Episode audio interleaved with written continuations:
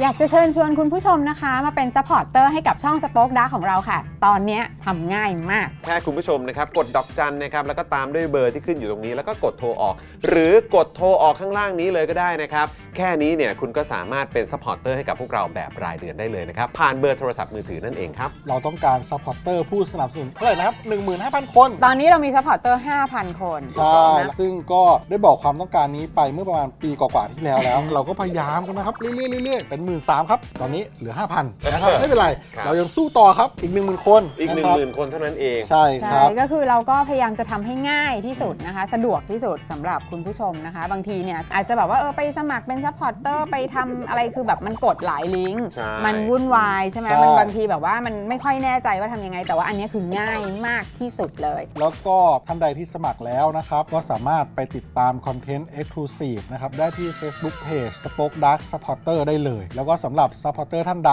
ที่เป็นผู้สนับสนุนอยู่แล้วทาง YouTube หรือ Facebook นะครับ ก็สามารถทักแชทเข้าไป บอกว่าเป็น Supporter อยู่แล้วอยากเข้ากลุ่มลับ Exclusive สำหรับผู้สนับสนุนเท่านั้นนะครับ รีบสมัคร แล้วก็รีบทักแชทกันไปได้เลยนะครับ มากันเยอะๆนะคะ อืมสมัครกันเลยครับผม อีก 1 0,000 คนจะถึงเป้าแล้ว มาสนับสนุนพวกเรากัน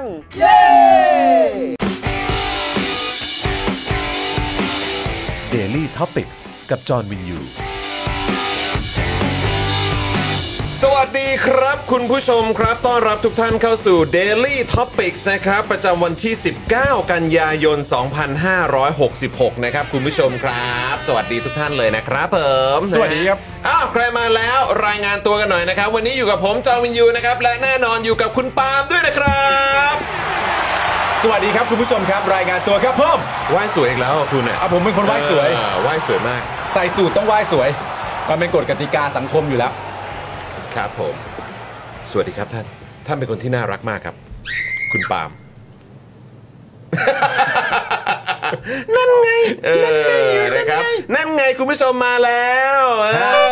อ นะครับ อ้าว นะครับ ใครมาแล้วทักทายกันด้วยนะครับ วันนี้อยู่กับผมนะครับ นะฮะ จอนกับปาล์มนะครับ และแน่นอนนะครับ ดูรายการไลฟ์แล้วก็ร่วมจัดรายการเรานะครับ พี่บิวมกควาย สวัสดีครับ สวัสดีครับพี่บิวครับ นะฮะพี่บิวซาวมาสเตอร์ของเรานะครับ และแน่นอนนะครับดูแลพวกเราทุกคนเช่นเคยนะครับ พี่โรซี่สป็อกดาร์กนะครับ สวัสดีค่ะจะเอ๋จะเอ๋ สวัสดี สวัสดี ค ค รั รั บบ พี่ พี่ โร โร ซี่ ซี่เจ้าของตำนานโพพี่ซี่ครับ อุ้ยเมื่อวานเนี่ยเป็นยังไงล่ะ โอ้โห นะครับกรี๊ดกรักกันใหญ่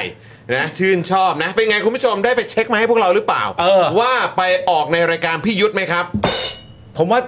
ไม่ต้องไปเสียเวลาใช่ เอาเหไหมรออ๋อ เอา เอา ไม่ งั้น เป็นไร งั้นอ่ะวันนี้คุณผู้ชมได้ไปอีบอมเบ้พี่ยุทธหรือเปล่า ไปอีบอมเบ้กันมาหรือเปล่า นะไปอีบอมเบ้พี่ยุทธกับเอ่อคุณไบรท์มาหรือเปล่าไหมครับเนี่ย อ่า อืมนะครับ ต้องไปอีบอมเบ้กันนะ มันจะได้แบบว่าทรงพลังกันทุกที่ เออใช่ใช่นะครับ สวัสดีคุณเดนะครับ คุณทวินคอร์นนะครับนะฮะคุณสุพนัทคุณกุลธิดา คุณกุลธิดาชมจากฟินแลนด์นะครับทำงานไปฟังไปสนุก สนุก อืมนะครับ ยินดีมาก ๆ เลยนะครับ ครับผม นะฮะสวัสดีคุณพันนิตานะครับ คุณอาคาริคุณมิกะนะครับ ฮะ คุณอี้ป๋อ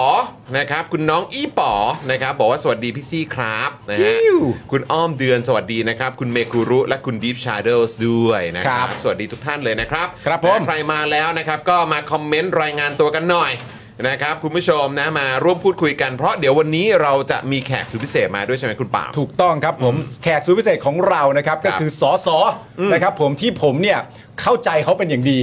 เพราะว่าทางที่เขาถนัดกับทางที่ผมถนัดเนี่ย อ่า ผมถือว่าเป็นทางเดียวกัน เป็นทางเดียวกัน เขาเซียนเรื่องไหนผมก็เซียนเรื่องนั้น เออเออเออ ก็คือสอสอเทงนั่นเอง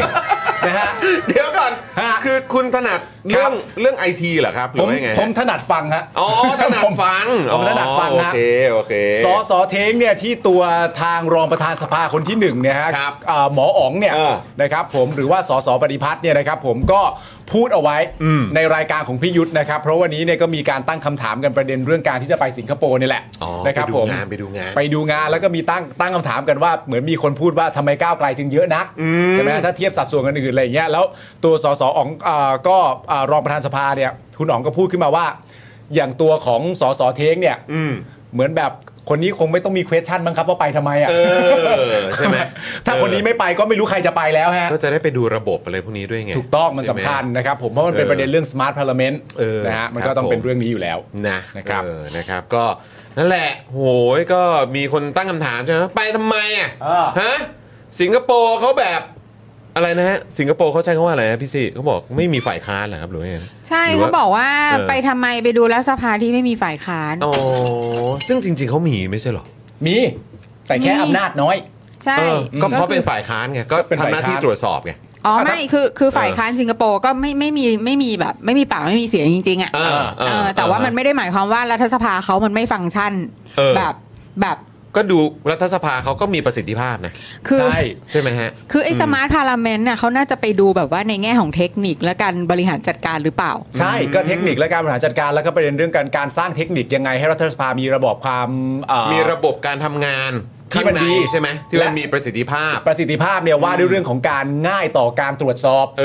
อครับผม ก็เท่านั้นเองฮะ ก็เท่านั้นแหละฮะ ไม่เห็นจะมีอะไรนะ อืมครับผมนะฮะก็ มากันใหญ่ คือถ้าเกิดว่าเป็นอาจารย์วันนอร์ไปเนี่ย หรือว่า อ่า ชื่อชื่อคุณอะไรนะอีกท่านหนึ่งเนี่ย คุณพิเชษฐ์ คุณ เชื้อเมือง พิชษ คาน ถ้าคุณพิเชษไปเนี่ยจะ อ่ามี มีปัญหาไหม ก็ก็ก็คิดว่าไม่น่ามี เนาะ คิดว่าไม่น่ามี เนอะเนอะ คิดว่าไม่น่ามี เออ ไม่รู้ไปหรือเปล่า นะครับ ไม่รู้จะไปหรือเปล่า นะนะเออนะครับอ่ะโอเคก็เป็นการตั้งข้อสังเกตเฉยๆนะครับ ครับ นะฮะสวัสดีคุณดีเคนะครับคุณเอ่อเกียร์คุณแอปเปิลด้วยนะครับ สวัสดีนะครับพี่หมีสวัสดีนะครับ ครับ นะฮะสวัสดีนะครับ คุณแพน คุณแพนบอกว่าเพิ่งถึงบ้านรีบกดเปิดไลฟ์อย่างไวสวัสดีค่ะ สวัสดีครับ อืมสวัสดีนะครับ สวัสดีครับคุณแผนครับ นะฮะสวัสดีคุณชัยนิเวศด้วยนะครับ บอกว่าเทคนิคการหาเสียงที่อื่นต้องมาดูที่ไทยแทนนะครับ ครับ อ๋อนะครับ คุณมิวกี้บอกว่าละเม้นนั้นเถียงอีกนะ ว่าตอนนี้สภาเราไม่ดีตรงไหน ฮะ สภาเราไม่ดีตรงไหนเหรอฮะ อ๋อเหรอครับ อืม ก็อาจจะเป็นเอ่อต่างคนต่างคิดนะฮะ อ่า เออบางคนก็มองว่า ครับ ยอดเยี่ยมแล้ว ยอดเยี่ยม นะฮะ นะ แจ๋วจริง สุด ๆ มี เออ หลักมีเกณฑ์ เออ ตรวจสอบง่าย เออ นะครับผม แต่ผมว่ามันใหญ่ไปนะ ใหญ่ไป คือมันใหญ่ไปจนขนาดว่าแบบสอสอมาแบบกดแสดงตัวไม่ทันน่ะ ใช่ เออนะฮะที่จอดรถก็เยอะไป เออ เออ โล่งเชีย คือสิ่ง อะไรแบบนี้ ที่ตัวคุณอ๋องเนี่ยรองประธานสภาคนที่หนึ่งต้องทำอย่างแรกก็คือว่าไปที่เอ่อสภาของสิงคโปร์ ครับ แล้วลองเดินดูซิว่า ครับ จากที่ไหนก็ตามมาห้องประชุมเนี่ยหลงไหมเออถ้าไม่หลงก็จะอันนี้ดี เออน้ำรั่วไหม น้ำรั่ว อะ ไหม แบบนี้เออ ใช้งบเท่าไหนะร่ครับอยู่ติดอยู่ติดเอ่อแม่น้ำหรือเปล่า อ่า อะไรแบบนี้นะครับ ฐานปูนเป็นยังไงบ้าง อ่า เออสวยงามไหมเออนะคุ้มค่าไหมเออ อ่า อะไรแบบนี้นะครับ ก็มันต้องดูได้ มีมีห้องพักให้แม่บ้านไหม ใช่ อะไรแบบนี้พนักงานดูแลความ อ่า สะอาดอะไรอย่างเงี้ย ใช่ เออนะครับ จริง ๆ ผมก็เพิ่งรู้นะจากการสัมภาษณ์เนี่ยมันว่าสุดท้ายแล้วเนี่ยจริง ๆ แล้วมีชื่อเป็นแคนดิเดตมา 2 ประเทศนะ อ้าวเหรอฮะ หนึ่งก็คือสิงคโปร์ อืม สองก็คือไต้หวัน อ๋อว่าจะไปดูที่ไหนเหรอ ว่าจะ ครับ ไปดูที่ไหน แต่ว่าทางไต้หวันนี่ก็รู้สึกว่าจะติดเหมือนประเด็นเรื่องวันไชน่าเรื่องอะไรประมาณพวกเนี้ย อ๋ออา โอเค เดี๋ยวมีปัญหานะ ใช่ อืมครับ ก็เลผยม ก็เลย ไปสิงคโปร์แล้วกัน ไปสิงคโปร์แล้วกัน เออสิงคโปร์แล้วกันเออนะครับ ก็นั่นแหละฮะ โอเค คุณจรคุณจำได้ไหม ครับ ที่แบบมีอยู่ครั้งหนึ่งอ่ะ ครับ ที่แบบรองประธานสภาชวนไปดูบอลอ่ะ รอ โอ้โหตั้งแต่กี่ปีแล้วนะพี่ซี่ นานมากอะ เออ แบบแล้วแล้ว สิบกว่าปีแล้วไหมสิบกว่าไหม ใช่ สิบกว่าไหม จำได้ป่ะ เออ แล้วรัฐบาลนั้นนะรัฐบาลใคร เออ ชวนชวนไปดูบอลที่บ้านละมั้ง เอ้ยชวนไปดูบอลที่แบบสนามในเมืองเมืองหนึ่งใช่ไหมพี่ซี่ ใช่ เออนะสนามในเมืองเมืองหนึ่ง เออ เมืองนั้นเหมือนมีเรือใบ เอ้า อันนี้เป็นคำใบ้นะผมทายให้ตายก็ทา ใช่ ยไม่ เหร ถู อก หร เมื อ อก งเมืองระบายเหรอจอน ใช่ใช่ไหม ไม่ใช่ เดี๋ยวก่อนนะ ไม่ใช่ผีเหรอ ไม่ใช่ มันก็เมืองเดียวกัน ไม่ นะ ใช่สิเมืองเดียวกัน อ๋อมันเมืองเดียวกัน เออเรือใบ แต่เรือใบเขาไม่ใช่สีแดงเท่านั้นแหละ โอ้ยอย่างนี้ก็ทายกันตายเลย ทายยากเลย โอ้โหนี่ก็ เออ ทายกัน เลือดใบ ตายเลย สีเขียว เออ เหมือนเหมือนมาบอกว่าไม่รู้ที่ไหนนะ แต่รู้ว่าอยู่ เออ อ อ ยู่เมอร์ซี่ไซด์แล้วเป็นสัตว์ปีกอะอะไรเงี้ยผมก็ทายกันตาย ไม่รู้หรอกโถ่ เอ เอ้ย อโอ้โหตอนนั้นนี่แบบนะ โอ้โห เออ เป็นเรื่องเป็นราวค อะไร รับ กัน เอออื มอันนี้เขาก็ไปดูเกี่ยวกับพาร์ลเมนต์นะ เออ เออนะไม่ได้ชวนไปดูบอลสักหน่อย smart อันนั้น parliament นี่เขาพูดเลยนะ เออ ว่าแบบชวนไปดูบอลเลยนะ ชวนเออ ชวน ใช่ สื่อไปดูบอลเลย เม นะ นหลักคือชวนไปดูบอลครับ จริงมาก เออ เมนเลยเหรอ เมนหลักคือชวนไปดูบอลครับ ไม่ใช่ว่าดูบอลคือสันทนาการอย่างหนึ่งของ ไม่ใช่ ไม่โอนเหรอ คือสิ่งที่ หรอวะ สิ่งที่มาพูดคุยด้วยอ่ะ เออ มาพูดคุยด้วยว่าเออแบบเฮ้ยอยากไปไหมแต่ชวนไปดูบอล เออเหรอ เออ ว้าว ไอ้เราก็แบบฮะเดี๋ยวก่อนนะ เออแล้วไปกับท่านท่านๆเหล่านี้เหรอ เออ เอ้าโท เออ คือยังไงวะ แล้วเขากลับมาเขาจะแจง นะ งบประมาณเหมือนที่ตัวหมออ๋องจะทำไหม ไม่รู้ว่าจะโดนจะโดนจี้หนักขนาดนี้ เออ หรือเปล่า ใช่ เออครับผม แต่หมออ๋องอะผมบอกเลยนะว่าซวยละ เพราะอะไรรู้ป่ะ เพราะอะไร เขาบอกไว้เป็นที่เรียบร้อยแล้วจากการสัมภาษณ์ของเขาว่าเขา เออ เขาไปเนี่ยเขากลับมาเนี่ย เออ ได้เอกสารมาเป็นปึกๆแน่ โอ้ แล้วเอกสารที่ได้มาเป็นปึกๆเนี่ยเขาก็จะส่งให้กับกระทรวง เอ อ ที่จำเป็นต่อเรื่องนั้น อ๋อเหรอฮะ ไม่ว่าจะเป็นกระทรวงเกษตร เออ ไม่ว่าจะเป็นอะไรต่างๆนานาที่เกี่ยวข้องเนี่ยก็จะส่งให้เพราะมันได้ใช้แน่นอนใช่ไหมครับรวมถึงสามารถเปิดให้สาธารณชนได้สามารถดูได้ด้วย อืม คือคำถามที่ผมว่าจะซวยก็คือว่า คือหมออองจะส่งอะเขาอยากดูหรือเปล่า เขากำลังยุ่งกับอย่างอื่นอยู่หรือเปล่า เออ อะไรแบบนี้นะครับ เออนะฮะอ่ะโอเค คุณผู้ชมครับนะก็เดี๋ยวเรื่องนี้เดี๋ยวคงจะได้เมาส์แหละ ฮะ นะเพราะว่าอ่าคุณเทงก็มาด้วย ใช่ นะครับ เดี๋ยวเราอาจจะได้มีโอกาสได้พูดคุยในประเด็นนี้ด้วยนะครับ ว่าคิดเห็นอย่างไร ค นะ รับ ครับนะฮะอ่ะแล้วก็เดี๋ยวช่วงนี้นะครับ เดี๋ยวเราจะมาขอบคุณสปอนเซอร์ใจเดียวเรากันก่อนดีกว่าเนอะ อืม นะครับ ได้เลย ก่อน ครับ ที่สสเทงจะเดินทางมาถึงนะครับ ครับ แล้วก็เดี๋ยวเราก็จะได้ลุยประเด็นข่าวในช่วงต้นของรายการกันก่อน ครับ นะ นะครับก่อนจะคุยยาวๆกับสสเทงนั่นเองนะครับครับ ระหว่างนี้นะครับคุณผู้ชมครับใครที่สะดวกนะครับอย่างแรกเลยเรามากดไลค์พร้อมกันดีกว่า เอาแล้ว พ ไง ร้อมไหม ล่ะ พร้อมไหมเรามากดไลค์พร้อมกันนะครับคุณผู้ชมนะอ่ะถ้าเกิดพร้อมแล้วนะครับกดไลค์นะหนึ่งสองสามกดไลค์เลย กดไปเลย อ่าไปแล้วนะครับกดไลค์เรียบร้อยนะครับคุณผู้ชมครับนะฮะ เรียบร้อย นี่เลยปึ๊บเดี๋ยวก่อนกดไลค์ก่อนปึ๊บนี่อ่าโอเค แล้วก็อย่าลืมกดแชร์กันด้วยนะครับ ครับ นะฮะกดแชร์กันด้วยนะครับคุณผู้ชม ใช่ ถ้าเกิดสะดวกนะครับ อืม ก็อ่าสามารถแชร์ไปที่ Facebook ก็ได้ ถูกต้อง แชร์ไปที่ X หรือว่า Twitter ก็ได้ ครับ นะครับหรือว่าแชร์กันไปที่ไลน์กรุ๊ปนะฮะ ทุก ของ กรุ๊ปที่มีอยู่ เออทุกกรุ๊ปที่มีอยู่ก็ได้ด้วยเหมือนกั ได้ นะครับจะได้เชิญชวนคนมาแบบมาเมาส์กันหน่อย ใช่ อะไรแบบนี้นะครับคุณ จะได้ ผู้ช พู ม ดคุยกัน เพราะว่าเราก็เป็นรายการประเด็นการเมืองและสังคมที่ซีเรียสรายการหนึ่งของ โอ้ย คนไท สุดๆเลยสุดๆเลย เพราะฉะนั้นก็อยากให้แชร์กันไปเยอะ ๆ เลย นะนะ ฮ นะคุณผู้ชมนะ ใช่ใช่ เออ ใช่ นะครับ เมื่อสักครู่ตอนต้นรายการนะครับ มี ครับ คุณพัทรวดีนะฮะมาบอกว่าตั้งแต่มีโพลพี่ซี่เนี่ยก็มารอดูสดทุกวันค่ะ ฮ้ย เป็นไง เป็นไง เป็นไง ล่ะเป็นไงล่ะพี่ซี่ นี่มีชีวิตอยู่บนความคาดหวังของคนแล้ว บ พี่ อก ซี่ นะฮะไม่ธรรมดาเลยครับ เป็นเกียรติอย่างยิ่ง เกียรติเป็นเกียรติ อืม แต่วัน สุดยอด นี้วันนี้เรามีสอสอมานะ เราอย่าไปเล่นอะไรแบบนั้นเลย เออเออเออ เออใช่ วันนี้ ใช่ วันนี้มีสสนี่ ใช่ นะครับนะแต่ว่าก็ถ้าเกิดว่าก่อนที่สสเขาจะมาถึงก็ได้ปะ ใช่ เออ ก็คือเราจะเอาให้ได้นะพี่พี่พี่ต้องเข้าใจแล้วนะตอนเนี้ย แฟนๆเขารีเควส เขา ไง request โทษนะยังไม่ได้เริ่มเข้าโฆษณา อ๋อโอเคโอเคโอเคโอเค โอ้เข้านะครับเข้าเข้าแล้วเข้าแล้ว นะฮะแล้วก็ฝากคุณผู้ชมนะครับใครที่อยากจะเข้ามาร่วมพูดคุยคอมเมนต์กับพวกเรานะครับคุณผู้ชมครับนะฮะก็สามารถอ่าสมัครเป็นเมมเบอร์เข้ามาได้นะครับผ่านทาง YouTube Membership นั่นเองนะครับคุณผู้ชมนะฮะก็จะได้เข้ามาคุยกับจอห์นปาล์ม อ่าน นะครับพิธีกรทุกๆ คนแขกสุดพิเศษของเรานะครับพี่บิวพี่ใหญ่นะครับพี่โรซี่ก็พูดคุยได้นะครับนะก็คอมเมนต์กันเข้ามากดที่แถบสีน้ำเงินข้างบนช่องคอมเมนต์ได้เลยนะครับ ครับ นะหรือว่า ผม กด ที่ปุ่มจอยข้างปุ่ม subscribe ก็ได้ ครับ นะครับ จะมีแพ็กเกจให้คุณผู้ชมได้เลือกนะฮะอ่าสนับสนุนพวกเรากันด้วยนะครับ ครับ สะดวกแพ็กเกจไหนก็สนับสนุนกันได้เลยแบบรายเดือนนะครับคุณผู้ชม ครับผม แล้วก็นอกจากนี้นะครับคุณผู้ชมยังสามารถเป็น s u p p อร์เตอร์ทาง Facebook ก็ได้นะครับนะฮะหรือจะเป็นท่อนำเลี้ยงพวกเราแบบรายเดือนก็ได้ อันนี้เป็นช่องทางใหม่ล่าสุดที่สะดวกมากๆ กดดอกจัน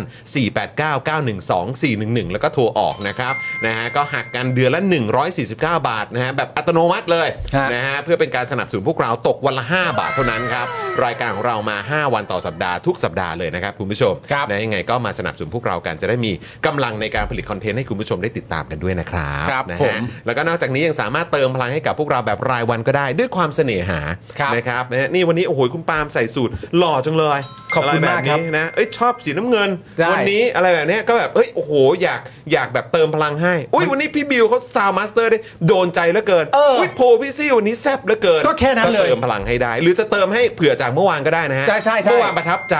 เออ ต้องมาเติมพลังให้วันนี้ ใช่ ก็ได้ด้วยเหมือนกัน สมมติเมื่อวานใครประทับใจประเด็นเรื่องตรงทุกดอกแล้วบอกเป็นเหยื่ออะไรอย่างเงี้ยก็เข้าไม่ได้ เอ้ยเอ้ยโอ้โห ตอนนี้นี่คนแชร์กันเยอะเลย มัไป นะ โซเชียลวุ่นวาย เอ แล้วอนะนะคุณผู้ชมนะอ่ะยังไงก็ฝากกันด้วยนะครับ แล้วก็นอกจากนี้นะครับ อย่าลืมนะครับคุณผู้ชมไปตามพวกเราด้วยที่ TikTok นะครับของ Daily Topics นั่นเองนะครับนะครับเดี๋ยวพี่บิวจะเอานี่ขึ้นมาแล้วนะครับ QR code นะครับ หรือว่าไป search ในชื่อนี้เลยก็ได้ Daily Topics นั่นเองนะครับคุณผู้ชม คุณผู้ชมเหลืออีกไม่กี่พันเราก็จะไปเหยียบ 6 0แสนกันแล้ว ใกล้ นะคุณ แล้ ผู้ชม ว แล้ว นิด ใกล้ เดียว แล เท่านั้น้ วนะครับนะอ่ายังไงฝากคุณผู้ชมกันด้วยนะครับ ครับ นะฮะแล้วก็ใครที่อ่าสนับสนุนพวกเราอยู่แล้วนะครับ อีกหนึ่งขั้นตอนที่ทำได้ก็คือกดไลค์กดแชร์กันนั่นเองนะครับ ครับ นะ ผ ฮะ ม อ่ะโอเค คุณผู้ชมครับ เดี๋ยวกดเลขแปดรัวๆ ให้กับสปอนเซอร์ใจดีของพวกเรากันได้เลยนะครับ ครับ เริ่มต้นกันที่ i w วิน180 นะครับ คุณผู้ชมครับ ช่าง ครับ อลูมิเนียมงานอลูมิเนียมต้อง i w วิน180 โหลดแอป i w วิน180 หรือติดต่อได้เลยที่ Line แอด i w วิน180 นั่นเองนะครับ ครับผมขอบพระคุณเฮียตงนะครับ แล้วก็ เอ่ย ขอบพระคุณคุณเดย์ด้วยนะครับ โอ้ยขอบคุณนะครับคุณเดย์ เป็นกำลังใจ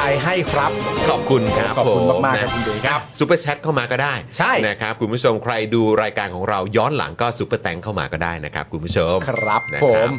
อ่ะคุณผู้ชมครับเรามาต่อกันที่ศูนย์สัญญกรรมตกแต่งจินตรักษณ์นะครับ หมอเชษฐ์จินตรักษณ์มือหนึ่งเรื่องการแก้จมูกนะครับแผนกสัญญกรรมจมูกนะครับศูนย์สัญญกรรมตกแต่งจินตรักษณ์โรงพยาบาลนวเวศครับ แก้จมูกครั้งสุดท้ายให้สวยคู่คุณตลอดไปนะฮะสอบถามไปได้เลยครับที่ Facebook จินตรักเซอร์เจอรี่เมดิคอลเซ็นเตอร์นะครับ คุณผู้ชมครับ ขอบพระคุณหมอเชษฐ์นะครับ ขอบคุณหมอเชษฐ์มาก ๆ เลยครับผม ครับ นะอ่ะแล้วก็ต่อกันครับกับ OX Clean นั่นเองนะครับ สเปรย์ฆ่าเชื้อ OX Clean สามารถฆ่าเชื้อแบคทีเรีย เชื้อไวรัสนะครับ สาเหตุการเกิดโรคต่างๆ พร้อมยังสามารถขจัดกลิ่นไม่พึงประสงค์ได้อย่างหมดจดอีกด้วย ครับ นะครับฉีดได้ทุกพื้นผิวเลยนะครับ จะเป็นในรถที่บ้านห้องครัวตู้เสื้อผ้าได้หมดเลยนะครับ ขนาด 500 ml นะครับคุณผู้ชม ครับ ขวดละ 500 บาทครับ พิเศษนะคุณผู้ชมซื้อ 2 ขวดนะครับ รับฟรีไปเลยนะครับ อีก 1 ขวดนะครับ พร้อมส่งฟรีทั่วไทยไปเลยนะครับ สนใจก็สั่งซื้อได้ที่เบอร์ 0909714888 นะครับ แอดไลน์ไปก็ได้ที่แอดวัสันเบนสันเองนะครับ ครับ อันนี้ดีนะ จริง ๆ แล้วซื้อ 3 ขวดกำลังดี ใช่ นะก็คือซื้อ 2 แถม 1 ถูกต้อง นะหนึ่งขวดไว้ในรถ ครับ อีกหนึ่งขวดเนี่ยหรือว่าไว้ใกล้ๆรถก็ได้ ถูกต้อง เนะเวลาทำความสะอาดจะได้สะดวก อีกหนึ่งขวดเนี่ยก็ไว้ในในห้องนั่งเล่นห้องครัว ใช่ อะไรแบบนี้แล้วก็อีกหนึ่งขวดเนี่ยก็เอาไว้แบบในห้องอาบน้ำบนสุด ถูกต้อง นะในห้องแบบว่าเอ่อแบบที่มีที่เป็นห้องแต่งตัวเราอะ ถูกต้อง ก็ได้ด้วยเหมือนกัน ครับ นะ ผม นะมีไว้ก็ดีนะคุณผู้ชม ใช่ นะครับจะได้ป้องกันนะครับอ่าพวกเราจากเชื้อแบคทีเรีย แล้วก็ไวรัสทั้งหลายด้วยนะค ต้ รั องครับผมไม่ นะ ต้อง ฮะ เครียดเลยครับเพราะว่าฉีดพ่นได้ทุกพื้นผิวเลยทีเดียวนะครับ นะคคุณรับ ผู้ชมครับ อ้าวแล้วก็ต้อนรับคุณ A ด้วยนะครับ มาเป็นเมมเบอร์ใหม่ของเรา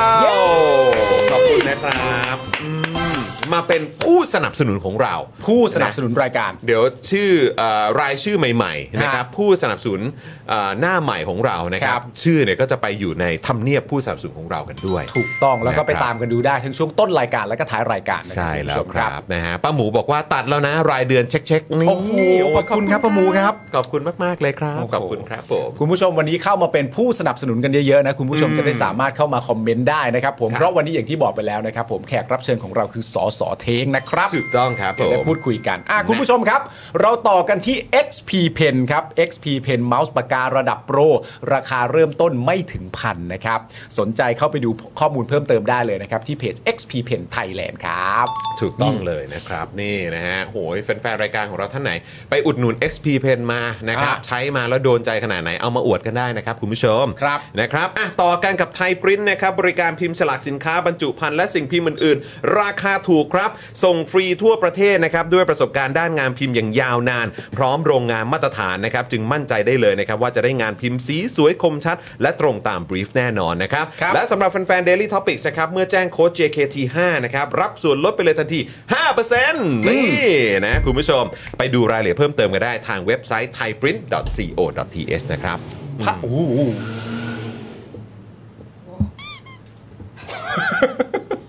เป็นไรอ่ะ เป็นไรกันอ่ะ คุณผู้ชมไม่ได้ยินใช่ไหม เนี่ย แล้วคือวันก่อนคือ ผมต้องเล่าให้คุณผู้ชมฟังนะ เออ อ่ะบรรยายคุณผู้ชมก่อนเมื่อกี้เสียงอะไร เมื่อกี้เสียงใครเบิ้ลรถอยู่ มันเบิ้ลเครื่องแล้วมันเบิ้ลแรงมากเลอยอเบิ้ลแรงมากแล้วก็ เบิ้ลเหมือนมึงจะไปไหนเนี่ย แล้วจะเบิ้ลไปไหนเนี่ย นี่มันเป็นซอยชุมชนคนอยู่อาศัยเออ แล้วถนนก็สองเลนไปกลับคุณจะ เออ เบิ้ลไปทำไมฮะเนี่ย ไม่แล้วแบบวันก่อนเว้ยคือ คือมันจะมีแบบเหมือนเป็นมอเตอร์ไซค์แบบบิ๊กไบค์อ่ะ เออ เออที่แบบว่าเหมือนด้วยความที่ผ่านตรงแยกแยกตรงหน้าบ้านกูมานิดนึงเนี่ย เออ มันจะเป็นแบบทางตรง อ่าใช่ ใช่ไหมเหมือนแบบคือเหมาะมากอ่ะโดมินิกโทเรโตอ่ะ ต้องใส่ ถ้าเจออย่างเงี้ยแบบว่า โอ้โห อันนี้มันแบบช่างโดนใจเหลือเกิน ถนนที่ มัเป็น สร้างมา แบบมันเป็นเส้นตรงยาว เออ ที่แบบว่าเราวัดกันได้เลยอ่ะ เออ เออแต่แม่งคือสองเลนไง ใช่ไง เป็นแบบสวนเลนไง ก็ใช่ไง ใช่ไหมซึ่งก็แบบว่ามันก็จะมีครับมีแบบสักสักคันอ่ะ เออ ที่แบบชอบแบบ ใช้ตรงหน้าบ้านเนี้ย เออ ตรงหน้าตรงเนี้ย เออ เป็นที่ที่แบบว่า เป็นทางเป็นตัวไซ บื้นแบบเสียงแบบอยังดังอ่ะ เออ สุดๆเลยอะ่ะ แล้ววันนั้นเลี้ยวรถออกไปตรงปากซอย เออ แล้วก็มีบิ๊กไบค์เลี้ยวสวนเข้ามาในซอย เออ แล้วแป๊บเดียวพอเลี้ยวเข้ามาปุ๊บแม่งเร่งเลยเว้ย เออ แบบปู๊ดแล้วเสียงดังแบบสุดๆ ด้วยระยะทางน่าจะประมาณสักแบบ เกือบเป็นก็คงเป็นกิโลอะ มันชอบเล่นกันแบบว่าลมณ์แบบ0ูนย์ถึงร้อยขึ้นได้ภายในกี่วิ อะไรอย่างเงี้ยนะ แล้วก็คือดูทรงแล้วก็มุ่งหน้าไปทางแบบแถวโซนคอฝอด้วยไง เออนะ กูก็เลยไม่แน่ใจว่า อืม พี่เขาสังกัดอยู่แถวนั้นหรือเปล่า ถ่ายถ่ายถ่าย เออ บิวบอกไม่ใช่สอสอเทงเบิ้ลมานะพี่ ไม่ใช่ไม่ใช่ไม่ใช่ไม่ใช่ ไม่ใช่ ไม่ใช่แน่ๆไม่ใช่แน่ๆเพราะยังไม่มา นั่นแหละคุณผู้ชม คุณผู้ชม โอ้โหแบบคือไอ้ความรู้สึกแบบ เออ หืมกูอยากจะไปเอาเก้าอี้มานั่ง แล้วแบบนั่งรอดูอะว่า เออ คัน ว่า ไหนอะเอ ว่า อตั้งกล้องรอไว้เลยอะ เออ เออ แล้วกูจะไปตามมึงถึงที่เลยอะ ว่าอยู่ที่ไหนนะ เออแล้วกูจะเอาคลิปไปเปิดให้มึงดู แล้วกูจะบอกว่าอื้อหือ ต้องเลิกนะ จะ ครับ เปิดในรายการเลยเนี่ยเออรถแรงมากขออวดหน่อยได้ไหม ขออวดหน่อย อะไรแบบเนี้ยเออนะครับแล้วคนบ้านอยู่แถวนี้ก็เต็มเลยคุณผู้ชม โอ้โหแล้วก็ลูกๆเด็ก ๆ เนอะ เออ นะฮะ อัมันต้องนิสัยหรือมันต้องเรื่องอะไรฮะเนี่ยคุณผู้ชมจริง ๆ เออนะฮะ คุณผู้ชมก็ได้ยินนะเมื่อกี้ ได้ยิน ถึงขนาด ใช่ไหม ว่าคุณผู้ชมได้ยินอ่ะ คุณผู้ชมได้ยินใช่ไหม เออ เออครับ โอเคคุณ นี่ข ผู้ชม นาดบุกอะไรต่างๆแล้วนะ นี่เรียบร้อยนะ สีงมันยังเข้านะคุณผู้ชม เอออ ม อ่ะ ครับ คุณผู้ชมไปกันต่อครับผม ครับ นะครับผมสมมุติว่าเกิดอะไรอย่างนี้แล้ว สุขภาพจิตสุขภาพใจไม่ดี อืม นะครับผมรู้สึกว่าสุขภาพกายไม่ดี อืม อาบน้ำดิ ฮะ อาบน้ำฮะ แค่นั้นไง อาบน้ำ แค่ จน นั้น กระ เอง ชุ่มชื่นแล้ว เออ แต่อาบน้ำเนี่ย มันก็ต้องอาบน้ำควบคู่ไปกับสบู่ถู กไหมคุณผู้ชมฮะ โอ้ยโอ้โหไทยอิน คือถ้าคุณผู้ชมเนี่ยนะครับผม โอ้โหสุดยอดครับผมอยากจะชำระล้าง เออ สิ่งสกปรก เออ หรืออะไรที่มันแบบอื้อหือ ใช่ มันช่างแย่เหลือ มัน เกิน แย่จริง ธัญรัตน์ช่วยได้ ธัญรัตน์ช่วยได้ครับคุณผู้ชมครับผม เพราะว่าถ้าคุณผู้ชมเนี่ยนะครับ อยากมีผิวสุขภาพดี ครับ ต้องเริ่มต้นจากการทำความสะอาดครับ สบู่ธัญรัตน์นะครับ อุดมไปด้วยส่วนผสมหลักจากใบบัวบก แตงกวา และว่านหางจระเข้นะครับ สามารถทำความสะอาดผิวได้อย่างล้ำลึก แต่อ่อนโยนไม่ทำลายสุขภาพผิวนะครับ ลดต้นเหตุของการเกิดสิว และบรรเทาอาการอักเสบของผิวด้วย ลดความมันส่วนเกินใช้ได้ทั้งผิวหน้าและผิวกายนะครับ 1 ก้อน 100 กรัม ราคา 149 บาทครับ แล้วเราก็มีโปรพิเศษนะครับสำหรับแฟนๆ Daily Topic ด้วยนะครับ เพียงแค่แคปหน้าจอช่วงที่กำลังชมรายการ Daily Topic อยู่นะครับผม ส่งฟรีตั้งแต่ก้อนแรกไปเลย และยังแถมตาข่ายตีฟองให้อีกด้วยนะครับ ไม่หมดเท่านั้นคุณผู้ชม ถ้าคุณผู้ชมซื้อ 2 ก้อนนะครับ ลดเพิ่มไปอีก 5%วิธีการเหมือนกันครับ แคปหน้าจอช่วงที่กำลังชมรายการอยู่นะครับผมเพื่อรับโปรโมชั่นดี ๆ นะฮะ สนใจติดต่อไปได้เลยที่ Facebook และ IG ชื่อเดียวกันครับธัญรัตน์ underscore store นะครับ ถูกต้องครับผม ฮะ นะครับนะฮะ อ่ะแล้วก็ต่อกันเลยนะครับเอ่ออันนี้ต้องขอขอบคุณคุณกุลธิดาด้วยนะครับซูเปอร์แชทเข้ามา 20 ยูโรเลย ขอบคุณนะครับ ฮะขอบคุณครับ นะฮะคุณแพทเจเจด้วยขอบคุณมากเลยนะครับบอกว่าหนับหนุนค่ะ ขอบคุณมากๆ นะ เลยครับ ผมขอบคุณนะครับ ฮะ อ่ะแล้วก็ต่อกันครับกับอีกหนึ่งผู้สนัมสนุนใจดีของเราครับ นี่เลย อ่านี่ นี่กันแดดอีฟส์นั่นเองนะครับคุณผู้ชม ผมครับกันแดดของประชาชนคนไทยนะครับ กันดำกันด้านราคา 390 บาทเท่านั้นเองนะค ค รั รับ บ ใครที่กลัวว่าจะเหนียวเหนอะหนะเนี่ยนะครับ ต้องลองเลย Eves Hybrid Sun Gel SPF 50 บวกนะครับ PA บวกบวกบวกบวกครับ ครับ กันแดดที่มีค่าป้องกันแสงแดดที่สูงมาก ๆ เลยนะครับ ครับ ปกป้องผิวจากแสงแดดเมืองไทยได้แบบสบาย ๆ ด้วยนะครับ และต้องบอกคุณผู้ชม คือคนที่กังวลเรื่องความเหนียวเนอะหนา ต้องบอกว่า e v e s เนี่ยเขามีนวัตกรรมนะครับ ที่พัฒนาเนื้อกันแดดออกมาได้แบบบางเบา สบายผิวไม่เหนียวไม่เหนอะเลยนะครับ ใครที่ติดตามเพจของ e v e s เนี่ยนะครับ จะสังเกตเห็นเลยนะครับว่าอันนี้เนี่ยก็เป็นแบรนด์ที่สนับสนุนหลักการประชาธิปไตยอย่างสม่ำเสมอต่อเนื่องด้วยนะครับ ใครสนใจเนี่ยนะครับ คลิกเข้าไปที่ Facebook ของ e v e s ได้เลยนะครับ หรือ IG e v e s underscore official หรือ TikTok ก็ได้ e v e s official นั่นเองนะครับ ครับ ขอบคุณ ผม นะครับผม ขอบคุณอีฟส์ครับผม ขอบคุณมาก ๆ เลยครับอืม อันนี้คือ ครับ คุณแพน คุณแพนขอบคุณนะครับ โอ้โหยจากจากออสเตรเลียใช่ไหมครับเนี่ย ใช่แล้ว โอ้โหธัญรัตน์ underscore store ขอบคุณการทายอินแบบทายอินครับครับผม ขอบคุณครับผม คุณครับ นี่แล้วเราต้องร่วมแบบว่าเซเลบรตด้วยนะนี่ อ่า เพิ่งเห็นว่าเป็นเอ่อ the first super chat นะฮะ from คุณแพนด้วย โอ้โหขอบคุณมาก ขอบ เลย คุณ นะ คุณแพนนะครับ ขอบคุณนะครับผม ขอบคุณมาก ๆ เลย ขอบพ นะ ระ ค คุ รับ ณ ผม มากๆครับนะฮะ คุณผู้ชมไปต่อกันที่การช้อปปิ้งนะครับผมวันนี้ครับคุณจรนะฮะ ครับ เมื่อวานเนี่ยภายใต้สูตรสีน้ำเงินของเขาเนี่ยเป็นเสื้อคอควายมัลติเวิร์ส วันนี้เขามาด้วยท่าทางที่เอ่อต้องบอกเลยว่าขรึมนะครับผมแล้วก็มั่นใจแล้วก็ไม่รู้จริง ๆ ว่าตอนนี้มึงมองอะไรอยู่นะฮะเพราะว่ามึงเอาเท่มันเท่นะฮะ เปิดเสื้อเปิดเสื้อ อั อั นนี้เป็นเสื้อเผด็จการจงพินาศคุณผู้ชมฮะ แค่ใส่เนี่ยก็ ครับ บอกความรู้สึกของเราได้ดีนะช่วงนี้อยู่แล้ว เมื่อวานเนี่ยเขาใส่เสื้อสามครกไปแล้วนะ อะไรนะ สามครกไง สามสามสามครก มันเป็นเสื้อคอควายไง เออ มัลติเวิร์สใช่ไหม Multiverse เออโอ้โหสามครก วันนี้เนี่ย ครับ เป็นเสื้อ ผม เผด็จการจงพินาศนะครับผม แล้วก็เสื้อคอควายเมื่อวานที่คุณจรใส่มัลติเวิร์สเนี่ยจริง ๆ แล้วมี 4 แบบด้วยกัน อ่าใช่ถูก นะครับ ต้อง ผม ครับ รวมทั้งเรืองแสงก็อีก 2 ด้วย แล้วก็เสื้อลายอื่นอีกมากมายเลยนะครับผมรวมถึงแก้วจอขาวตื้นแก้วสป็อกดาร์กด้วยนะครับคุณผู้ชมครับสินค้ามากมายคุณผู้ชมลองเข้าไปดูได้นะนะครับผมแล้วอีกไอเทมฮอตมากๆนะครับผมก็คือผ้าพันคอครับคุณ า ผู้ช แล้ว มฮะ เริ่มที่ผ้าพันคอก่อนละกัน เอาเลยคุณจร ถ้าผ้าพันคอ นี่ เย คุณผู้ชม นี่มีนี่เอ้ยอันนี้เป็น Moody Dot นะ Moody Dot นะอันน่ะ พี่ซี่ตกใจอะไร ใครมันทำมาวะ เอ้าทำไมอ่ะเอ้า สั่งสั่งให้ทำมาไม่ได้ให้เอารูปนี้มาใส่ เอ้า ก็พี่ซี่ เป็นก็ เป็ เป็น น พรีเซนเตอร์อ่ะ ก็พี่ซี่เป็นคนรีเควสไปอะพี่ อะไร ซี่ ก็เพิ่งจะถ่ายกันไปจอนกับ อ่ะ เคเคอ่ะ อันนั้นก็เออเดี๋ยวมี เดี๋ยว ส ก็ ลับ ก็สลับ ให้นะ ไปสลับมา เดี๋ยวมี ไง สลับให้ เอออ่ะ อ่านี่ไงนี่ไงนี่ไง อันนี้ไงนี่ไงเห็นไหม อ่า เออมีหลายแบบ คบหาไม่ได้ เออนะเอาแบบสลับสลับกันได้นะ นี่เห็นไหมมีแบบพี่ซี่ด้วย อ่า ใช่ไหมมีผมด้วยนะจะเป็นเดี๋ยวเดี๋ยวจะมีเวอร์ชั่นอาร์ตไดของเรา ใช่ ก็มีด้วยเหมือนกันนะครับ ใช่ นี่อันนี้คอควายนะครับคุณผู้ชม อ่านี่คุณจอยก็อยู่ในภาพนี้ก็คอควายเหมือนกัน อืม นะ แต่ว่าเป็นคนละสีนะ ถูกต้อง เนะครับนะแล้วก็อย่างที่บอกไปนะครับว่ามีคอควายที่แบบหลากหลายมาก ถูกต้อนะงครับแบบนี้ก็สวยเหมือนกันนะครับนี่ถ้าใส่กับแบบว่าเอ่อแจ็คเก็ตทำเงินก็เก๋ไปอีกแบบนะเนี่ย เออ นะครับแล้วก็อย่างที่บอกไปนะครับคุณผู้ชมครับว่าลายใหม่ของเราก็คือ Moody Dot นั่นเอง ถูกต้อง เมื่สักครู่นี้ของพี่โรซี่เนี่ยเป็นสีแดงใช่ไหม ครับ นี่เลย นี่สีชมพูก็สวยนี่ สวย แต่ว่าเอาสีแดงให้ดูก่อน อืม จะเป็นอย่างนี้นะครับคุณผู้ชมสวย ครับ งามมากๆ และวันนี้เนี่ยพี่ซี่เพิ่งเอาสีชมพูมาให้ สวยมาก เพราะว่าวันก่อนเนี่ยมีแฟนรายการ เออ นะครับนะเขาก็อุดหนุนไปแล้วบอกว่าต้องการสีชมพูเดี๋ยวนี้เราก็บอกว่าเออเดี๋ยวเดี๋ยวเออโทษทีนะที่ ครั มี บ อยู่เนี่ยคือคืออยู่ในสตูดิโอว่า เออ จะเอาอันนั่นแหละ ได้ครับ เดี๋ยวจัดให้ครับผมเออนะครับก็เลยอ่าได้อุดหนุนสีชมพูไปนะครับ ใช่ ชมพูขาวนะครับ เออ ซึ่งก็โดนใจมากๆ คุณผู้ชมลองสั่งกันดูนะ ถูกต้อง นะครับผม และสำหรับคุณผู้ชมท่านใดที่ไม่รู้นะ ครั ฮะ บ ว่า Moody Dot นี่มีความยาวเท่าไหร่ หรือขนาดเท่าไหร่ เราอะรู้อยู่แล้วคุณผู้ชม 170คูณ30 คือมันเป็นข้อมูลที่อยู่ในหัวคุณผู้ชม ใช่ 170คูณ30 ไม่ต้องให้ใครมาบอกฮะ มันอิมปรินไว้ละ ไม่ยกเว้นคุณผู้ชมอ่ะไม่ต้องให้ใครมาบอกหรอก คุณผู้ชมก็น่ารักก็ น่าช่วยรักจัดการให้ขอบคุณนะครับ เฮ้ยคุณผู้ชมแต่สีชมพู สีช ส ม วย พู จริงๆนะ สวยเนอะ สวยสวย เออ มากๆเลยอ่ะให้ดูอีกทีหนึ่ง อย่างที่ผมบอกผมชอบสีดำขาวอะเนี่ยแล้วทีแรกวันนี้จะใส่เสื้อเชิ้ตด้วย แล้วก็แบบว่าเออกะว่าเดี๋ยวมาลองแบบ เออ นะแบบพันดูว่าเป็น ใช่ ยังไงอะไรแบบเนี้ยเออนะแต่ว่าเฮ้ยวันนี้แขกมา ใช่ เดี๋ยวก่อนละกัน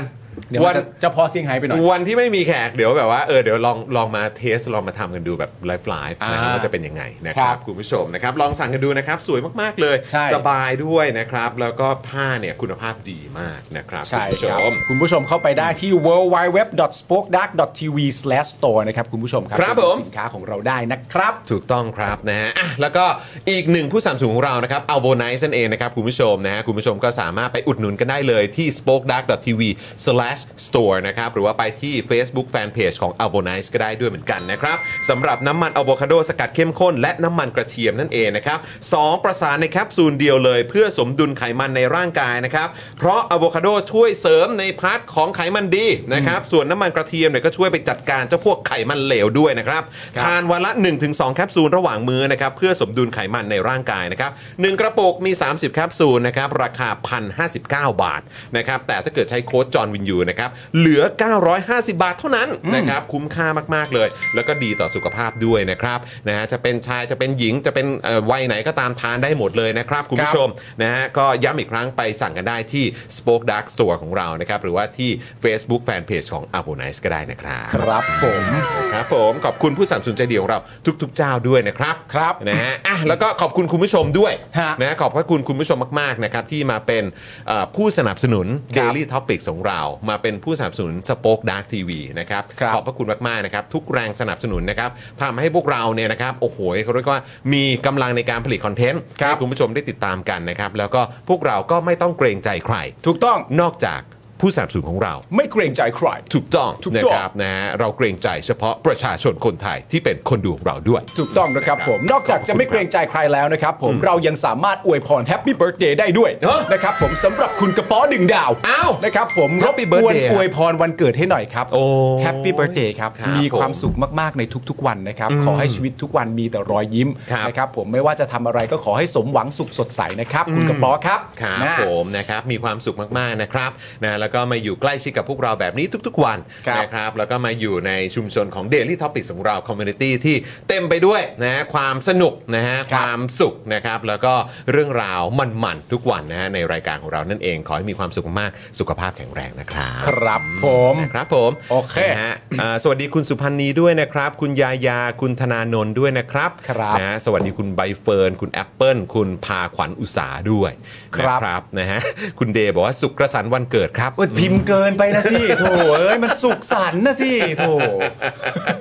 น่ารักจริงๆเออนะครับอ่ะ อ่ะ โอ คุเคณผู้ชมอวยพรวันเกิดกันได้นะ อวยพรเข้ามานะครับ แล้วก็ ครับ ฝากคุณผู้ชมนะครับ กดไลค์กดแชร์กันด้วยนะครับนะ ครั ฮะ บ นี่สำคัญกับพวกเรามากๆ การกดไลค์สำคัญมากๆ การกดแชร์ก็สำคัญมากๆ และที่สำคัญที่สุดเนี่ยก็อยากให้คุณผู้ชมคอมเมนต์กันเข้ามาด้วยนะครับ เพราะว่ามันจะส่งผลดีกับพวกเราด้วยยังไงฝากคุณผู้ชม กดเลขแปดรัวๆนะครับถ้าเกิดพร้อมจะเข้าข่าวกับพวกเราแล้ว ครับผม นะครับ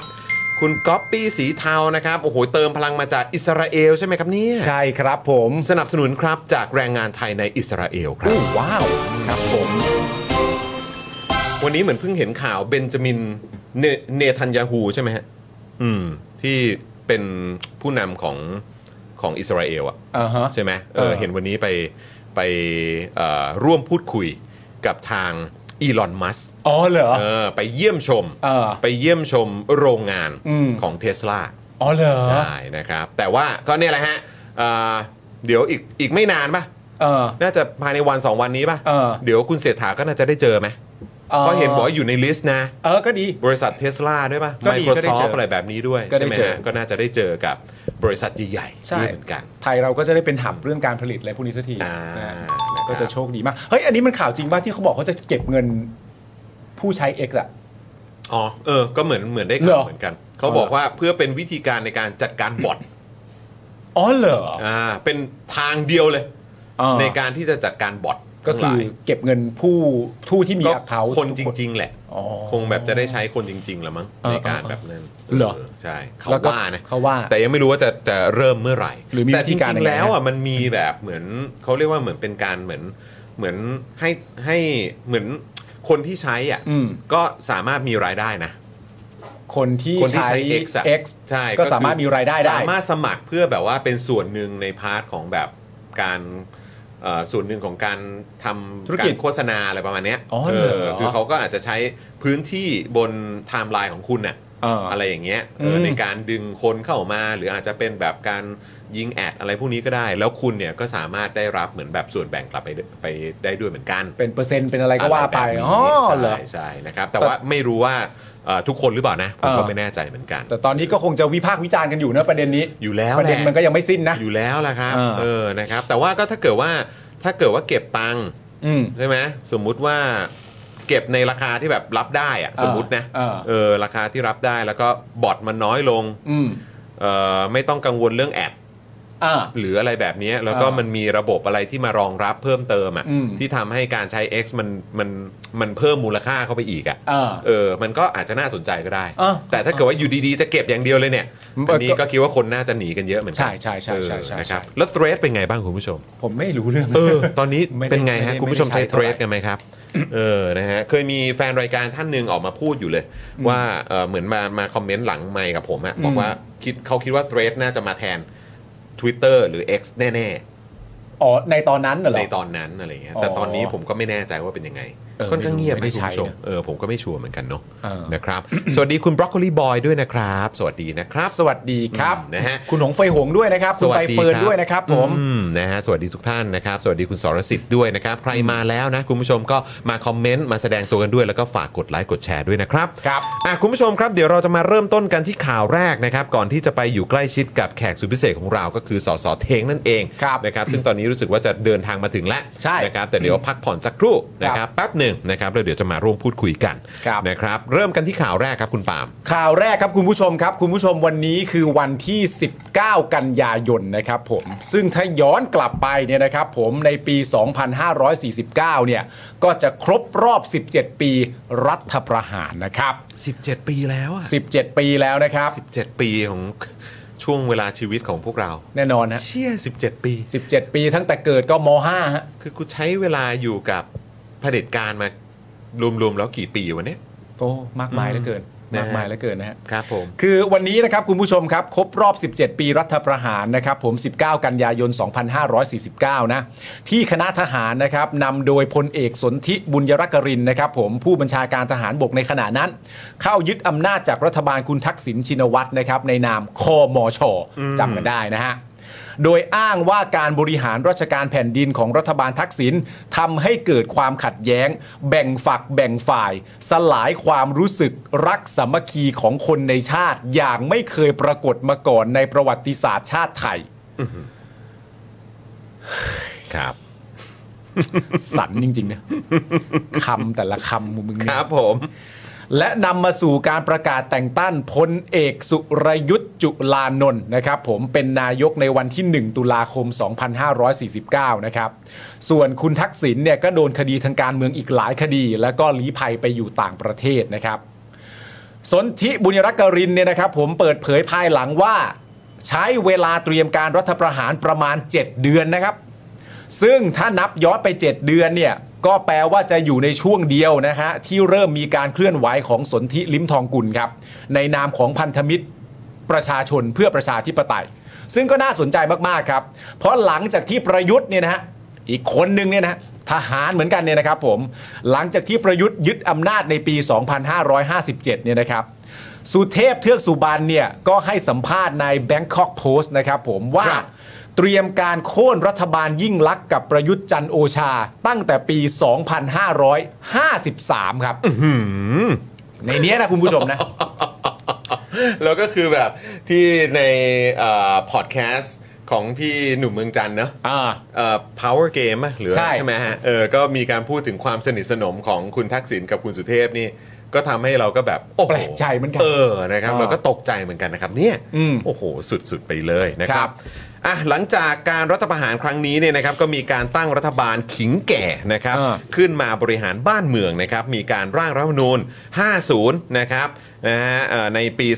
2551 นะครับพักพลังประชาชนเนี่ยก็คือพักไทยรักไทยเดิมเนี่ย ก็ชนะการเลือกตั้งครับ ชนะอีก ใช่ครับ ถูกต้อง นะฮะคุณสมัครครับจำได้ ครับ ใช่ไหมสมัครสุนทรเวชนะครับ ครับ เป็นนายกรัฐมนตรี อืม ไม่กี่เดือนต่อมาสารรัฐธรรมนูญครับ ก็ตัดสินให้พ้นจากตำแหน่งเพราะอะไร เพราะ จำกันได้ไหม คุณผู้ชมจำได้ไหม อิสคุกกิ้งโชว์นะ เออ ครับนะ ผ ฮะ ลเพราะ รายการทำทำรายการเอ่อทำอาหารแบบทำรายการอาหารออกทีวีอ่ะ ผมบอกคือคือเขาใจว่าทำอาหารออกทีวีอะ คุกกิ้งโชว์ Cooking Show เป็นรายการอาหารแล้วเขาทำอาหาร สุดสุดๆไปเลยครับ อืม นะฮะคือตอนนั้นนี่ก็ทั่วผมว่าทั่วทั้งโลกอ่ะ เออ ก็ก็อื้ออึงอ่ะ ก็ช็อกอะฮะ แบบว้าว อ่านี่ นี่ you cooking on TV you cannot be prime minister เหรอเนี่ย แย่จริงเลยนะ โอ้โห โซ democracy นะ อ่า เออครับผม นะฮะ เต็มใบไหมมือ เต็มใบเลยครับผมนะฮะเต็มจอให้เนี่ย อ่า เออครับผมนะฮะแล้วก็ต่อมาครับคุณสมชายวงศ์สวัสด์นะครับ ซึ่งเป็นน้องเขยของคุณของคุณทักษิณเนี่ยก็เข้ารับตำแหน่งแทน ครับ แล้วก็โดนถอดถอนอีก อืม นะครับ ต่อด้วยคุณชาวรัตน์ชาญวีรกูลนะครับนะฮะพลังประชาชนก็ถูกยุบด้วย อืม นะฮะแล้วคุณเนวินก็ย้ายฝั่งครับ อ่า ไปอุ้มนะฮะจำได้เลยว่าช็อตนั้นเป็นช็อตกอดกันใช่ไหมพี่ซี่ ใช่ค่ะ เออนะฮะไปกอดเลยดีกว่า ใช้คำว่าไปกอดคุณอภิสิทธิ์ครับ แฝดสยาม โอ้โห แน่นเลยแน่นเลย อันนี้มันคือช็อตมันจบแล้วคำนายป่ะฮะ เออ ใช่ไหมฮะ ใช่ใช่ เออ ประมาณช่วงเวลาประมาณ ใช่ นี้ ไห แห ม ละ ฮะเออนะก็เราก็ได้เห็นช็อตแบบความอบอุ่น ใช่ นะฮะระหว่างคุณเนวินกับคุณอภิสิทธิ์กันไป ครับ นะครับนะอันนี้ก็ที่เขาขนานนามกันว่าเป็นนายกในค่ายทหารนั่นแหละ อืม นะครับคุณอภิสิทธิ์เนี่ยก็เป็นนายกต่อมาอีก 3 ปี แล้ว ค ก็ รับ เลือกตั้งใหม่นะครับ ผลเป็นไงฮะ ผลเป็นไงพักเพื่อไทยชนะครับผม เออ นะฮะคุณยิ่งลักษณ์นะครับก็เป็นนายกนะครับแล้วก็นั่นแหละครับตามที่เราจำกันได้นะครับ ล่าล่าสุดแล้วนะฮะ เขาก็ตบโต๊ะนะครับ ไม่ยอมใช่ไหมไม่ยอมใช่ไหม ใช่ไหม อืมนะยึดซะเลย ถอยได้ไหม ครับ ถอยได้ไหม งั้นผมยึดเดี๋ยวว่ากันว่าเล่ากันว่าอย่างนี้ ผม นะฮะ นะฮะคิดคิดวันนั้นเลยเนาะ ใช่ อืมนะครับ อืม หลังจากการรัฐประหาร เอ่อในช่วงในปี 2549 เป็นต้นมาเนี่ยนะครับก็มีคนตายคนหนีคนติดคุกนะครับคนถูกคุกคามรังแกโดยผู้ถืออำนาจมากมายนะครับคุณผู้ชม ครับ และโดยมากเนี่ยยังไม่มีใครได้รับความเป็นธรรมนะครับ อืม ย้ำอีกครั้งนะครับ ตั้งแต่ 49 มา โดยมากแล้วเนี่ยนะครับยังไม่มีใครได้รับความเป็นธรรมนะครับ ครับ ครอบครัวก็ยังคงต้องรับแรงกระแทก รับชะตากรรมจากการรังแกเหล่านี้อยู่นะครับ ครับ เพราะฉะนั้นมันไม่ได้จบนะครับคุณผู้ชม มาถึงวันนี้นะครับเพื่อไทยจับมือตั้งรัฐบาลกับฝ่ายอำนาจเก่า ที่ทำรัฐประหารรัฐบาลตัวเองซ้ำซากนะครับ ครับ เป็นบทสรุปของทุกคำถามที่ค้างคาใจมาอย่างยาวนานนะครับคุณผู้ชม ครับ เราก็ได้เห็นภาพที่มันค่อนข้างชัดเจนอ่ะ อืม แล้วก็เข้าใจกันมากยิ่งขึ้นครั อืม บ 17 ปีผ่านไปครับ ครับ นะฮะหลายคนก็รู้ซึ้ง อืม นะครับแล้วก็เห็นภาพที่ชัดเจนว่าแท้จริงแล้วมันเป็นอย่างไรนะครับ ใช่ครับผมก็โฉมหน้ารัฐบาลนี้ก็ก็เห็นกันอยู่มันจะไปเถียงออกไปจากนี้ก็คงจะไม่ได้นะฮะ โอ้โหจะไปทางไหนอ่ะ เออ ถามจริง จะไปทางไหน ครับ จะไปทางไหนครับ ครับ นะฮะคุณทักษิณเนี่ยก็ยอมรับผิดทุกข้อกล่าวหานะครับ ซึ่งก็เป็นข้อกล่าวหาที่ใครๆก็รู้ว่ามันมาจากการบิดเบือนกฎหมาย และพังทลายระบบยุติธรรมสากลอย่างน่ารังเกียจนะครับคุณผู้ชมนะฮะแล้วก็ได้รับการอภัยโทษ แล้วก็มีข่าวนะครับว่ากำลังจะขอพักโทษ เพราะแก่แล้วก็ป่วยแล้วก็อะไรอีกต่างๆ แบบอีกเยอะแยะมากมายครับ ใช่ครับ นะ ผม ฮะก็น่าจะเป็นบทสรุปของพาร์ทคุณทักษิณไหม เอ่อก็เดี๋ยวก็ดูกันต่อครับว่าสรุปตรงนี้หรือเปล่าหรือ เดี๋ จะ ยวก็ มี รอดู อะไร กัน เพิ่มเติมเดี๋ยวก็รอดู ครับ ได้นะครับผม ครับ โดยวันนี้คุณผู้ชมครับ ในรายการของคุณสุทธิชัยนะครับรายการไลฟ์ของคุณสุทธิชัยหยุ่นเนี่ยนะครับผมตั้งคำถามครับผมในไลฟ์ของเขานะฮะว่าคนไทยได้เรียนรู้อะไรจากการทำรัฐประหารช่วง 17 ปีที่ผ่านมาครับ โดยคุณสุทธิชัยหยุ่นนะครับ บอกว่าเรากำลังอยู่ในวงจรเดิมครับ ใช้คำพูดว่าวงจรเดิมเลยนะ อืม อยู่ในวงจรอุบาทของการที่มีกองทัพนะฮะของการที่กองทัพเนี่ยมีโอกาสที่จะก่อรัฐประหารยึดอำนาจจากรัฐบาลที่ประชาชนเลือกมา และนักการเมืองที่ประชาชนเลือกมา บทบาทครั้งแรก ๆ ก็จะต่อต้านรัฐประหาร แต่ไปไปมามาๆเมื่อการเมืองกับทหารมีผลประโยชน์สอดคล้องต้องกัน นั่นก็คือแบ่งสรรอิทธิพลอำนาจและบารมี ตัวนายทหารเองอาจจะถอยไป แต่ว่าคนที่นายทหารเหล่านี้ใช้เป็นเครื่องมือ ก็สามารถแบ่งสรรอำนาจกันอย่างที่ประชาชนเห็น แล้ววันนี้คงจะเป็นอีกวันหนึ่ง ที่ทำให้เราต้องมานั่งคิดกันจริง ๆ ว่าการเมืองไทยแบบนี้จะนำพาประเทศออกจากกับดัก จะเป็นกับดักรายได้ปานกลาง กับดักรัฐประหารได้หรือไม่ แล้วแบบนี้เศรษฐกิจจะก้าวหน้าได้ยังไง แล้วจะทำให้คนรุ่นใหม่มีความหวังว่าระบบการปกครองจะมีความเป็นธรรม จะไม่มีความเหลื่อมล้ำจะให้เกียรติและศักดิ์ศรีเท่ากันได้ยังไงนี่ คุณผู้ชมเห็นรัฐบาลหน้าใหม่และที่มาของพวกเขาและการแสดงออกและคำพูด การรักษาคำพูด หรือการพูดอะไรก็ตามเนี่ย ฮะ คุณผู้ชมคิดว่าอย่างไร อืม นะครับคุณผู้ชมคิดว่าเอ่อคนรุ่นใหม่จะมีความหวังไหม เออ นะครับเรื่องนี้ก็น่าสนใจดีเหมือนกันนะครับ ครับ คุณสุทธิชัยนะครับก็ยังบอกนะครับว่าช่วง 17 ปีนะครับหลังจากที่คุณทักษิณถูกรัฐประหาร แต่คุณทักษิณเนี่ยก็ยังมีบทบาทตลอดเวลานะครับผ่านพักเพื่อไทย ในขณะเดียวกันครับ วันดีคืนดีครับ พอมีประโยชน์เฉพาะหน้าที่คุณทักษิณจะต้องกลับบ้านให้ได้ พักเพื่อไทยก็เป็นพาหนะครับ เป็นกลไกของคุณทักษิณที่จะพาตัวเองกลับบ้าน ทั้งๆที่คุณทักษิณและเพื่อไทย มีจุดยืนตลอดระยะเวลาที่ผ่านมา อืม นะครับ ว่าจะต้องไม่ยอมให้ประเทศชาติตกอยู่ในอิทธิพลอำนาจของกองทัพแบบเดิมอีกต่อไป อืม แต่ครับ อืม พอถึงจุดหนึ่งครับ เมื่อความต้องการของคุณทักษิณมีความสำคัญกว่าหลักการ อุดมการณ์ของพรรคหรือจุดยืนที่ประกาศกับประชาชน ทุกอย่างเปลี่ยนได้หมด อืม ทุกอย่างกลายเป็นว่าก่อนหน้านี้ตอนหาเสียงเป็นอีกอย่าง อืม ตอนนี้เป็นอีกอย่างได้หน้าตาเฉย อืม และก็อ้างว่าเพราะสถานการณ์เปลี่ยน อื ม เพราะว่าประชาชนไม่ให้แลนด์สไลด์ เพื่อไทยจึงมีสิทธิ์ไม่ทำตามสัญญา เออ เพราะวันนี้ต้องมาจับมือกับพักกลุ่มอื่น ๆ ที่ปิดหูปิดตาเกี่ยวกับอุดมการณ์ อ่า ที่ครั้งหนึ่งเคยอยู่คนละข้างโดยสิ้นเชิง อืม วันนี้หลับหูหลับตาจับมือกัน อ้างว่าเพื่อประชาชน อืม ถามว่าคำว่าประคำว่าเพื่อประชาชน มันคือคำโฆษณา หรือมันมีความหมายทางปฏิบัติจริง ๆ อย่างไร อู้哦 ในสายตาของพรรคการเมืองที่ต่อต้านรัฐประหารมาตลอด อืม และตอนนี้ จับมือกับผู้ก่อรัฐประหาร มันแปลว่า ค่านิยมเดิมๆ ที่เคยรับปากกับประชาชน ที่เคยชักชวนประชาชนว่าอย่ายอมการรัฐประหาร วันนี้มันไม่จำเป็นต้องมีทีท่าแบบนั้นแล้วใช่หรือไม่ อ่าอันนี้จากไลฟ์ของคุณสุทธิชัยหยุ่นนะครับนะฮะซึ่งประเด็นที่เราอยากจะพูดคุยกับคุณผู้ชมเนี่ยนะครับผมคือเอาประโยคตรงนี้ตรงๆนะว่าคุณผู้ชมเนี่ยเห็นด้วยกับคุณสุทธิชัยหยุ่นไหมนะครับผมที่ว่าคุณทักษิณและเพื่อไทยเนี่ยมีจุดยืนตลอดระยะเวลาที่ผ่านมาว่า จะต้องไม่ยอมให้ประเทศชาติตกอยู่ในอิทธิพลอำนาจของกองทัพแบบเดิมอีกต่อไป อืม เห็นด้วยไหม อืม นะครับผม หรือคุณทักษิณเนี่ยอาศัยกลไกประชาธิปไตยเพื่อเกี้ยเสียมาตลอดหรือเปล่า อืม อันนี้ก็เป็นการตั้งคำถามนะคุณผู้ชมนะ ย้ำอีกครั้งนะครับนะคุณผู้ชมเห็นด้วยกับคุณสุทธิชัยไหม อ่า ที่ว่าทักษิณและพักเพื่อไทย มีจุดยืนตลอดระยะเวลาที่ผ่านมาว่าจะต้องไม่ยอมให้ประเทศชาติ ตกอยู่ในอิทธิพลอำนาจของกองทัพแบบเดิมอีกต่อไป อืม ทักษิณอาศัยกลไกประชาธิปไตย เพื่อเกี้ยเสียมาตลอดหรือเปล่าครับ ใช่ อยากฟังความเห็นคุณผู้ชมครับ ก็จริงๆก็เป็นเรื่องที่น่าสนใจนะครับ แต่ตอนนี้มันก็อยู่ในในในภาวะที่ คือไม่ได้ไม่ได้พูดเพื่อให้มันน่าสงสารนะฮะเพราะมันก็ไม่น่าสงสารอยู่แล้วอะไรเงี้ยแต่ว่าประเด็นแม้กระทั่งคนจะช่วย ประเด็นแม้กระทั่งคนจะเขาเรียกว่าอะไรคนจะเชียร์อะไรอย่างเงี้ยมันก็จะมีความก้ากึ่งตรงระหว่างแบบเอ๊ะจะช่วยจะเชียร์นี่ลักษณะการจะช่วยจะเชียร์เนี่ยมันเป็นยังไงใช่ไหมฮะเพราะว่าเอ่อตัวหมอชลนานเองเนี่ยก็เคยพูดไว้ในสภาใช่ไหมครับ ที่แบบว่าเหมือนแสดงอารมณ์ ขึ้นมาหนักๆ อันหนึงเหมือนหลุดพ้นจากพันธนาการเข้าวต้มมัดอะไรของเขาเป็นที่เรียบร้อยแล้วอะ่ะ แล้วก็บอกในสภาใช่ไหมที่ตอนนั้นก็มีคนแชร์กันเยอะว่า ถ้าเกิดว่ารัฐธรรมนูญไม่ใช่แบบนี้อะ่ะ อืม เราไม่จับมือกับก้าวไกลหรอก อืม ใช่ไหมฮะ ใช่ และคำถามที่คนถามกันมากนะตอนนั้นก็คือว่า โอเค เก็ตละเรื่องประเด็นไม่อยากจับมือกับก้าวไกล ครับ ทีนี้ถ้าพูดให้จบคือตั้งใจจะจับกับใครอ่ะ อืม อยากรู้ เพื่อให้ได้รัฐบาลเสียงข้างมากด้วยนะ อืม ตั้งใจ เพ ว่า ราะ จะ ตัวเอง จับ ก็ไม่ได้แลนด์สไลด์อ่ะ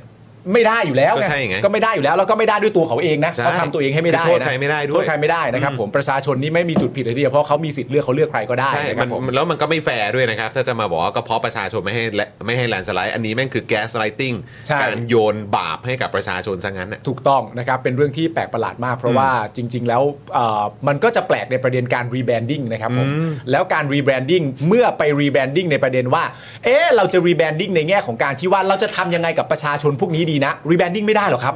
ไม่ได้หรอกฮะรีแบรนดิ้งมันก็ต้องตัวเองนะฮะ ใช่ ซึ่งคนมันก็ตั้งคำถามตรงนั้นใช่ไหมครับผม หลังจากนั้นมาเสร็จเรียบร้อยมันก็มีการสัมภาษณ์ในรายการสแตนดาร์ดนะครับผมในประเด็นที่ถามกันตรงๆว่าโกหกปะเนี่ย อันนี้โกหกหรือเปล่าคำตอบที่ได้จากคำถามว่าโกหกไหมคือคำตอบที่หยุดไปแป๊บหนึ่งและตอบกลับมาว่า เรามีทางเลือกอะไรบ้าง ซึ่งไม่ตรงนะฮะอย่างแรกเลยก็คือไม่ตรงนะฮะ ใช่ใช่ ไม่ตรงไม่ตรงแน่ๆนะฮะ ไม่ได้เป็นการตอบคำถามอ่ะ ใช่ แล้วทีเนี้ยผมก็ให้ความรู้สึกได้ว่าคนที่พยายามอยากจะช่วยอ่ะมันก็ช่วยในในภาวะของการที่มันก้ากึ่งใช่ อืม ปะ่ะเพราะว่าในขณะเดียวกันเนี่ยก็คือมันไม่ตรงกันว่าหนึ่ง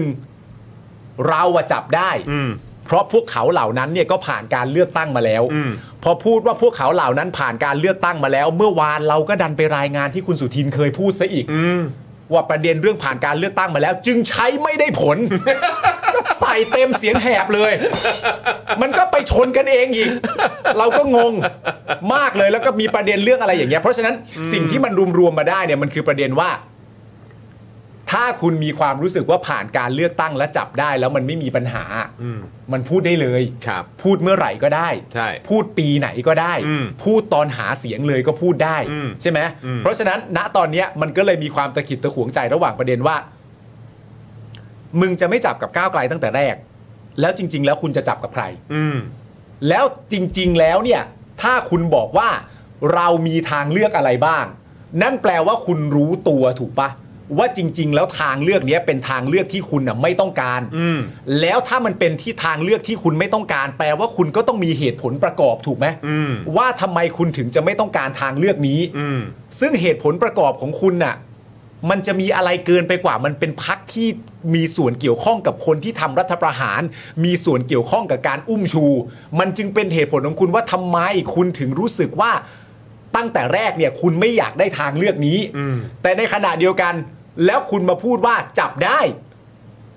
จับได้เนื่องจากว่าเขาผ่านการเลือกตั้งมาแล้ว ก็คุณบอกเองว่ามันเป็นทางเลือกที่มันไม่อยากจะทำนั่นแปลว่ามันก็มีเหตุผลประกอบอยู่ และเหตุผลประกอบมันก็เป็นเหตุผลที่สมเหตุสมผลซะด้วยเพราะฉะนั้นไอ้อันเนี้ยมันชนกันเองอยู่ ไม่แล้วก็คือวันนั้นที่คุณหมอชลน่านพูดในสภา เออ แล้วก็ชี้บอกว่าโอ้ยถ้าให้เลือกได้คุณไม่จับมือกับไอ้พวกนี้หรอก เออ คือวันนั้นคือเป็นวันเฉลยอีกครั้งนะฮะ ใช่ เป็นอีกครั้งของการเฉลยนะครับ เออ ว่า เออ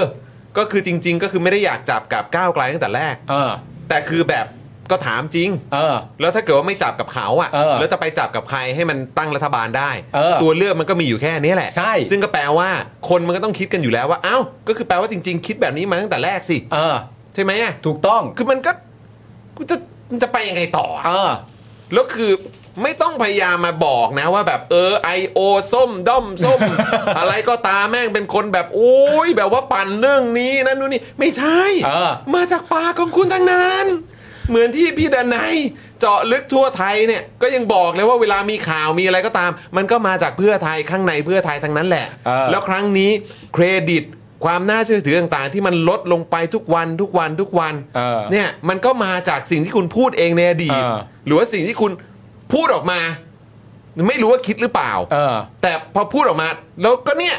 จะให้คนอื่นเขาตีความยังไงอ่ะ เออ เออ คือมันก็น่าคิดแต่ย้อนกลับมาประเด็นนี้ ถ้าว่าประเด็นพักเพื่อไทยมีจุดยืนตลอดระยะเวลาที่ผ่านมาว่าจะต้องไม่ให้ประเทศชาติตกอยู่เนี้ยก็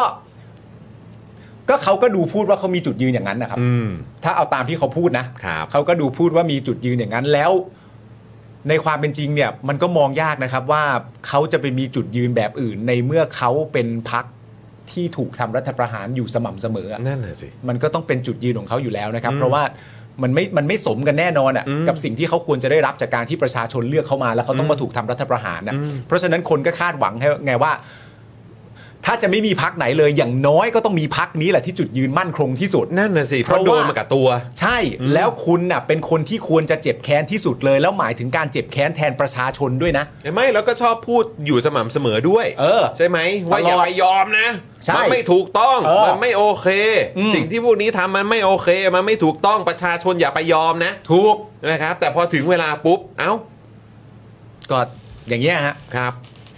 แต่ถ้าเป็นประเด็นตัวคุณทักษิณอาศัยกลไกประชาธิปไตยเพื่อเกี้ยเสียมาตลอดหรือเปล่าเนี่ย อืม อันนี้ก็ต้องดูกัน อ่ะครับผม นะฮะอ่ะแต่คราวนี้มาที่คุณเศรษฐานิดนึงละกันครับ ครั นะ บ ไหนๆวันนี้เราพูดถึงการรัฐประหารนะครับที่เกิดขึ้นเมื่อตอนปี 49นะครับมาจนถึงปัจจุบันนี้ก็ 17 ปีแล้วนะครับคุณผู้ชม อืม ฟังข้อมูลนะครับความเห็นของคุณเศรษฐาที่พูดเรื่องของการรัฐประหารกันหน่อยดีกว่านะครับ ครับ นะฮะเมื่อวันศุกร์ที่ผ่านมาในรายการ The Standard นะครับคุณเศรษฐาถูกถามนะครับว่านโยบายของพรรคเพื่อไทยชัดเจนว่า จะยืนยันปกป้องเรื่องทำรัฐประหาร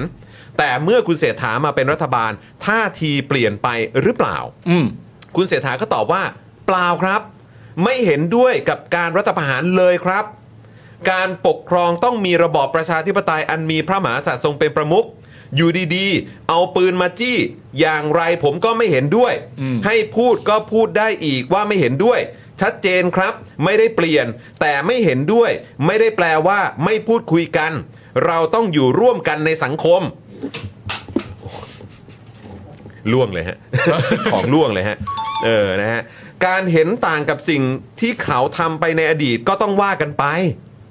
เป็นหน้าที่ของเราที่จะต้องปกป้องรักษาไว้ ซึ่งจุดยืนที่มีความเชื่อแล้วไปโฟกัสในสิ่งที่เราทำได้ สิ่งที่เราทำได้นะฮะ ที่สามารถทำร่วมกัน น่าจะหมายถึงพัฒนาร่วมกันหรือเปล่า อืม อะไรที่เห็นร่วมกันก็ทำกันไป ไม่มีประโยชน์ที่จะไม่พูดกัน อืม เพราะอย่างไรเสียก็ต้องทำงานร่วมกัน ภาคราชการ ภาคทหารตำรวจทุกภาคส่วนต้องทำงานร่วมกัน ยืนยันครับ ก็ไม่ได้เห็นจะยืนยันอะไรนะฮะ ก็คุณผู้ชมคิดว่าเขายืนยันหรือเปล่า ก็ไม่ได้เห็นจะมีอะไรนะฮะ ฟังคำพูดนี้จากนายกรัฐมนตรีเรื่องของการปกป้องรัฐประหารแล้วคุณผู้ชมสบายใจไหม Bruh. ถามแค่นี้แหละ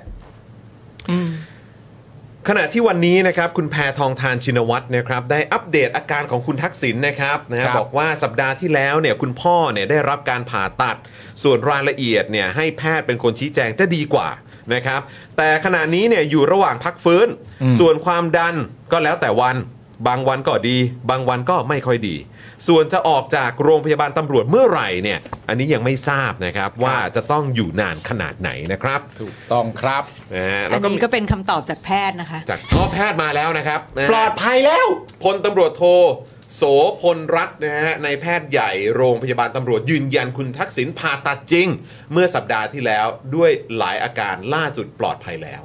ปลอดภัย นะครับ แล้วเหรอ แล้วแล้วคือแบบผ่าตัดอะไร เออ อะ ผ่าตัดอะไรอ่ะ เล็บขบเหร อ เออ หรืออะไร ผ่าตัดเล็บขบปลอดภัยแล้ว คืออะไรเนาะเออ อยากรู้เหมือนกัน ก็ปลอดภัยแล้ว ที่ว่าคือผ่าตัดอะไร เออ ผ่าตัดจริง แต่อาจจะต้องเข้าไปดูในข่าวเนอะอาจจะมีบอกด้วยมั้ง ไม่รู้เหมือนกัน ผ่าตัดอะไรอ่ะ เออ พยายามนึกอยู่ ไม่มีรายละเอียดเลยค่ะ นั่น อ๋อเหรอครับ สิ ค่ะ ก็พูดแค่นี้เลยเหรอครับ จะไม่ ค่ะ อัปเดตกันหน่อยเหรอครับ คือคือก็เนี่ยก็เนี่ยทำไมชอบทำแบบเนี้ย เออ เออ คือมีอะไรก็บอกบอกมาก็ แน่แล้วคน คืออะไร คนก็ อะ จะมีความรู้สึกว่าเหมือนทำตัวลับๆล่อๆอะ เออ แล้วก็คือแบบ คือคุณก็จะมาบอกว่าพวกเราแม่งแบบมองโลกในแง่ร้ายจ้องจับผิดอะไรอย่างเดียวมันไม่ได้ คนนี้ใช่ป่ะที่บอกว่าตอนที่ แอ คุณ ร์ ทัก เสีย เอ่อแอร์เสียตอนที่คุณทักษิณมาถึงก็แทบจะพูดอะไรไม่ได้แล้วอะ อ่าอะไรอย่างเงี้ยอ่ะนั่นแหละ ส่วนเรื่องคดีนะคุณผู้ชมนะ ครับ มาตรา1นึนะคุณผู้ชม ที่เมื่อวานนี้นะครับมีข่าวว่าอายการสูงสุดนะครับร่วมกับพนักงานสอบสวนกองบังคับการปราบปรามการกระทำผิดเกี่ยวกับอาชญากรรมทางเทคโนโลยีนะครับ เตรียมแจ้งข้อหาคดีม .112 กับ คุณทักษิณครับ อ้าว จากการให้สัมภาษณ์ที่ประเทศเกาหลีใต้ครับ ที่พูดพาดพิงสถาบันในช่วงปี 2558 ครับ 2558 ก็อยู่ในยุครัฐประหารนะฮะ ใช่ครับ ครับผม อืมถูกต้องครับ คุณแพทองทานนะครับบอกว่าเรื่องนี้ไม่มีประเด็นแล้วที่จริงเข้าใจผิดกันด้วยซ้ำ อืม ส่วนในเรื่องคดีขอให้เป็นหน้าที่ของทนายความ จะได้ชัดเจนและปลอดภัยด้วย ถ้าพูดแล้วไปสร้างอะไรเพิ่มจะไม่ดี โดยคุณแพทองทานนะครับ บอกว่าคดีของคุณทักษิณไม่มีอะไรค้างแล้ว หลังจากรับพระราชทานอภัยโทษ ก็เหลือโทษเพียง 1 ปีนะครับผม ซึ่งถ้าเราดูข้อมูลนะครับเกี่ยวกับเรื่องคดีม .112 ของคุณทักษิณเนี่ยนะครับคดีมันเริ่มขึ้นเมื่อตอนปี 58 นะ เมื่อพลเอกอุดมเดชศรีตบุตรนะครับรัฐมนตรีช่วยว่าการกระทรวงกลาโหมในขณะนั้น แล้วก็เป็นเลขาธิการของคอสชเนี่ยได้สั่งให้ดำเนินคดีกับคุณทักษิณครับ โดยอ้างว่าคุณทักษิณเนี่ยให้สัมภาษณ์สถานีโทรทัศน์จากเกาหลีใต้ มีการพูดพิงสถาบัน ต่อมาศาลก็รับฟ้องนะครับ และออกหมายจับไปแล้วด้วยนะครับ แต่มีการจำหน่ายคดีไว้ชั่วคราว เพราะขณะนั้นทักษิณยังอยู่ต่างประเทศ อืม ย้อนกลับไปครับ เมื่อวันที่ 2 พฤศจิกายน 64 นะครับ ครับ ณทักษิณเนี่ยก็เคยโพสต์ Facebook เกี่ยวกับประเด็นการแก้ไขม .112 โดยสรุปเนี่ยคุณทักษิณบอกว่า ตัวกฎหมายเองไม่เคยเป็นปัญหานะครับ แต่ปัญหาที่เกิดขึ้นทุกวันนี้เนี่ยมันเกิดจากการปฏิบัติที่ไม่ถูกต้อง อืม ตนขอแนะนำว่าก่อนจะมาบอกว่าจะแก้มาตรา 112 หรือไม่ ขอให้ไปเริ่มย้อนคิดว่า เมื่อตัวกฎหมายไม่เคยมีปัญหา แต่คนที่เป็นปัญหาคือคนที่อยู่ในกระบวนการยุติธรรม และคนที่นำประเด็นนี้มาสร้างความแตกแยกในสังคมตั้งหาก อันนี้คือสิ่งที่คุณทักษิณบอกไว้นะครับ เคยโพสต์ไว้ 1นึ ฮะ ไม่เคยเป็นปัญหานะครับ ครับ โดยวันที่ 30 มกราคมปีนี้เนี่ยนะครับ คุณทักษิณก็ได้โพสต์เกี่ยวกับประเด็นม .112 อีกครั้ง โดยสรุปเนี่ยบอกว่าตนได้พูดเรื่อง 112 หลายครั้งนะครับ ว่าปัญหาอยู่ที่การบังคับใช้ที่ขาดหลักนิติธรรม เลยทำให้ไประคายเจ้านายครับ อืม ผมมั่นใจว่าถ้าเพื่อไทยเป็นรัฐบาลจะไม่มีเหตุการณ์แบบทุกวันนี้ จนแทบจะไม่รู้สึกว่ากฎหมายเป็นปัญหา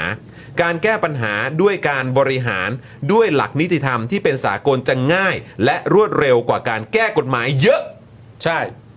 ซึ่งประเด็นเนี้ยพอพูดมาแบบเนี้ยเราก็ตั้งคำถามทันที ครับ ใช่ไหมครับว่าเอ่อการที่พูดลักษณะแบบนี้ได้ว่าประเด็นเรื่องถ้าเป็นพักเพื่อไทยจะไม่ให้เกิดเหตุการณ์นั้นนี่อะไรอย่างนี้เนี่ย ก็แปลเหมือนอันเดิมปะครับว่าถ้าสมมติว่าเพื่อไทยเป็นรัฐบาลพักเดียวอะแปลเหมือนเดิมหรือเปล่าว่า อันนี้สำหรับถ้าพักเพื่อไทยได้แลนด์สไลด์จากประชาชน 250 280 300 310 อะไรก็ว่าไป หมายถึงอย่างนั้นหรือเปล่านะครับ ผม คือมันจะเป็นข้อแม้ไหม อืม ตามสไตล์ของพรรคเพื่อไทยในช่วงหลังๆที่ผ่านมา อืม นะครับก็คือใช่เออที่พูดไว้อะเออก็เคยพูดอย่างนั้นจริง อืม แต่พอดีพอดีประชาชนไม่ได้มอบแลนด์สไลด์ให้ ครับ ไม่ได้เป็นรัฐบาลพรรคเดียวมันเลยทำไม่ได้ อืม อย่างนี้หรือเปล่าครับ ใช่ อืมเพราะว่าคือทุกวันนี้คนก็ตั้งคำถามกันเยอะว่า เอออ ม ที่เวลาเขาพูดกันเนี่ย โดยเฉพาะจากพรรคเพื่อไทยอ่ะ อ่า อ่ะเดี๋ยวเราต้องเช็คกันนะว่าอันไหนอ่ะ อันไหนเอา หมายความว่าตาม นั้น นะครับ ต้องลุ้นต้องลุ้นต้องลุ้น ครับ ต้องลุ้น อ่ะข้อมูลเคียงอีกนิดนึง ครับ นะครับ ย้อนกลับมาที่นายกหน่อยละกัน คุณเศรษฐานะ คุ ค ณ รับ เศร ผ ษ ม ฐานะครับ ก็พูดเรื่องม .112 ไว้นะครับผมเมื่อวันศุกร์ที่ผ่านมาในรายการของ The Standard นะครับคุณเศรษฐาเนี่ยถูกถามว่ามองอย่างไรกับนักโทษคดีทางการเมืองมาตรา 112 ยืนยันว่าจะไม่มีการปรับแก้ใช่ไหมนะครับผมคุณเศรษฐาตอบว่าผมยืนยันว่าจะไม่มีการปรับแก้ก็คงเป็นอย่างนั้นนะครับ อืม ในฐานะพักเพื่อไทย ผมมองนักโทษทางการเมืองว่าต้องเป็นไปตามกระบวนการสามยุติธรรมว่าอย่างไร อืม นะครับผม ประเด็นผู้ถูกคุมขังจากคดีมาตรา 112 นะครับ ปัจจุบันเนี่ยมีผู้ต้องขังคดีมาตรา 112 ทั้งสิ้นเนี่ยนะฮะ 7 คน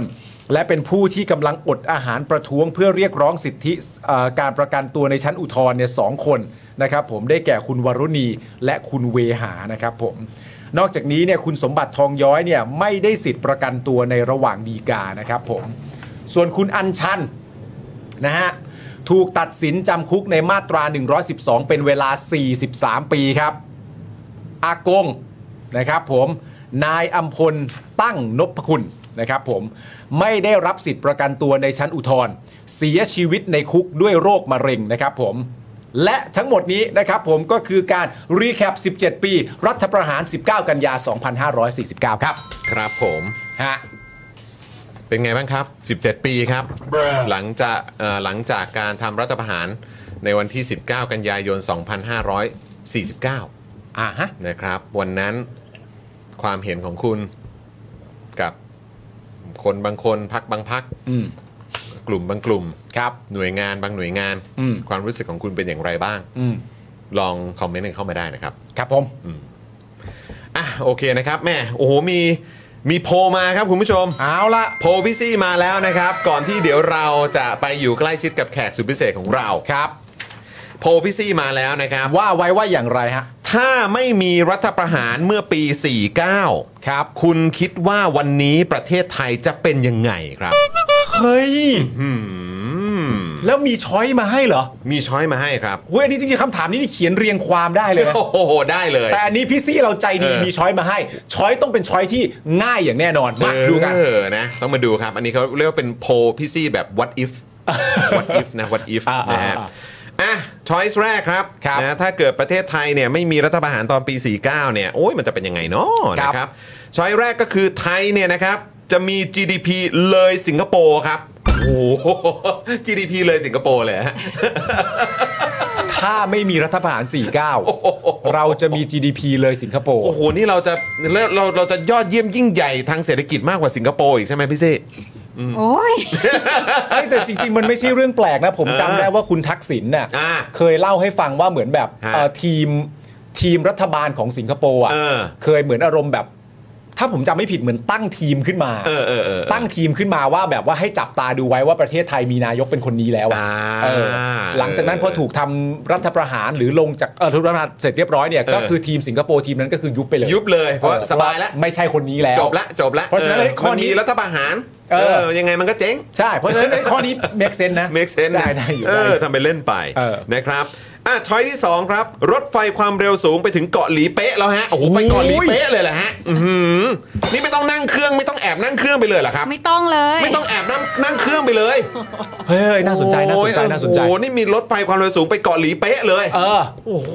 ธรรมดา เฮ้ยแจ๋ว ที่ไหน แจ๋วแจ๋วแจ๋ว นะครับ เอ้ยคนเรามีสิทธิ์จะฝัน ครับผม เฮ้ยมันอาจจะจริงก็ได้ โอ้โห เออจริ ทำ ง ไป ก็ได้ เล่นไปนะครับนะฮะหรือนี่ครับ คุณพิธาครับ ทำไม ถ้าไม่มีรัฐประหารปี 49 นะ เออ ทุกวันนี้คุณพิธาคงจะเล่นละครวาย แล้วก็ออกซิงเกิลไปแล้วฮะโอ้ เฮ้ยก็นี่คนเรามีสิทธิ์ที่จะฝันไง เฮ้ย เออ ทำไปเล่นไป ไม่แน่ฮะ เอ ได้ อคุณพิธาก็อาจจะมาสายแบบสายบันเทิงก็ได้ ก็ได้ เออทำไปเล่นไป ละครเล่นแบบไหนก็ได้ นะครับ และช้อยสุดท้ายครับ ประชาธิปัตย์ก็เป็นแบบที่เป็นนี่แหละ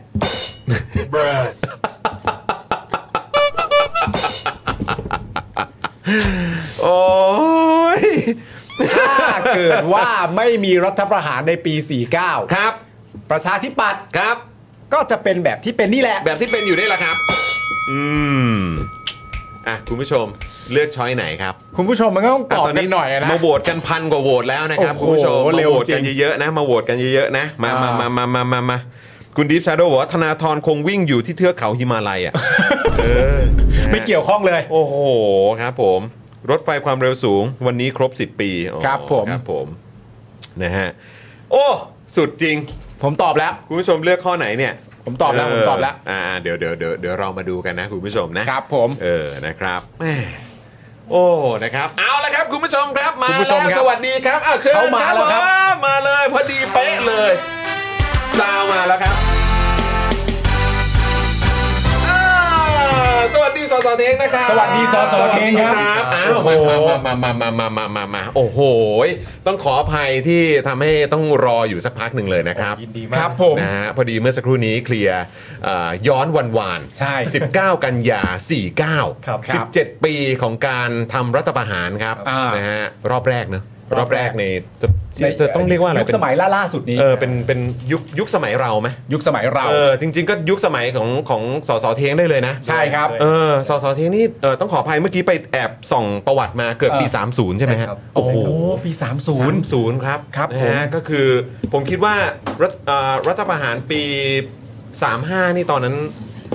ตอนนั้นพฤษภา เออตอนนั้นคือแบบว่าเราเราเราเราจำได้ไหมฮะเราเรา โอ้โหตอนนั้นจำไม่ได้เลย จำไม่ได้ใช่ไหม แต่เรื่องเล่าที่คุณพ่อเล่าให้ฟัง ซึ่ง อ่า ไม่ได้อยู่ในความทรงจำผม ครับผม ครับ แต่ถ้าเกิดว่าเป็นเอ่อตอน ครับ 49 ก็น่าจะพอจำได้อยู่ จำได้จำ อ่ ได้ าโอเค ครับผมแล้วก็ ห้าเจ็ดนี่ก็ไม่ต้อห้งจ็ด สืบเนอะอันนี้มัน ห้า อยู่ เจ็ด ใน คงไม่ต้องพูดถึง ความทรงจำอยู่แล้วนะฮะ เออนะครับย้อนไปเอ่อตอนปี 49 คือไหนๆวันนี้ก็เป็นวันครบรอบนะฮะอ่ะเดี๋ยวเดี๋ยวมีมีหูฟังนะฮะถ้าเกิดว่า ครับ สสอยากจะเอ่อฟัง เล่น ซาว มันจะมี sound ฮะ เออมันจะมีซาวเอฟเฟกต์นะฮะเออนะ เรี ฮะ ยกผมเทงธรรมดาก็ได้ครับคุณ อ่ะอ๋อครับผมอ่ะ ครับอ่ะคุณเทงคุณเทง คุณเท้ง เอ คุณ อ เท้ง ครับผมนะฮะแหมเราก็แหมพอคุยกับเอ่อสสไง เราอย่าไปติดดี ก็รู้สึกแบบว่า เราอย่าไปติด ฮะ พี่หน่อยต้องเรียกมาแล้วเลย อ๋อเออใช่จริงด้วยเออคุณเทงเออ คุณ ค เท้ รั ง บผม คุณเท้งฮะ อ่ะพอดีอย่างที่บอกไปนะครับว่าคือมันครบรอบ 17 ปีพอดีนะครับ คิดว่าเมื่อกี้มีโพลของพี่โรซี่ครับ ครับ นะโพลของรายการของเรา ถามว่าถ้าไม่มีรัฐประหารเมื่อปี 49 คุณคิดว่าวันนี้ประเทศไทยจะเป็นยังไง เออ คุณเทงมองว่ายังไงฮะ เออ คือผมคิดว่าคืออย่างน้อยๆถ้าเราปล่อยให้มันเป็นไปตามกระบวนการประชาธิปไตยใช่ไหม อืม ครับ ครับ ตอนนั้นเอ่อข้ออ้างของการออกมาปฏิวัติก็คือเรื่องของการทุจริตคอร์รัปชัน ครับ ซึ่งผมคิดว่าถ้าประชาชนเป็นเจ้าคนที่เป็นเจ้าของอำนาจสูงสุดเนี่ยเขาเห็ ครั น บ ว่ารัฐบาลเริ่มไม่ดีจริงเนี่ย อืม ก็ปล่อยให้กระบวนการตัดสินไป ผมว่า ครับ ประเทศไทยน่าจะไปได้ไกลกว่านี้เยอะ อืม อ่าผมผมเชื่ออย่างนั้นนะครับ ผม แต่การปฏิวัติรัฐประหารเนี่ยมันเป็นการดึงประเทศถอยหลังอะไรกลับไปหมดเลยนะครับ ไร้ซึ่งข้ออ้างเนอะ ใช่ จะอ้างอะไรก็แล้วแต่ ครับ คือพอมาทำงานในเอ่อแบบการเมืองรัฐสภา การบริหารประเทศ หรือว่าการตรวจสอบ การทำงานของภาครัฐ หรือว่ารัฐบาลเนี่ยคือเราเราเราเห็นอะไรบ้างครับที่แบบคือรู้สึกว่าโอ้โหถ้าเกิดว่าเป็นประชาธิปไตยอะ่ะหรือว่าถ้าไม่มีแบบอำนาจของการรัฐประหารถึงสองครั้ง มันเกิดขึ้นในช่วงที่ผ่านมาเนี่ยคือคิดว่าเราจะไม่เจอปัญหาประมาณไหนบ้างครับ เรื่องการการบริหารประเทศอะเออ เออผมว่าอย่างแรกก่อนเราไม่มีรัฐธรรมนูญ 60 แน่นอน อ้าวเรื่องใหญ่เลย เรื่องใหญ่ ครับ เจ้า ผม ปัญหาอยู่นะตอนนี้อ่า ก็กติกาที่บิดเบี้ยวใช่ไหมฮะ ครับ เอ่อการที่มีคนที่ไม่ได้มาจากการเลือกตั้ง มาเลือ ค ก รับ นายกได้อย่างการเลือกตั้งล่าสุดเราก็เห็น ครับ ใช่ไหมฮะหรือเรื่องขององค์กรอิสระ ครับ ที่ถูกแต่งตั้งมาจากมรดกสืบทอดของคอสช อืม อะไร ครับ ต่างๆนานาเนี่ยผมคิดว่าเราไม่น่าจะเห็น อืม อืม เอ่ออะไรลักษณะอย่างนี้เนาะ ครับ นะครับแล้วก็ผมคิดว่าพอไม่มีกลไกอะไรลักษณะอย่างเงี้ย ครับ อย่างน้อยๆให้ประชาชนตัดสินลงโทษผ่านการเลือกตั้ง ถ้าเราได้รัฐบาลที่เอ่อเขาทุจริตจริงตามข้ออ้างในการปฏิวัติเนี่ย ครับ อย่างน้อยๆเนี่ยผมคิดว่ากระบวนการน่ะมันจะค่อยๆ ปรับเปลี่ยนไปตามความต้องการของประชาชนจริง อืม ๆ แต่พอกติกาสูงสุดเนี่ยมันมันไม่ได้เป็นไปตามเจตจำนงประชาชนเนี่ อืมยเราก็จะเห็นเนาะ อืม ว่ากลายเป็นว่าเออไม่ว่าจะรัฐบาลชุดที่แล้ว 8 9 ปีที่ผ่านมาหรือว่าผลการเลือกตั้งวันนี้ สื่อต่างประเทศก็พาดหัวข่าวว่าจริงๆเนี่ยโอเคมันเป็นข้อเท็จจริงเนาะ อืม อ่ะผมอาจจะไม่ได้พาดพิงก็เขา ครั ก็ บ พาดหัวข่าวไปแล้วว่า อืม เออประเทศไทยเรากำลังจะมีนายกรัฐมนตรีที่เออบางทีเขาก็ไม่ได้เออประชาชนไม่ได้โหวตมาเพราะไม่ได้ชนะการเลือกตั้งระดับหนึ่งมา ครับ ซึ่งเราไม่ได้โทษพรรคการเมืองนะเราโทษกติกาที่บิดเบี้ยว ครับผม ครับ ผม ครับ อืมนะฮะขออีกนิดได้ไหมฮะก่อนที่เราจะไปถึงเนื้อหาของเราที่วันนี้อยากจะเชิญเอ่อคุณเทงมาคุยกันเนี่ยก็คือเอ่อวันก่อนเนี่ยเราก็นำเสนอที่ เอ่อคุณเทงพูดใน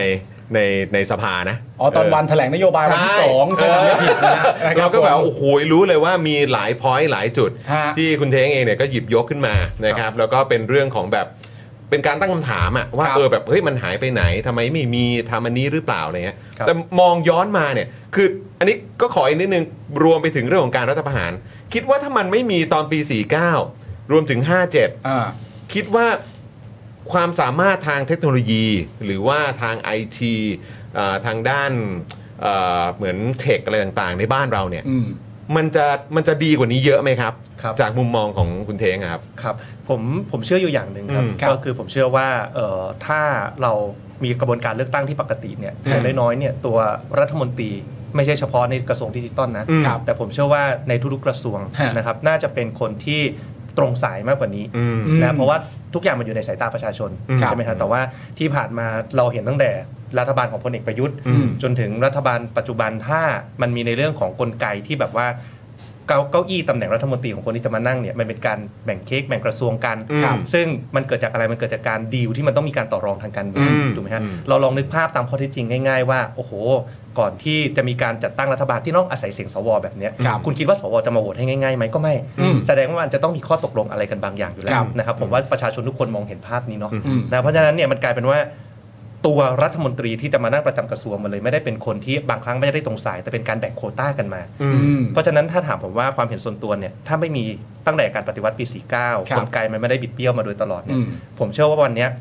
นะครับเราน่าจะมีรัฐมนตรีที่ตรงสายมากกว่านี้ แล้วก็เรื่องของเทคโนโลยีดิจิตอลในประเทศเนี่ย อืม ผมก็คิดว่าน่าจะไปได้ไกลกว่านี้เหมือนกัน อืม อืม คือคือผมต้องยอมรับอย่างหนึ่งนะคุณปาล์มคุณจอนก็ ค คื รั อบ ผมไม่ผมไม่ได้เป็นคนที่เก่งกีกหรือเก่งสายเทคที่สุดในประเทศแน่นอน อ่า อะ ครับ ไม่ใช่แน่นอนแล้ว ใช่เพราะคนนั้นคือผมไงฮะ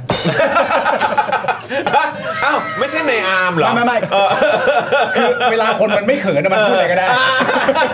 ไม่ได้ เชิญเชิญเชิญต่อ เเอต้องต้องเบรกต้องเบรก ต้อง break ต้อง break ก่อน break ครับผก่อนมต้องเบรก อ่ะเชิญเชิญเชิญต่อ เพราะฉะนั้นก็คือจริง ๆ แล้วก็คิดว่ามันน่าจะไปได้ไกลกว่านี้แหละ ครับ นะครับแล้วก็น่าจะเปิดกว้างให้คนที่มีความสามารถหรือว่าคนที่แบบนะเออเขาเอ่อให้ความสำคัญในเรื่องนี้จริงๆเนี่ยเขาก็จะมาพัฒนาได้อย่างต่อเนื่องเรื่อย ครัๆบแต่ในช่วงที่ผ่านมามันโดยส่วนใหญ่มันคงจะมีแต่เรื่องของการดิวซะมากกว่า จนท้ายที่สุดมันก็ดูจะไม่ไปไหนเหมือนกัน อืม ครับ เออ นะฮะ คือบางทีบางคนก็บอกว่า เออ แบบเรื่องการเมืองอ่ะ มันต้องเป็นเรื่องของการต่อรอง อืม เรื่องของการคุยหลังบ้าน อืม เรื่องของการคุยหลังไม่ อืม อ่ะไปคุยกันที่เอ่อเขาเรียกว่าพื้น อะไรก็ ที่ ว่า ส่ว กัน น ตั ไป ว อ่ะ เอออา แบบคนไม่ต้องรู้กันก็ได้อะไรอย่างเงี้ย อ่า เป็นการดีลกันอะไรอย่างงี้กันซะมากกว่า แล้วก็มีคนเสนอมาบอกว่า เฮ้ย แต่จริง ๆ แล้วเนี่ย ถ้าเกิดว่าใช้เทคโนโลยีในการตรวจสอบ อืม เอ่อในเรื่องของการเปิดให้มัน อ่า เห็นถึงความโปร่งใส ครับ อะไรแบบเนี้ยเออคือมันมันก็จะช่วย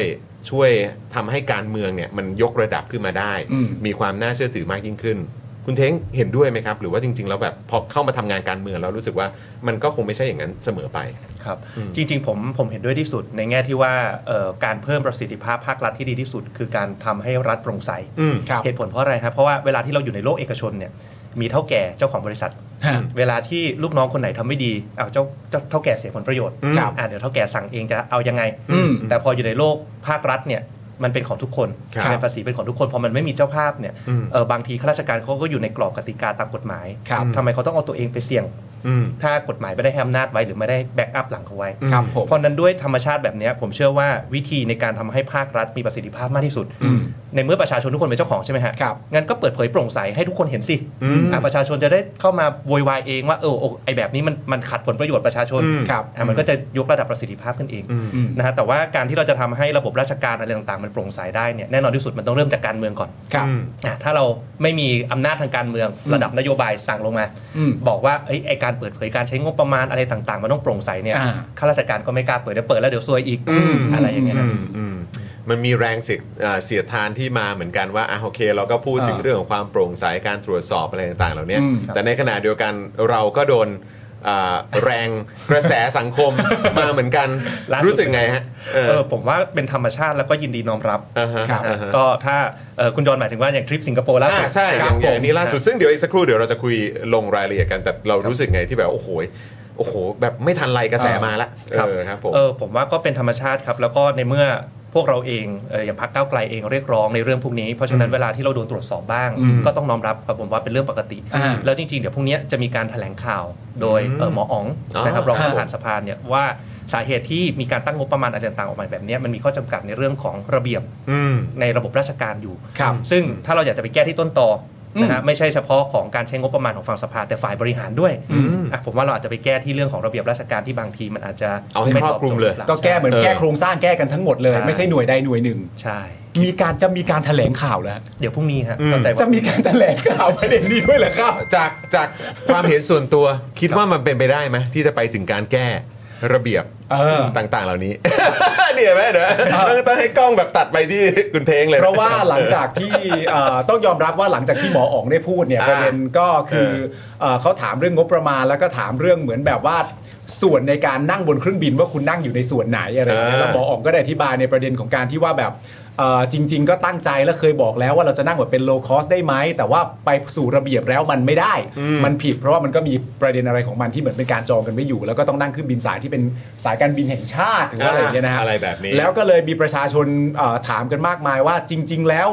เอ่อด้วยคาแรคเตอร์ของพรรคก้าวไกลเนี่ยมันไม่น่าจะสมยอมหรือจำยอมกับเรื่องราวอะไรต่างๆนานาที่ดูเหมือนก้าวไกลก็ไม่ต้องการทำไมไม่ไปแก้ที่กฎระเบียบทำไมถึงไม่ยอมจำนนแล้วก็แค่ทำตามเขา มันก็มีคนตั้งคำถามแบบนี้ อันนี้ว่าไงฮะ ครับอย่างที่หมออ๋องออกรายการพิยุทธไปเมื่อ ครับ เมื่อเอ่อตอนเช้าเนี่ย ครับ ก็จะมีในเรื่องที่ว่ามันเป็นระเบียบของกระทรวงการคลัง ครับ ซึ่งมันเป็นกฎหมายลูกที่อยู่ในฝ่ายบริหาร เราเองเนี่ยเราจะเบิกเงินจากคลังใช้เราก็ต้องปฏิบัติตามระเบียบเขา ครับ เพราะฉะนั้นจากคำถามเมื่อเมื่อกี้ว่าเอ๊ะแล้วถ้าเราจะเข้าไปแก้ระเบียบได้ไหม อืม ผมผมเชื่อว่าพวกเราไฟท์เต็มที่เนาะแต่ว่าจะแก้ไม่แก้เนี่ยก็อยู่ที่รัฐบาลด้วยว่าเขาอยากจะแก้ระเบียบตรงนี้ด้วยหรือเปล่า อ่า นะฮะ ซึ่งตรงพาร์ทนี้เป็นพาร์ทของเอ่อเขาเรียกว่าอะไรเป็นเป็นกติการะดับกฎกระทรวง เออผม ใช่ไหมฮะ อันนี้ผมไม่แม่นไม่แน่ใจ อ่า เห โอ มือ เคนโอเคโอเคกันครับ แต่ว่าก็คือท้ายที่สุดแล้วมันก็ต้องก็ต้องได้รับความร่วมมือ ครับ และเห็นชอบจากฝั่งของฝ่ายบริหารด้วยเหมือนกันแหละ อ่า ถ้าเกิดว่าอยากจะช่วยกัน ใช่ อ่าปรับแก้ในเรื่องของระเบียบอันนี้ ใช่ ใช่ไหมครับอื้อหือไม่ทันไรจริงๆเนาะ โอ้โห แป๊บเดียวเลย แป๊บเดียว ก็ทางก้าวไกลก็ทำไปเพราะว่าวันนี้ที่พูดมาแล้วมีคนตกใจก็ประเด็นก็คือตัวหมออ๋องบอกว่าถ้าเขากลับมาเขาจะนำเอกสารกลับมาเป็นปึกๆเลย นะฮะว่าแบบนี้ไปทำแบบนี้กันมา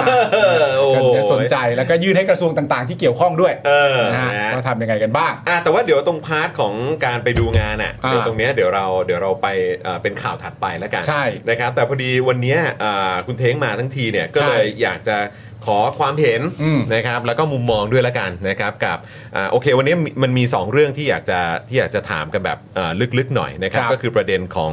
เงินดิจิตอล10,000 บาท ครับ ด้วย ครั นะ บ ครับนะแล้วก็อีกพาร์ทหนึ่งก็คงจะเป็นเรื่องของการการจะไปดูเรื่องของสมาร์ทพาร์เมนต์ที่ อืม ที่ สิงคโปร์ สิงคโปร์ด้วยนะครับว่าเออมันจะมันจะส่งผลยังไงบ้างนะครับ อ่า แล้วก็มองเอ่อเรื่องของโปรเจกต์นี้เป็นอย่างไรนะค ครั รับบ ผม นะงั้นขอขอไปที่รายละเอียดเบื้องต้นตรงเอ่อเงินดิจิตอล10,000 บาทก่อนได้ไหมครับ ของคุณจุลพันธ์นะ จะได้อัปเดตคุณผู้ชมด้วย อัปเดตทางคุณเทงด้วย ใช่ นะครับแล้วเราจะได้มาฟังความเห็นของคุณเทงด้วยว่าเอ่อคิดเห็นอย่างไรเห็นด้วยไหมนะครับ อ่า หรือว่ามีข้อเสนอแนะอะไรหรือเปล่า ใช่ นะครับนะฮะ แล้วมันจะมีคำถามสำคัญมากเลยอันเนี้ยที่รอถามคุณเทงอยู่เนี่ย แล้วมันจะเราเชื่อว่ามันจะคลายข้อสงสัยได้ ใช่ คุณผู้ชม ะฮะจะ วันนี้ คลยข้อ เราได้ สงสัย คุณเท้งมาทั้งทีเนี่ยนะครับ ใช่ นะฮะเราต้องรบกวนเขาให้เต็มที่ครับ เออนะฮะให้ให้คุ้มเงิน เออ ภาษีประชาชน ใช่ คือจ ขอร ริ บ ง ก ๆ วน อะ หน่อยละกัน เราเคย เออ คิดอย่างนี้คุณผู้ชมฮะเวลาที่เรามีเอ่อสสมาที่รายการของเราเนี่ย เราเคยคิดมาอยู่ช่วงแว็บหนึ่งนะครับ ผมว่าเราจะตั้งชื่อช่วงใหม่ขึ้นมาในรายการ ชื่อช่วงว่าตายไหมหรือไม่ ซึ่งก็มีคนพิสูจน์พิสูจน์เอ่อความสามารถไปแล้วนะ ใช่ ไม่ว่าจะเป็นคุณโรม คุณโรม คุณโรมนี่ก็แบบโอ้โหถามอะไรโอ้โหได้ วันนั้นเนี่ย ได้ ที่ หม เรา ดเลย ถามคุณโรมเนี่ยเราถามประเด็นเรื่องหลังคาบ้านอ่ะ เออที่ที่ ที่มันยื่นออกมา เออที่เขาไปทำเป็นแบบที่จอดรถอยู่กลางหมู่บ้านนะครับ ครับ เออนะฮะคุณโรมก็ตอบได้ ต ว่ะ อบทันทีเลย เออ ตอบทันทีเลย โอ้โห นะฮะคุณ คือ ผู้ชม สามารถงัดทุกสิ่งอย่างขึ้นมาตอบคำถามได้หมดเลย เดี๋ยวคราวนี้เดี๋ยวเราจะลองถามคุณเทงบ้างนะครั ใช่ ดูซิว่าจะเป็นยังไง แต่ไม่ใช่เรื่องหลังคาบ้านแล้วนะ ไม่ใช่ครับไม่ใช่ไม่ใช่ไม่ใช่เป็นเป็นเรื่องที่ผมคิดว่าคุณเทงน่าจะ ใช่ เชี่ยว แน่น ชาญ อน พอสมควร นะครับผม เออ คืออย่างนี้ครับคุณผู้ชมครับเมื่อวานนี้นะครับคุณจุลพันธ์อมรวิวัฒน์นะครับรัฐมนตรีช่วยคลังเนี่ยนะฮะเปิดเผยถึงกรณีที่มีข่าวนะครับว่าจะพิจารณารัศมีการใช้เงินดิจิทัลวอลเล็ตนะครับผม 10,000 บาท จาก 4 กิโลเมตรเนี่ยเปลี่ยนนะฮะว่าจะให้เป็นใช้ในภายในอำเภอได้นะครับผมว่าแบบนี้ครับ ยังไม่มีข้อสรุปในขั้นตอนนี้ยังไม่มีนะ โดยมองว่าการใช้เงินดิจิทัลนะครับผมในอำเภอเนี่ยเป็นแนวคิดที่เป็นประโยชน์ทำให้การใช้เนี่ยสะดวกขึ้น แต่ยังไม่เอ่อแต่ยังคงยึดในเรื่องกรอบนะครับแนวความคิดเรื่องการกระตุ้นเศรษฐกิจ ในระดับชุมชนฐานรากนะครับ ดังนั้นต้องทำให้เกิดความสมดุลที่เหมาะสมนะครับ คุณจุลพันธ์บอกว่านายกนะฮะคือคุณเศรษฐาเนี่ยขอเวลา 10 วันครับ โดยปรับจาก 14 วันเป็น 10 วัน ซึ่งทางคณะทำงานนะครับยินดีและยืนยันว่าเราจะส่งกรอบรายละเอียดทั้งหมด ให้ทางคณะรัฐมนตรีในอีก 10 วันข้างหน้า จะมีทั้งกรอบวงเงินนะครับดำเนินโครงการที่ชัดเจน เงื่อนไขรายละเอียดของการใช้เงินดิจิทัล รวมถึงแหล่งเงินต่างๆ ที่จะนำมาใช้ในโครงการด้วย เพราะว่าในประเด็นนี้ในวันที่แถลงนโยบายเนี่ยก็มีสสหลายท่านที่พูดถึงประเด็นของการที่ว่า เฮ้ยทำไมมันดูลอยๆ กลางๆ โล่งๆเขาก็บอกว่าเดี๋ยวอีก 10 วันในประเด็นนี้เนี่ยเขาจะบอกแล้วนะครับผม ขณะที่เมื่อวานนี้ครับ คุณเศรษฐาเนี่ยได้พูดนะครับในงานไทยไทยรัฐฟอรัม 2023 นะครับ ว่าโครงการแจกเงินดิจิทัล 10,000 บาทนะครับ จะยังใช้บล็อกเชนฮะมาอีกแล้วครับบล็อกเชนนะฮะ ตามที่ได้หาเสียงไว้เช่นเดิม ยืนยันว่าจะดำเนินการอย่างแน่นอน คาดว่าได้เห็นแน่ภายในไตรมาสทีหนึ่1 ของปี 2567 นะครับ ปีหน้านะ ปีหน้าฮะสำหรับวงเงินที่ใช้เนี่ยนะครับประมาณ 5 6 0 0 0 0 ล้านบาทก็เป็นตัวเลขที่เราคุ้นหูกันอยู่แล้วว่าจะเป็นตัวเลขนี้นะครับ แต่ขึ้นอยู่กับจำนวนประชากรในช่วงเวลานั้นด้วย โดยเบื้องต้นนะครับ สั่งการให้คุณจุลพันธ์เนี่ยไปหาแนวทาง โดยเฉพาะในเรื่องกรอบวงเงิน และแหล่งเงินที่จะใช้ในการดำเนินการแล้ว ซึ่งถ้าตามมาจากที่คุณจุลพันธ์บอกก็คือว่าอีกประมาณ 10 วันเนี่ยเดี๋ยวเราจะได้รู้ทั้งหมดและที่มาของเงิน เงินที่ใช้รายละเอียด กรอบการทำงานเงื่อนไขรู้หมดเลยนะครับผม เพราะฉะนั้นครับคุณเทงครับ หันกลับมาที่คุณเทงค หั รับ นกลับมาที่คุณเทงครับ คุณเทงครับ เราฟังมาทั้งหมดแล้วเนี่ยไอ้เรื่องกรอบเวลาอะไรต่างๆนานานั้นว่าไปเรื่องหนึง เดี๋ยวว่ากันเดี๋ เดี๋ ย ยว ว ว่ากัน คุยกับคุณเทงแน่นอเดี๋ยวว่านกัน ว่าคุณเทง เออ รู้สึกยังไงบ้างนะครับผม แต่อย่างแรกที่เราอยากรู้กับคุณเทงนะฮะเพราะเราก็เฝ้ารอคำตอบนี้มานาน แล้ว คุณเทงครับ อธิบายคำว่าบล็อกเชนให้ฟัง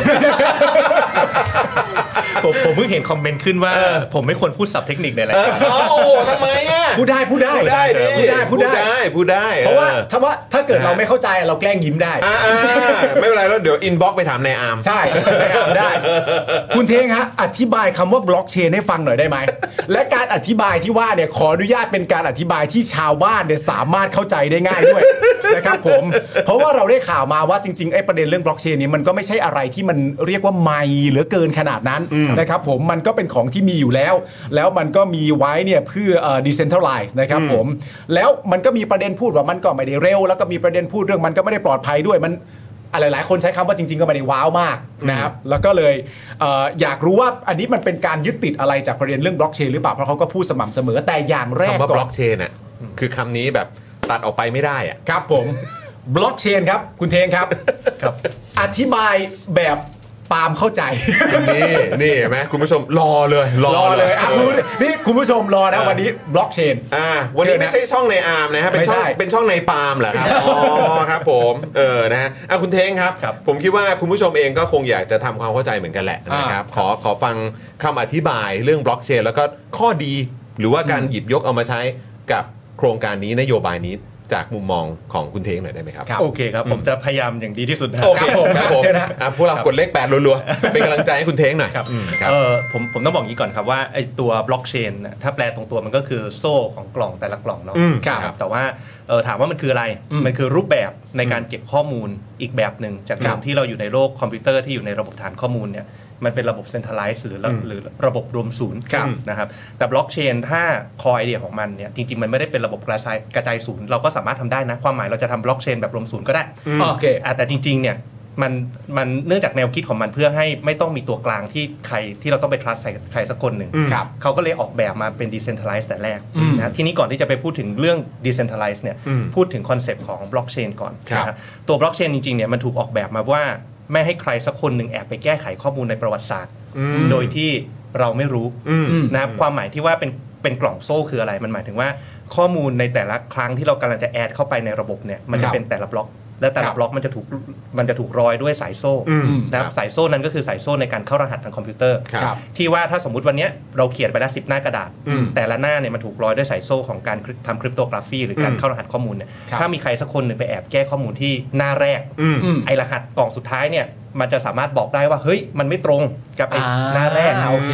อ่า ไอ้ ไอ มั เดีย น ข เกิ อ ด ง การเปลี่ยนแปลง มันเกิดการเปลี่ยนแปลง อ่าครับผม นะครับ ไอเดียของบล็อกเชนก็คือเรื่องแค่นี้แหละว่ามันเป็นระบบฐานข้อมูลนะฮะ อืม ที่ทำให้เราสามารถพิสูจได้โดยหลักคณิตศาสตร์ว่า ครับ ไม่มีใครแอบกลับไปแก้ข้อมูลในประวัติศาสตร์ ืม นะโอฮะเค ทีนี้เวลาที่เราบอกแบบเนี้ยแล้วถ้าสมมุติว่าผมบอกว่าผมเป็นคนเดียว อืม ที่ถือข้อมูลทั้ง 10 หน้ากระดาษอยู่ ครับ แล้ว 10 หน้ากระดาษเนี่ยก็มีการเข้ารหัส อืม ถามว่าคุณปางคุณจรจะเชื่อผมได้ไหมว่าเฮ้ย อืม ผมไม่ได้เข้าไปแก้หน้าแรกจริง อืม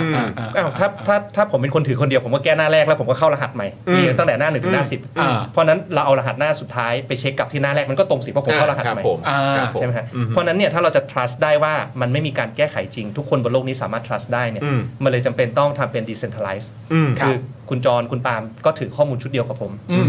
เนาะแล้วเราก็ต้องมีการทำที่เขาเรียกว่า consensus algorithm ก็ความหมายก็คือเอ่อทุกๆ ครั้งที่จะมีการเพิ่มข้อมูลเข้าไปในบล็อกเชน ครับ ทุกคนจะต้องเห็นภาพตรงกัน คือหมายว่าเวลาจะมีการอัปเดตข้อมูล อืม อะไรต่างๆเนี่ยก็คือทุกคนต้องทราบ ใช่ พร้อมกันว่ามันเกิดการอัปเดต ครับ นะ อะไรแบบเนี้ย ครับ อ่า เพราะฉะนั้นพอมันมีในเรื่องของการที่จะต้องมาคุยกัน ฮะ ว่าทำยังไงให้เห็นภาพตรงกันว่าข้อมูลใครไปเพิ่มอะไรส่วนไหน ครับ นะครับมันเลยต้องเขาเรียกว่ามีมี network overhead ความหมายก็คือต้องมีการคุยกันนะ อืม แล้วคอมพิวเตอร์เนี่ยถ้าเราประมวลผลอยู่ในเครื่องตัวเอง ฮะ ระหว่าง CPU RAM Hard Disk เนี่ยมันทำงานได้เร็วเนาะ ครับ แต่เมื่อไหร่ก็ตามที่ต้องผ่านอินเทอร์เน็ต ผ่านเน็ตเวิร์กเนี่ยมันจะช้า ครับ อันนี้แหละครับ คือเป็นที่มาที่บล็อกเชนในปัจจุบันเนี่ยมันช้าเพราะว่ามันต้องมีการคุยกันก่อนระหว่างเครื่อง อ่าโอเค โอเค ก็คือหมายความว่าระบบการสื่อสารอินเทอร์เน็ตต่างๆเนี่ย ครับ เออคือจริง ๆ แล้วมันก็จะต้องพร้อมที่จะรองรับระบบนี้ด้วยใช่ไหมครับ ใช่ มันถึงจะดีกว่า ครับ แล้วตอนนี้มันพร้อมไหมฮะ เออจริงๆถ้าถามว่าอินเทอร์เน็ตในปัจจุบันเราก็ค่อนข้างเร็วอยู่แล้ว อืม ครับ นะแต่ว่ามันเป็นมันเป็นข้อจำกัดของบล็อกเชนที่พอมันเริ่มเก็บข้อมูลขนาดใหญ่ อืม ในโลกที่เราอยู่ในแบบเราเรียกว่าโลกยุค Big Data ต่างๆ นานาเนี่ย ครับ เราไม่สามารถไมเกตข้อมูลขนาดใหญ่ เหล่าเนี้ยที่อยู่ในโลกเว็บ 2.0 อืม ขึ้นไปอยู่บนบล็อกเชนที่เขาจะเรียกว่าเว็บ 3.0 ได้นะตอนตอนนี้ โอเค อ่ะมันมันมันยังประมวลผลไม่ทันอ่ะถ้าพู อื ด ม โดยสรุปง่าย บ้านเราใช่ไหมฮะ อืม ๆจริง ๆ ทั่วโลกเลยฮะ ทั่วโลกด้วย อ๋ออ๋อ โอ โอ เค เค ครับ เพราะฉะนั้นก็คือแปลว่าเอ่อจริง ๆ แล้วมันก็จะต้องมีการสร้างเหมือนระบบที่จะรองรับตรงนี้ไว้ก่อนด้วยใช่ไหมครับ ครับ ตอนนี้ตัวเทคโนโลยีบล็อกเชนที่เขาบอกว่าอนาคตเรากำลังจะขึ้นเว็บ 3.0 เนี่ย อืม นะครับยังอยู่ในช่วงของการลองผิดลองถูกระหว่างการพัฒนา อืม นะครับแต่ถามว่าภาพปลายทางเมื่อไปสู่เว็บ 3.0 คืออะไร อืม นะครับทุกวันนี้เราอยู่บนเว็บ 2.0 เนี่ยข้อมูลบนโซเชียลมีเดีย ครับ นะครับของเอ่อคุณจรคุณปาล์มเนี่ยเราจะเห็นว่าอยู่กับ Facebook หรือว่า อืม X หรือ ครั Twitter ค ค รั รั บบ นอตเตอร์ นะครับ ข้อมูลว่าเราไปเป็นเพื่อนใครเรา follow ใครเราโพสอะไรเนี่ยอยู่กับเขาหมด อืม อ่า มันมีการออกกฎหมาย GDPR หรือ PDPA มาเพื่อคุ้มครองข้อมูลแล้วว่าอ่ะถ้าวันหนึ่งฉันอยากจะได้ข้อมูลเพื่อนทั้งหมดออกจาก Facebook อืม Facebook ห้ามห่วงนะ Facebook ต้องให้ อืม นะฮะอันนี้คือกฎหมายเพื่อมาคุ้มครองสิทธิข้อมูลส่วนบุคคลเรา ครับ ครับ นะฮะแต่ว่าตัวเทคโนโลยีเองเนี่ยถามว่าข้อมูลมันก็ยังอยู่กับเขานะ อืม กฎหมายแค่การันตีว่าเราสามารถขอการถ่ายโอนข้อมูล อ่า ขอทำลายได้ ครับผม แต่เมื่อไหร่ก็ตามที่อยู่บนเว็บ3นะฮะภาพทุกอย่างเปลี่ยนไปหมดเลย ข้อมูลทุกอย่างที่เกิดขึ้นบนอินเทอร์เน็ตอยู่กับเรา อืม อยู่กับเรา อืม ทุกโพสต์บน Facebook เอ่อทุกการขอเป็นเพื่อนบน Facebook ฮะ เมื่อไหร่ก็ตามที่อยู่บนเว็บ 3 ผมย้ายไปค่ายใหม่ อืม สมมุติผมย้ายไป X อ่าฮะ ข้อมูลการเป็นเพื่อนการโพสต์ทั้งหมด ผมสามารถย้ายไป โยกไปตรงนั้น โอ้ ได้ PX ได้เลย โอ้ โอ้ แล้วสิ่งที่เปลี่ยนคืออะไรครับ เปลี่ยนแค่ฟีดอัลกอริทึม อืม เพราะว่าสิ่งที่เอ่อเว็บไซต์แต่ละเว็บเขาขายคืออะไรเขาขายคือขายฟีดอัลกอริทึมเนาะในการโชว์แอดอะไรของเขาที่ต่างไป อืมอืม แต่ข้อมูลน่ะมันเป็นข้อมูลยูเซอร์ อ่ะ อืม อืม ใช่ไหมฮะเพราะฉะนั้น ของแต่ละ โก คน ของแต่ละคน ครับ เพราะฉะนั้นโลกในอนาคตเนี่ยเอ่อสิทธิหรือว่าอำนาจอธิปไตยทางข้อมูลเนี่ยมันจะกลับมาอยู่กับยูเซอร์ทุกคน อืม อ่า แต่แต่สำหรับผมในยเว็บ3เนี่ยอีกไกล พอสมควร โอเค อีกไกลนี่คือประมาณเท่าไหร่ฮะ ให้ผมประมาณน่าจะเป็น 10 ปีอัพ เป็น 10 ปีเลยเหรอ คิดว่าอย่างนั้น อืม นะครับ ครับผมก็แต่ว่ามองอีกมุมหนึงก็คือ เออ เราก็ยังมีเอ่อเวลาในการ เตรียมการ ตัวไหม อืม เออไหมหรือเปล่าหรือว่าเราช้าไปแล้ว เออผมว่ายังยังไม่ช้าไป อืม ครับตอนตอนนี้มันยังอยู่ในระกระกระบวนการระหว่างการพัฒนาอยู่ อืม แต่ทีนี้พอย้อนกลับมาถึงเรื่องดิจิตอลวอลเล็ตก่อน ครับ คือเอ่อผมเองไม่ปฏิเสธว่าบล็อกเชนเนี่ยมันเป็นเทคโนโลยีแห่งอนาคตจริง ในอนาคตถ้ามันจะเป็นอินฟราสตรักเจอร์ของเว็บ 3 นะ อืม ครับ อ่ะมันเป็นจริง อ่าฮะ แต่สำหรับณตอนเนี้ยที่คุณจะเอามาทำนโยบายรัฐ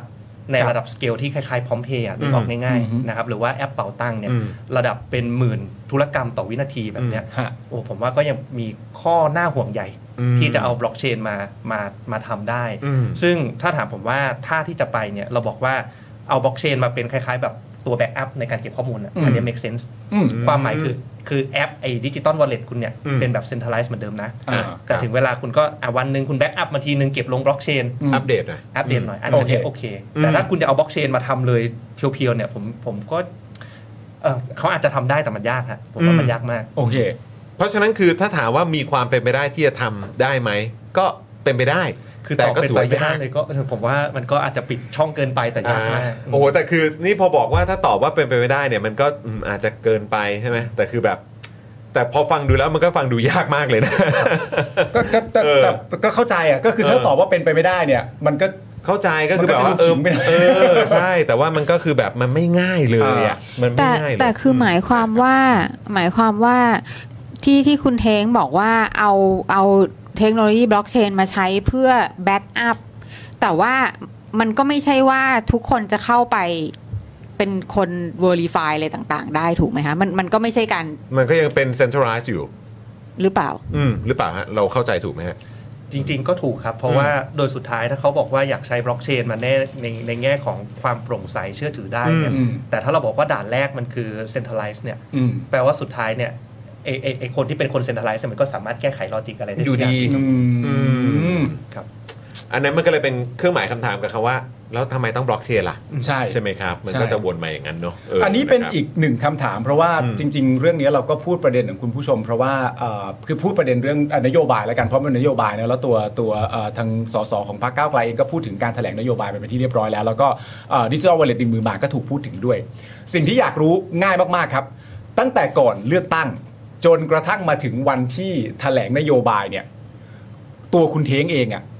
คุณเท้งเข้าใจองค์ประกอบรวมทั้งหมดของประเด็นเงินดิจิตอลวอลเล็ตกับบล็อกเชนเนี่ย เข้าใจแบบแอบสูตรร้อยเปอร์เซ็นต์มาโดยตลอดเลยไหมฮะ ตัวเทคโนโลยีผมเข้าใจแต่ว่า โอเค ผมไม่เข้าใจนโยบายเขาเพราะบางทีเขายังไม่ได้อินดีเทลเท่าไหร่ อ๋อ อ อย่าง วันนี้ก็เพิ่งมีการบอกเพิ่มเติมว่าอาจจะขยายไประดับอำเภอหรืออะไรอ่าเงี้ฮะ ย อืมอืม แต่แต่ตัวหมายถึงว่าตัวตัวเทคของมัน ครับ อันนี้เข้าใจ เข้าใจ แต่เอามารวมกันว่าจะมีวิธีการทำอย่างไรเนี่ย มันอาจจะยังไม่ชัดนักเนื่องจากว่าเขาก็ยังไม่ได้อธิบาย ใช่ โอเค เพราะฉะนั้นคือในพาร์ทของเทคโนโลยีเนี่ย คิดว่าเป็นไปได้ เป็นไปได้ในการทำแบบไฮบริดคือผสมผสานอย่างที่ผมบอก อืม ว่าเอาบล็อกเชนมาเป็นตัวแบ็กอัพ อ่า ผม อ่า คิดว่ายังเป็นไปได้ อืม แต่ถ้าเอาบล็อกเชนมาเป็นตัวหลัก อันนี้ก็ยากอยู่ฮะ อย ากอยู่ ่า อืมอืม แล้วที่เขาบอกว่าต้องใช้บล็อกเชนเพราะว่าจะต้องมีการกำหนด เออพื้นที่ ต่างๆ อะ ใช่ ไร ไหม พวกเนี้ย area คือคือ เออ ครับ แล้วแล้วแล้วถ้าเผื่อ รั ว่า ศมีการใช้จ่าย เออมันมันมันมันจำเป็นจริง ๆ หรือเปล่าที่จะต้อง เป็น บล็อก blockchain บล็อกเชน อืม ผมยกตัวอย่างทุกท่านง่ายๆฮะทุกวันนี้เวลาเราเรียกแกร็บเราเรียกอะไรเนี่ย ครับ มันก็ดู GPS ได้เนาะ อืม แล้วก็ดูได้ว่าไรเดอร์คนไหนอยู่ใกล้ร้าน อ่า วิ่งมารับถึงเราหรือยัง อืมอืม เพราะฉะนั้นเนี่ยซึ่งแอปทุกแอปนะตอนนี้ที่เราใช้เรียกแกร็บเลยใช้เรียกอะไรเนี่ยก็เป็นแอปที่ไม่ได้ขี่บนบล็อกเชนอะ อืม เพราะเพราะฉะนั้นไอ้ตัวเงื่อนไขรัศมี 4 กิโลเมตร ผมว่ามันจไม่เกี่ยว ริง ๆ มันก็ได้ด้วยเหมือนกัน อ่า ก็ได้ด้วย เออมันก็ใช้อยู่ ครับ อืม แต่ก็อาจจะเป็นการวางรากฐานอะไรอย่างที่เขาบอกกันไว้ อย่างที่ว่ากันเออ เออ ซึ่งมันเป็นสิ่งที่เราคุยกันตั้งแต่ตอนช่วงแรก ๆ ที่ได้ยินเลยนะ ใช่แล้วก็ว่ามันน่าจะคืแล้วก็อที่ ประเด็นนี้แหละ ที่พ่อหมอมาบอกไงว่าเออจริง ๆ แล้วมันคือการวางรากฐานหรือเปล่า เอออ ไรแบบนี้สำหรับอนาคต ใช่ ซึ่งที่ต้องเอามาถามอสอเทงก็คือว่าเราเคยคุยกับคุณผู้ชมในรายการแล้วเรามีความรู้สึกว่า คือที่เรากำลังงงอยู่นะตอนนี้เนี่ยกับประเด็นนโยบายนี้ เพราะว่าดูจะเป็นนโยบายแบบนโยบายชูธงด้วยนะนโยบายหลักของเขาด้วยอะไรอย่างเงี้ยนะก็เลยแบบก็เลยแบบหรือว่าเราแค่ยังไม่รู้ อืม แต่ว่าคนที่เขาแบบเซนเซียนเรื่องเนี้ยเขาเข้าใจเพื่อไทยที่อธิบายไปตั้งแต่วันแรก ๆ แล้ว หรือเปล่าอะไรอย่างเงี้ยนะฮะก็เลยต้องมาถามสสเทงอยู่นะ ส ค ส รับ นี่มองมองว่ามันคุ้มค่าไหมกับการกับการทำโปรเจกต์นี้ แล้วก็ถ้าตามที่เขาว่าหรือบางคนก็วิเคราะห์กันก็คือว่าเออมันคือก็คือการวางรากฐานไปสู่อนาคตอ่ะ อืม เออเออสสเทงคิดว่ายังไงฮะ ครับ คืออันนี้เราเรามีคอมเมนต์สองอย่างนะ ครั ฮะ บ อย่างกลุ่มแรกเนี่ยคือในเรื่องสายเทคเมื่อกี้เราคุยกันไปแล้ว อืม อีกสายหนึ่งเนี่ยอาจจะเป็นสายเศรษฐกิจผมให้ให้ได้แต่อาจจะออกตัวไว้ก่อนว่าไม่ได้เป็นตัวแทนนโยบาย อ่า ในเรื่องนี้ ครับผม ใช่ไหม ครับผม คือโดยส่วนตัวผมมองว่าเอ่อเรื่องในการกระตุ้นเศรษฐกิจเขาบอกว่าจะสร้างพายุหมุน อืม เป็นการปั๊มหัวใจเหมือนปั๊มหัวใจคนตายให้ฟื้นขึ้นมาเนี่ย อืม ครับ ผมว่าต้องดูก่อนว่าเราถูกที่ถูกเวลาและถูกฝาถูกตัวหรือเปล่า อืม คำว่าถูกที่ถูกเวลาความหมายก็คือ เรื่องของการเอ่อใช้งบประมาณภาครัฐในการกระตุ้นเศรษฐกิจเนะครับมันมีหลายรูปแบบ ครับ อย่างเช่นการเอาไปลงทุนในโครงสร้างพื้นฐานในการสร้างถนน อืม ก็คือรูปแบบหนึ่ง ฮะ รูปแบบที่สองอย่างเช่นเอ่อเอาไปใช้ในการจัดซื้อจัดจ้างภาครัฐ อืม อืม นะก็อีกรูปแบบหนึ่งรูปแบบที่3เนี่ยรูปแบบสุดท้ายก็คือการแจกเงินอุดหนุนลงไปให้ประชาชน อืมครับ นะครับซึ่งผลการศึกษาของ IMF หรือว่าองค์กร อืม ที่เขา การ ทำ เงิน เรื่อง ระห ข ว่า อง ง ประเทศ การเงินระหว่างประเทศเนี่ยเขาก็ศึกษามาแล้วว่าในรูปแบบสุดท้ายคือการแจกเงินลงไปเนี่ย ครับ มันช่วยสร้างเอ่อตัวตัวคูณทางการคลังเนี่ย อืม ต่ำที่สุด นะครับ สุด อัน ด้วย อันนี้คือวิธีวิธีก่อนว่าถูกวิธีหรือเปล่านะ อืม อ่าฮะ ถูกเวลาหรือเปล่าเนี่ยต้องดูที่ว่าอ้าวแล้ววิธีการในการแจกเงินเข้าไปเพื่อปั๊มหัวใจมันเหมาะตอนไหน อืม มันเหมาะตอนที่เศรษฐกิจมันยังไม่ไม่ไม่พลิกฟื้นขึ้นมา อืม ซึ่งแน่นอนที่สุดตอนนี้ทุกคนก็อาจจะยังรู้สึกว่าอ๋อมันยังไม่ฟื้น แต่ว่าถ้าเราเริ่มดูตัวเลขนะครับเปรียบเทียบกับปีที่แล้วเนี่ยเรื่องของเอ่อมูลค่าของการบริโภค ครับ เราเนี่ยเริ่มกลับขึ้นมาแล้ว อืม เพราะฉะนั้นเนี่ยถามว่าณตอนนี้ที่เขาบอกว่าโอ้เขาอยากจะกระตุ้นการบริโภคในประเทศเพื่อให้ GDP มันโต อืม เราต้องดูก่อนว่าอ่ะอย่างแรกตอนนี้เรามีหนี้ครัวเรือนเนี่ยสูงเป็นอันดับเอ่อประมาณ 90%ของ GDP เนาะ ครับผม นะครับเอ่อถามว่าแล้วที่เขาตั้งเงื่อนไขว่าไม่เอาไม่ไม่ให้เอาดิจิตอลวอลเล็ตไปจ่ายหนี้เนี่ย อืม อ่ะถามผมถ้าสมมติผมเป็นหนี้อยู่ อืม ผมได้ 1 0,000 บาทมาไปซื้อของได้ อืม อ่ะผมก็เก็บเงินสดผมไปจ่ายหนี้แล้วผมก็เอาหมื่นบาทไปซื้อของสิ อืม มันก็ อ่า สุดท้ายเนี่ยที่คุณกำลังจะบอกว่าเฮ้ยไม่เอาไม่ให้เอาดิจิตอลวอลเล็ตไปจ่ายหนี้อ่ะมันก็มันก็ไม่ได้เป็นผล อืม โดยตรงขนาดนั้นหรือเปล่า ครับ เพราะฉะนั้นที่เขาวาดฝันไว้เนี่ยว่าเอ่ออาจจะบอกว่าเอ่ออยากได้ตัวคูณกลับมาหมุนประมาณ 3-4 รอบ หรืออะไรก็ตาม อืม แต่เนี่ยเออมองนะจังหวะจังโคนนะตอนนี้เนี่ยมันก็อาจจะไม่ได้ผลอย่างที่คาดไว้ไหมอะไรอย่างเงี้ย อืม ฮะ อ่า ซึ่งเรื่องนโยบายทางเศรษฐกิจเนี่ยผมว่าอันนี้มันยังดีเบตได้เนาะ อืม อ่ะแต่ถ้าเราดูผลการศึกษาจากต่างประเทศเนี่ยเขาบอกวิธีในการที่จะแจกเงินออกไปเนี่ยมันควรจะอยู่ในจังหวะที่เอ่อการบริโภคมันยังไม่ฟื้น อืม อ่ะแต่ตอนนี้มันฟื้นแล้ว อืม อ่า ไปทำแบบนี้มันจะถูกมันจะมันจะเวิร์กแบบ อ่า คุ้มค่าไหมด้วยเนอะ อืมอืม เพราะมันตั้งเท่าไหร่นะฮะห้าแสนหกหมื่นล้านใช่ไหมครับ ใช่ครับ ห้าแสนหกหมื่นล้านนะครับ แล้วคือจริง ๆ แล้วสสเอ่อคุณเท้งเนี่ยมองว่าเนี่ยคือจนถึงตอนเนี้ยเป็นรัฐบาลมาได้สักพักหนึ่งละใช่ไหมฮะจัดตั้งรัฐบาลมาแล้วอาจจะมีช่วงเอ่อเขาเรียกว่าอะไรอ่ะช่วงที่มีประเด็นเกี่ยวกับทางก้าวไกลฉีก MOU อะไรก็ว่ากันไปเป็นระยะเวลาก็หลายเดือนนะครับ ครับ รวมไปจนถึงแบบก่อนเลือกตั้งด้วย แล้วก็มีนโยบายดิจิทัลวอลเล็ตอันนี้ออกมาเนี่ย คือผมเข้าใจว่าว่าว่าทางคุณเท้งเนี่ยอาจจะไม่ได้แบบโดยตรงทางด้านเศรษฐกิจหรือว่า อืม ทางด้านการเงินนะนะแต่ถามความเห็นหน่อยครับ คือด้วยความที่มันจะมีไอ้ประเด็นเรื่องของบล็อกเชนการใช้เทคโนโลยีนั่นนู่นนี่มา แล้วก็จะใช้เงินถึง 5 6 0 0 0 0 ล้านเนี่ย คือระยะเวลาก่อนหน้าเนี้ยที่มันผ่านมาตั้งหลายเดือนเนี่ย อืม จริง ๆ แล้วมันควรไหมครับ ที่จะต้องสามารถระบุได้ คร่าวๆมาสักพักใหญ่แล้วว่าจะไปเอาเงินตรงนี้มาจากไหนอ่ะ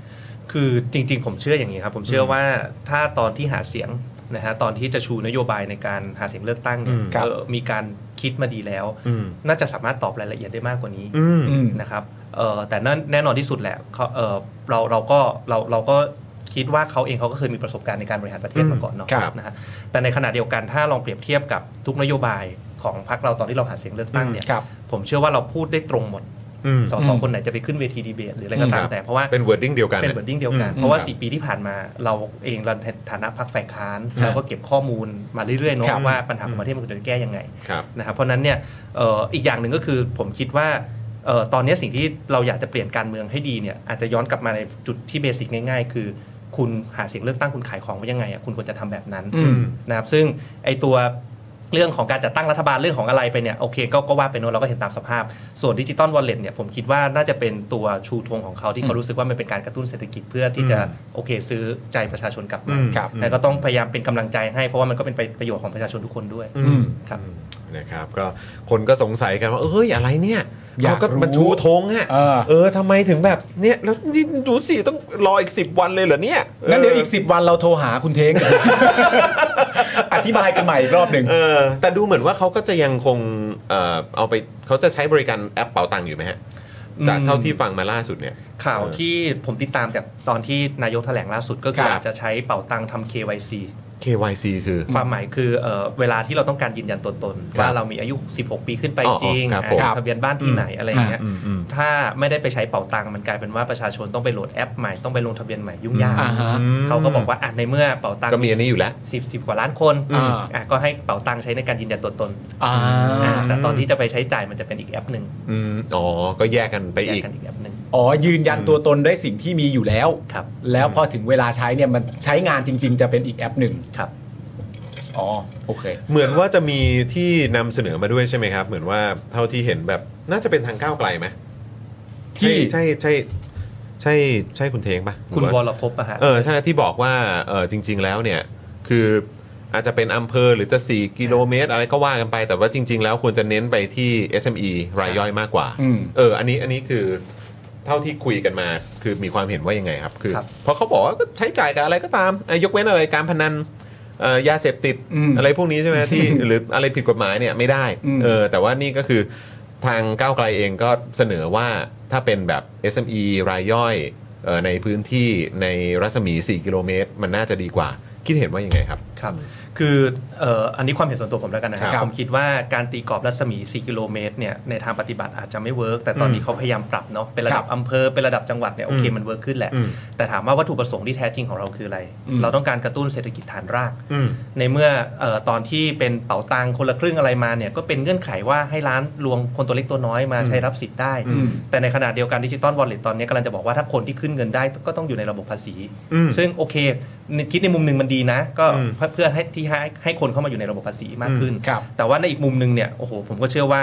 เศรษฐกิจเราไม่น้อยนะที่ไม่ได้อยู่ในระบบแวดอะ อืม แม่ค้าที่ขายของอยู่ข้างถนนอะไรอย่างเงี้ย ครับ นะครับเพราะฉะนั้นผมคิดว่าเอ่อวิธีการตั้งเงื่อนไขอาจจะไม่ได้ตั้งเป็น area base ไหม อืม จริง ๆ ถ้าเราตั้งเงื่อนไขแบบเอ่อเป็นแบบกระตุ้นเศรษฐกิจเศรษฐกิจ SME อืม เหมือนที่เราเคยเสนอนโยบายเรื่องหัวใบเสร็จอะไรอย่างเงี้ยครับ ครับ ก็ก็น่าจะเป็นประโยชน์ต่อคนตัวเล็กตัวน้อยมากกว่าหรือเปล่า อืม อืมซึ่ง อ๋อ ซึ่งคิดว่าเขาถ้าตัวเอ่อคนตัวเล็กตัวน้อยเหล่านี้เนี่ยจะสามารถ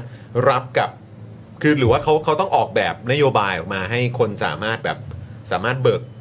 แบบเขาเรียกเอาเงินออกมาใช้ได้ด้วยหรือเปล่าถ้าเกิดว่าเป็น อืม แบบ SME แบบ เพราะว่าคือเหมือนถ้าเกิดว่าตามนี้เนี่ยก็คือแปลว่าโดยส่วนใหญ่ร้านอะไรที่จะได้เนี่ยก็น่าจะเป็นร้านที่เขาเขามีมี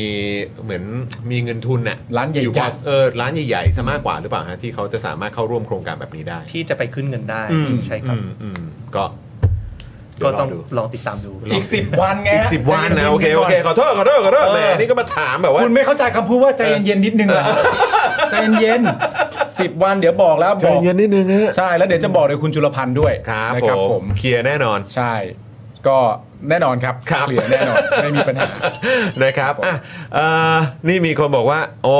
ใช่ไหมเอ้ย เดี๋ยวทางสายการเงินเศรษฐกิจยังไงก็ต้องคุย เออ อ่าน นะครับ แต่วันนี้เราขอคุยเรื่องเทคก่อน เรื่องเทค เรื่องเทคเรื่องเทค นะครับ เรื่องเทค ลองนึกภาพปลดล็อกสุราเสรี พอกลับบ้านไปจะอุดหนุนเหล้าพื้นบ้านดันใช้เงินดิจิตอลซื้อไม่ได้สังงั้น อ๋อครับผมเอออันนั้นมันก็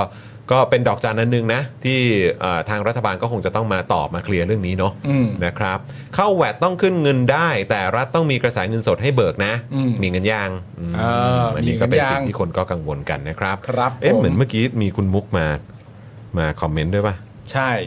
ใช่ไหมฮะว่าคุณมุกเขาก็สายเศรษฐกิจเหมือนกันนะ อืม เออ นะครับ อ่า โอเค โอเค นะครับ แต่เดี๋ยวไปต่อยนิดนึง ใช่ นะครับ เงื่อนไขคุณเศรษฐาว่าไงฮะ คุณเสถา ปล์ม บอกว่ายืนยันนะครับว่าจะมีทั้งเอ่อเรื่องรัศมีนะครับผมแต่จะเกิน 4 กิโลเมตร หรือไม่เนี่ยอันนี้ยังต้องพิจารณานะครับ แต่หากจะเกินต้องเกินเล็กน้อยเท่านั้น อันนี้คุณเสถาพูดนะ เกินเล็กน้อยเท่านั้นเหรอ เกินเล็กน้อยเท่านั้นก็ อ่า อาจจะจาก 4 กิโลเมตรเป็น 4 ครึ่งอะไรเงี้ ย ย้ำว่ารัฐบาลนะครับจะมองในทุกมิตินะครับทั้งในเรื่องของระยะทางระยะเวลาประเภทสินค้า ส่วนการจ่ายนั้นเนี่ยฮะจะจ่ายครั้งเดียวแน่นอน อืม นะฮะและจะต้องใช้ให้หมดเพื่อลดรายจ่าย เพิ่มรายได้ในระยะสั้นนะครับ อ่า ขณะที่เมื่อวันศุกร์ที่ผ่านมานะครับ คุณเศรษฐาก็ไปให้สัมภาษณ์ในรายการของ The Standard ครับ โดยพูดเกี่ยวกับนโยบายเงินดิจิตอลวอลเล็ตนะฮะ ว่าเงินหมื่นดิจิตอลเนี่ยนะครับ ใช้ Data เป๋าตังค์นะครับ อันนี้ก็ตามที่คุณเท้งบอกนะครับ เพราะต้องการทำ KYC นะครับผมเป็นการประหยัดเวลาไม่ต้องเสียเวลาใช้ Data เอ่อ Data เป๋าตังค์แล้วเอาบล็อกเชนเข้ามา โอ้โห เอาบล็อกเชนก็ต้องเข้ามาอยู่บล็ดีกเชนครับผม เออเข้ามาอยู่ดิ คืมันเนี่ยเราคนก็จะชอบบอกว่า เอ้ย มันเป็นอะไรนะ บัสเวิร์ดอะไรหรือเปล่า อะไรแบบเนี้ย เอ่อแต่เขาก็ดูจะใช้จริงๆอะเนาะมันก็ เขาก็ เขาก็ย้ำแล้วย้ำอีกอ่ะ อ่า เนี่ยคุณ อ่า จุลพันธ์ก็บอกว่าบล็อกเชน อ่า ใช่ไหมคุณเศรษฐาก็ยังบอกบล็อกเชนอยู่ อ่า นะบอกว่าเมื่อเงื่อนไขอะไรนะฮะประหยัดเวลาไม่ต้องเสียไม่ต้องเสียเวลาใช้ Data ของเป๋าตังแล้ว แล้วก็เอาบล็อกเชนเข้ามาเลย อ่าน นะครับเมื่อมีเงื่อนไขแน่นอนแล้วในรัศมีรัศมีนะเห็นเมื่อกี้คุณมุกก็ถามอยู่เหมือนกัน อืม นะครับว่าสรุปมัน 4 กิโลเมตร หรือว่ารัศมี อืม 4 กิโลเมตรนะครับก็คือในรัศมี 4 กิโลเมตรเรียบร้อยจะใช้กับร้านค้าที่อยู่ในรัศมีที่กำหนด อืม รวมถึงประเภทสินค้า ถ้าเขียนเสร็จแล้วก็จะเอามาใช้ตรงนี้ อ่า คุณเศรษฐาบอกว่าเหตุผลที่ต้องใช้บล็อกเชนนะฮะเหตุผลจากทางคุณเศรษฐานะครับ ครับ เพราะต้องเขียนคอลเลกชันครับ ต้องมีคอลเลกชันนะฮะ เออ มีความแน่นอนมากกว่า อืม และเพื่อความโปร่งใสด้วย อืม นี่นะฮะเดี๋ยวถามคุณเทงนะว่าเป็นยังไงนะครับ อ่า สำหรับเรื่องที่ติว่าเหมือนคริปโตเทรดได้ ไม่ต้องมาด้อยค่าเอ้าด้อยค่าอีกแล้ว เออ ไม่ต้องมาพูดกันตรงนั้นมันไม่ใช่ ไม่ต้องตกใจ เป็นการให้พี่น้องประชาชนเอาเงินมาใช้ได้ภายในระยะที่จำกัด และจะจำกัดคนที่บัตรประชาชนอยู่ในภูมิลำเนานั้นๆ เช่น อยู่หนองบัวลำพู แต่มาทำงานกรุงเทพยืนยันว่าต้องกลับไปใช้ที่หนองบัวลำพู อืม ต้องกลับไปใช้ที่นั่น ตามสำเนาทะเบียนบ้านที่ผู้ใช้มีบัตรประชาชนอยู่ ตรงนั้นยืนยันตั้งแต่วันนั้นไม่เคยเปลี่ยนแปลงครับ ครับผม คอลเลกชันนี่คือยังไงฮะ ตามคำพูดคือ คุณเองต้องอ่านอีกทีได้ไหมเดี๋ยวก่อนนะบอกว่า คุณชนะบอกว่าเหตุผลที่ต้องใช้บล็อกเชน เพราะมันต้องเขียนคอลเลกชันมันมีความแน่นอนมากกว่าเพื่อความโปร่งใสด้วย ผมว่าถ้าจะใช้คำว่าต้องเขียน อืม แล้วก็เว้นไว้ก่อนว่าเป็นคำอะไรจุดๆๆไว้ก่อนนะครับ อืม แล้วก็มันมีความแน่นอนมากกว่าเนี่ยน่าจะหมายถึงว่าสมาร์ทคอนแท็กนะถ้าผมเข้าใจไม่ผิดนะครับ อืม ครับแต่ถามว่าถ้าคอลเลกชันที่ผมรู้จักในระบบฐานข้อมูลก็เอ่ออยู่ในมองโกดีบีหรืออะไรเงี้ยมันจะมีคอลเลกชันอยู่ในการเก็บข้อมูลรวมกันอะไรเงี้ยอั มัน ผ ก็อาจจะแบบคนละอันกับอันนี้ เออไม่ไม่แน่ใจเหมือนกันอันนี้ผมไม่แน่ใจ นี่มีเสียงหัวเราะจากพี่ซี่ด้านหลังเลยนะครับ เมื่อเมื่อกล้องตัดมาหน้าจอนกับหน้าปาล์มนะฮะ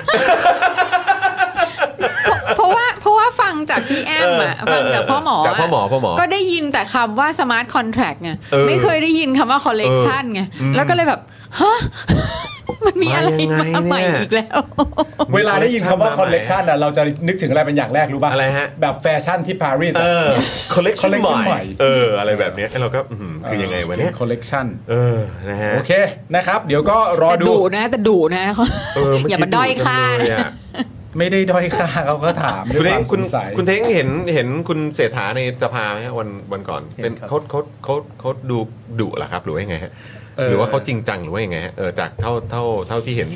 แบบบรรยากาศจริงๆฮะ ครับก็เออผมให้ให้ผมให้คอมเมนต์ประเมินอาจจะเป็นเพราะว่า เออ เอ่อท่านเพิ่งเข้ามาแล้วก็เพิ่งได้ฟังคอมเมนต์ในสภาจริงๆครั้งแรก อ่า นะครับก็ ซึ่งวันนั้นคอมเมนต์เยอะใช่ไหมฮะ เยอะ ครับ มากมายเหลือเกินอะ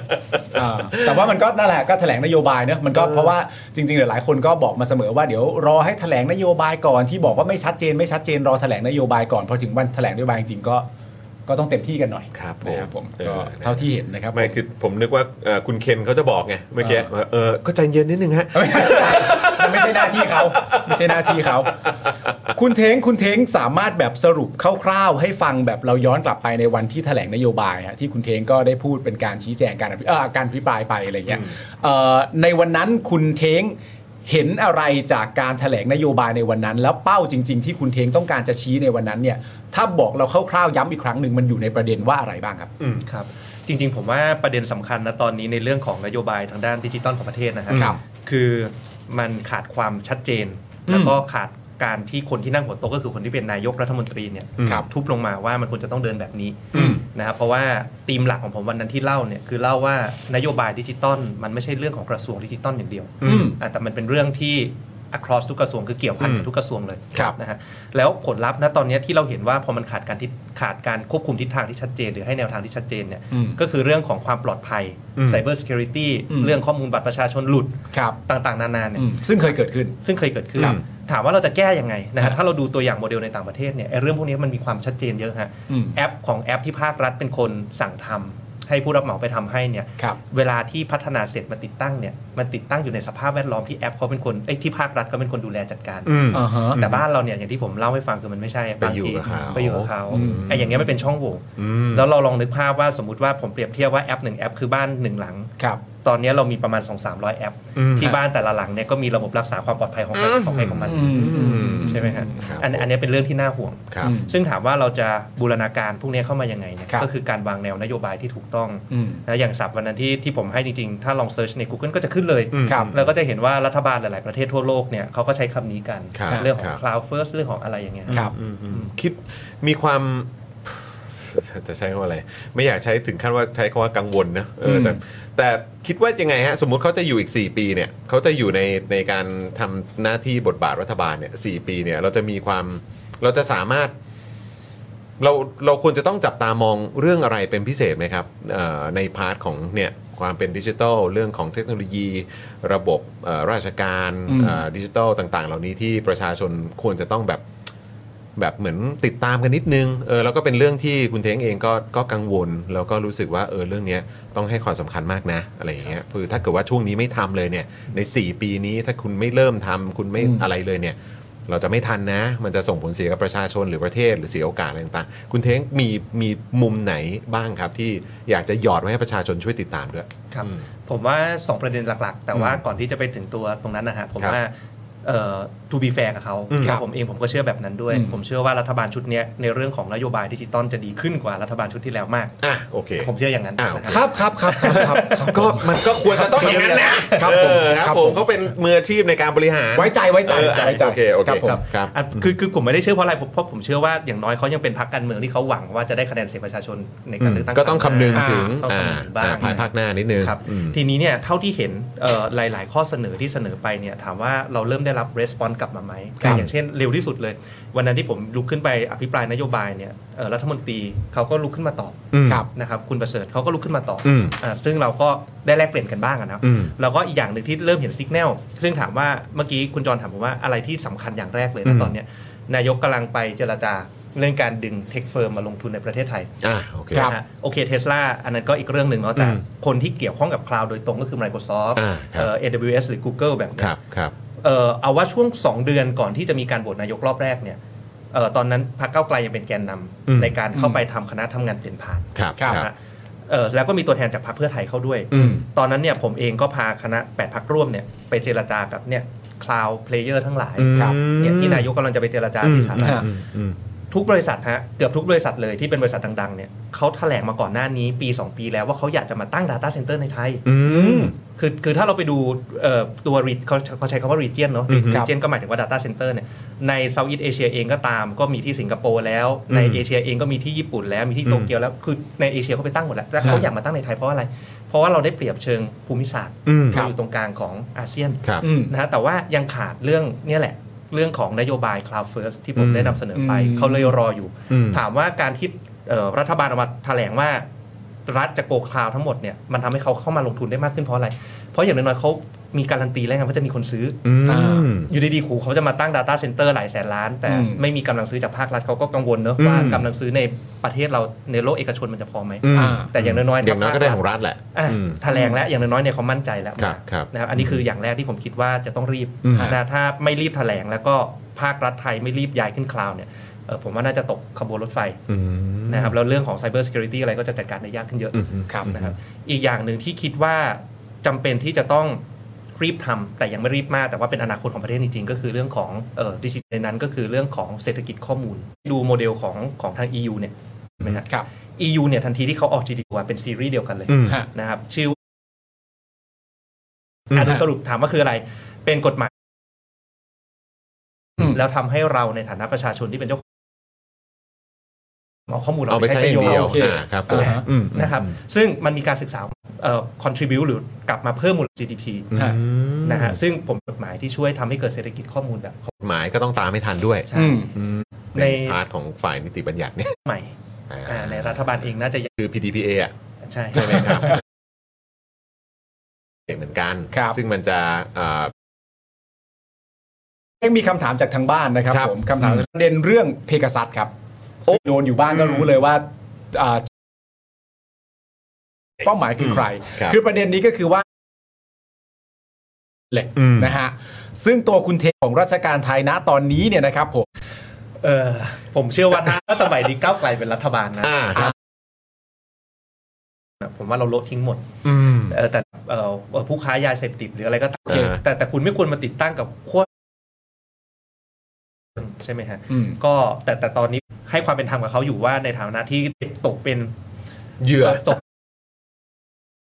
รู้มากๆคือพวกสปายแวร์พวกเนี้ย มัน เท่าที่อั พั ป ฒ เดต นาไปแบบ อืมในบ้านโลก ครับผม จริง ๆ เรื่อง ครับ หลายๆผมผมเองก็ไม่ได้เป็นคนคิดเนาะ อืม แต่มันเกิดจากการที่ผมเข้าไปคุย อืม แล้วเขาก็บอกปัญหามาว่า โอ้โห ไม่ต้องเอาอะไรมากเลยสสทุกวันนี้จะทำแอปสักแอปหนึ่งอะไรขึ้นมา หรือว่าทำบริการภาครัฐอะไรสักอย่างขึ้นมาเนี่ย อืม ถ้าเขาแค่จะต้องไปโฮสต์บนคลาวคลาวคือการเช่าใช้ใช่ไหมครับ อือฮึครับ เวลาเราเปิดแพ็กเกจมือถือเนาะ ครับครับ อ่าแต่คุณบอกว่าด้วยระบบงบประมาณภาครัฐ ตอนนี้มันมีมันมีระเบียบล็อกไปอยู่ว่า อืม ถ้าเกิด 20,000 บาทมันต้องของงบประมาณ รอปีหน้ากว่าจะได้ใช้อะ อืม แต่เขาบอกด้วยระเบียบแบบเนี้ยเออเขาเองเขาก็ใช้คลาวไม่ได้ อืมครับ ในระดับปฏิบัติ เพราะฉะนั้นผมเองคิดว่าเรื่องเนี้ยถ้าจะแก้เนี่ยมันต้องแก้ที่ระดับนโยบาย อืม คือคนที่คุณคุมกระทรวงคนที่เป็นนายกคนที่เป็นรัฐบาลเนี่ยคุณต้องเห็นปัญหาว่าสิ่งนี้มันเป็นเรื่องสำคัญ อืม อ่าแล้วคุณรีบแก้ เพื่อปลดล็อกให้เขาข้าราชการเขาแสดงศักยภาพเขาได้ อืม นะครับส่วนปัญหาที่เกิดขึ้นนี่ว่าอ่ะอย่างกรณีของนายเนียที่หลุดเนี่ยเราก็เห็นตามหน้าข่าวว่าเออคงไม่ได้ใช้ไฮเทคอะไรในการแฮ็กเลยอะ อืม เพราะว่าเขาไปซื้อข้อมูลมาก็คนในนั่นแหละขายข้อมูลเราให้ อืม นะครับเพราะฉะนั้นผมว่าเรื่องนี้มันแก้ได้ง่าย ๆ ก็คือแทนที่แอปเราจะไปฝากผีฝากไข้ฝากชีวิตไว้กับเวนเดอร์หมด อืม กับผู้รับเหมาของรัฐหมดเนี่ยรัฐเนี่ยแหละควรจะต้อง เอามาดูแลเอง มันดูแลเอง ครับ ซึ่งสามารถทำได้ อืม ครับ แต่พอฟังอยู่อย่างนี้เนี่ยมันก็ฟังดูเหมือนแบบว่าไอการที่แบบว่ารัฐเอาเข้ามาดูแลเองเนี่ยมันก็อาจจะเป็นคำถามที่ประชาชนกังวลคือแบบว่าเอ่อรัฐบาลไหนอะ อืม ถ้าเป็นรัฐบาลที่ใช้เพกาซัสกับประชาชนเสียเองเนี่ย อืม นก็คงจะมีเรื่องที่น่ากังวลพอสมควรเหมือนกัน แต่ว่าอย่างน้อยมันก็เป็นวิธีการที่เอ่อเขาเรียกว่าอะไรป้องกันได้ง่ายกว่าใช่ไหมฮะ แล้วมันมันดูเหมือนว่าสถานการณ์มันดีขึ้นไหมครับ หลังจากมีรัฐบาลใหม่ในแง่ของเรื่องของแบบอ่ะเรื่องอะไรนะข้อมูลหลุด หรือว่าอาจจะเป็นแบบเว็บพนนัน หรืออะไรต่างๆ เหล่านี้เท่าเท่าที่สังเกตมาช่วงที่ผ่านมาเนี่ย ดูเหมือนว่ามันมีแนวโน้มดีขึ้นไหมครับ หรือว่า หรือว่าจริง ๆ แล้วอันนี้เป็นภาคของตำรวจ หรือว่าจริง ๆ แล้วทางกระทรวงดีอีอะไรอย่างเงี้ยคือเขาจะต้องให้ความสำคัญเรื่องพวกนี้ด้วยหรือเปล่า หรือว่าเท่าเท่าที่เห็นมันดีขึ้นไหมฮะ เออผมว่าตอนนี้เขาเออผลจากฟีดแบ็กเขาแอคทีฟกว่ารัฐบาลชุดที่แล้ว โอเค ครับ อ่าเขาเขา e s p o n s e เร็วเขาอะไรเร็วอย่างเอ่อนอกจากเรื่องของตัวเอ่อประกาศว่านายกจะไปดึงดูดเม็ดเงินลงทุนเนี่ย อืม ในส่วนของกระทรวงดิจิตอลเอง รัฐมนตรีก็มามีการมาพูดถึงเรื่องของดิจิตอลนอมแบนบ้าง อืม หรือว่าเอ่อเรื่องของนโยบายอื่น ๆ ที่วันนั้นผมเองก็มีการอภิปรายอย่างเช่นของเรื่องดิจิตอลเฮลท์ซึ่งอันนี้โอเคตัว อ่าโอเค รัฐมนตรีดีไม่ได้เป็นคนแถลงแต่ว่าคมัรั น บ ออกมาจากกระทรวงสาธารณสุขเนอะ ครับ ครับ เพราะฉะนั้นถ้าคิดในภาพรวมของรัฐบาลเนี่ยผมคิดว่าให้ความเป็นธรรมเขาเขาเขาค่อนข้างฟังแล้วเขาก็รีสปอนส์เร็วขึ้น อืม นะฮะอันนั้น ถ้า ก็ เทียบกับรัฐบาลที่ผ่านมา ที่ผ่านมา เอ โอเค อครับผม แต่ถามว่าเอ่อเดี๋ยวตอน execution หรือตอนปฏิบัติเนี่ยมันจะเกิดผลจริงอะไรแค่ไหนเนี่ยผมว่าต้องให้เวลาเขาอีกหน่อยแล้วเราก็ค่อยๆ ติดตามการทำงานเขา ครับผม นั่นก็มีความเป็นไปได้นะว่าในการอภิปรายไม่ไว้วางใจเนี่ย อืม เราก็จะได้เห็นพาร์ทของที่เกี่ยวกับเรื่องของดิจิทัลเนี่ยออกมาเยอะเหมือนกันใช่ไหมครับ ครับ ถ้าเขาทำการบ้านไม่ดี โอเค ก็เดี๋ยวต้องรอดู นะครับ อีกสิบวันฮะ อีก10วัน อีกสิบวันไม่ใช่เกิดขึ้นอีกสิบวันคือจะมีข้อมูลที่ชัดเจน อ่าครับผม แล้วก็เดี๋ยวดูกันต่อนะ อ่า ดูกันยาวๆ ครับ เออ ผม ผมนะฮะอ่ะคราวนี้นะครับเอ่อมากันที่ประเด็น Talk of the Town หน่อยไหม ถูกต้อง ไปเที่ยวสิงคโปร์ ไปเที่ยวสิงคโปร์ ไม่ใช่ ไม่ใช่ หมายถึงว่า ไม่ได้เที่ยว เราจะพาไปข่าวไปเที่ยวสิงคโปร์กันดีกว่า อ่นะครับ แวะเวียนไปทางทางใต้ของเราหน่อย ใช่ เออนะครับสิงคโปร์ครับ ใช่ นะกับการไปดูงาน Smart Parliament ครับ ถูกต้องครับ เมื่อวานนี้นะครับในรายการกรรมกรข่าวคุยนอกจอนะครับ ผมคุณปฏิพัฒน์นะฮะสันติพาดารองประธานสภาคนที่หนึ่งนะครับก็ได้ชี้แจงครับเรื่องการไปดูงานที่สิงคโปร์ว่านะฮะเป็นการต่อยอดคณะกรรมการที่ตนตั้งขึ้นมา คือคณะกรรมการขับเคลื่อนรัฐบารัฐสภาโปร่งใสและสมรรถนะสูง ที่เอ่อได้หาข้อมูลว่าประเทศในเอเชียเนี่ยนะครับผมเอเชียเนี่ยมีสภาที่มีสมรรถนะสูงเนี่ยนะครับผมแล้วก็ได้มา 2 ประเทศหนึ่งก็คือไต้หวันนะครับและ 2 ก็คือสิงคโปร์แต่ว่าไต้หวันเนี่ยไม่ได้ไปเพราะว่าติดนโยบายประอ่าต่างประเทศประเด็นเรื่องวันไชน่านะครับผมซึ่งตัวหมออ๋องนะครับบอกว่าโจทย์ของการไปดูงานคือเพื่อเติมเต็มในสิ่งที่เรายังขาดอยู่ โดย 2 โจทย์นะครับที่จะไปดูที่สิงคโปร์หนึ่งก็คือ Smart Parliament นะครับเพื่อขอเข้าไปดูการทำงานของสภาที่ใช้จำนวนคนน้อยนำเทคโนโลยีมาช่วยในการอ่าทำงานให้มีประสิทธิภาพ และก็ 2 ก็คือประเด็นเรื่องการจัดการปัญหาหมอกควันนะครับเนื่องจาก 10 ปีที่ผ่านมาเนี่ยสิงคโปร์ก็ประสบปัญหานี้นะฮะหนักกว่าประเทศไทยมาก แต่ว่าใช้เวลาทั้งหมด 10 ปีนะครับสามารถลดค่าฝุ่นลงได้ ด้วยมาตรการหลายอย่าง ซึ่งในเดือนพฤศจิกายนนี้นะครับที่ตนจะไปพบสภาลมหายใจเชียงใหม่ จึงคิดว่าควรจะรีบไปดูต้นแบบต่างๆ และเสนอต่อคณะรัฐมนตรีด้วยนะครับนะฮะ นอกจากนี้นะครับก็จะไปดูงานบริษัทกอล์ฟเทคใช่ไหมครับ ใช่ครับ นะ government technology นะครับ ซึ่งตามปกติเนี่ยไม่สามารถเข้าไปได้นะ ฮะ ต้องทำเรื่องให้เป็นทางการนะครับนะอย่างเป็นทางการนะ ส่วนสสพรรคก้าวไกลที่ร่วมเดินทางไปเนี่ยนะครับหมออองบอกว่าล้วนมีภารกิจทั้งสิ้นนะครับอ่ะอย่างคุณเท้งเนี่ยนะครับก็เป็นคนที่เกี่ยวข้องกับ smart parliament โดยตรง อ่า เก่งที่สุดในเรื่องเทคโนโลยี นี่ ส่วนคุณเท่าพิภพเนี่ยนะครับเป็นประธานของอนุกรรมการเกี่ยวกับยังพาร์ l เมนต์ อ่า นะครับนะก็คือแบบสำหรับคนรุ่นใหม่เนาะ ใช่ นะครัดังนั้นยืนยันว่าทั้งหมดนะฮะมีที่มาที่ไปและเหตุผลครับผม ครับผม นะฮะ อ่ะเอ่องั้นเดี๋ยวเราเอาเราเอาให้จบเลยดีกว่า อ่า นะครับซึ่ง ไม่ยาก ก็แน่นอนครับก็มีประเด็นเรื่องของดราม่างบที่ใช้ในการดูงานนะ อ่าน นะครับเมื่อถูกถามว่ารู้สึกอย่างไรนะครับที่เรื่องนี้เนี่ยนะครับถูกเผยแพร่ออกมา โดยเน้นไปที่การใช้งบประมาณหมออ๋องตอบว่าตนเคยถูกถามก่อนหน้านี้ ว่าจะยกเลิกการดูงานทั้งหมดหรือไม่ ซึ่งตนบอกว่าไม่ยกเลิก อืม แต่จะดูเท่าที่จำเป็นและให้มีประสิทธิภาพ อืม อย่างไรก็ตามต้องไปดูว่ากระบวนการของราชการเนี่ยมีขั้นตอนของกระทรวงการคลัง ที่ระบุว่าบุคคลระดับต่างๆ ต้องได้รับการดูแลให้เดินทางอย่างปลอดภัย และสมฐานะของประเทศไทย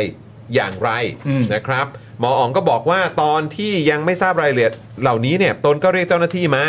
บอกว่าเดินทาง 2 ชั่วโมงครึ่ง อืม บินด้วยสายการบินต้นทุนต่ำได้หรือไม่ อ่า อ๋อนี่คือถามแล้ว ถามแล้ว เจ้าหน้าที่ไปทำการบ้านมา ปรากฏว่าไม่ได้ครับ อืม เพราะมีระเบียบกระทรวงการคลังล็อกไว้ว่าบุคคล เช่น รัฐมนตรีผอบอเหล่าทัพ ประธานวุฒิสภา ประธานรัฐสภาจะได้รับการดูแลให้เดินทางโดยสายการบินประจำชาติ อืม เป็นการเบิกแบบสูงสุดหรือแม็กซิมัมครับ ครับ ตั้งเรื่องไว้ก่อน เพราะเจ้าหน้าที่ไม่รู้ว่าถ้าใช้จริงจะเป็นเท่าไหร่แน่ อืม ตนจึงให้นโยบายไปเลยว่าใช้ให้ถูกที่สุด เพราะสัมภาระไม่เยอะครับ ครับผม ซึ่งคุณหมอเนี่ยก็บอกว่าส่วนการนอนโรงแรมเนี่ยก็อย่าให้ถึงงบสูงสุดคือ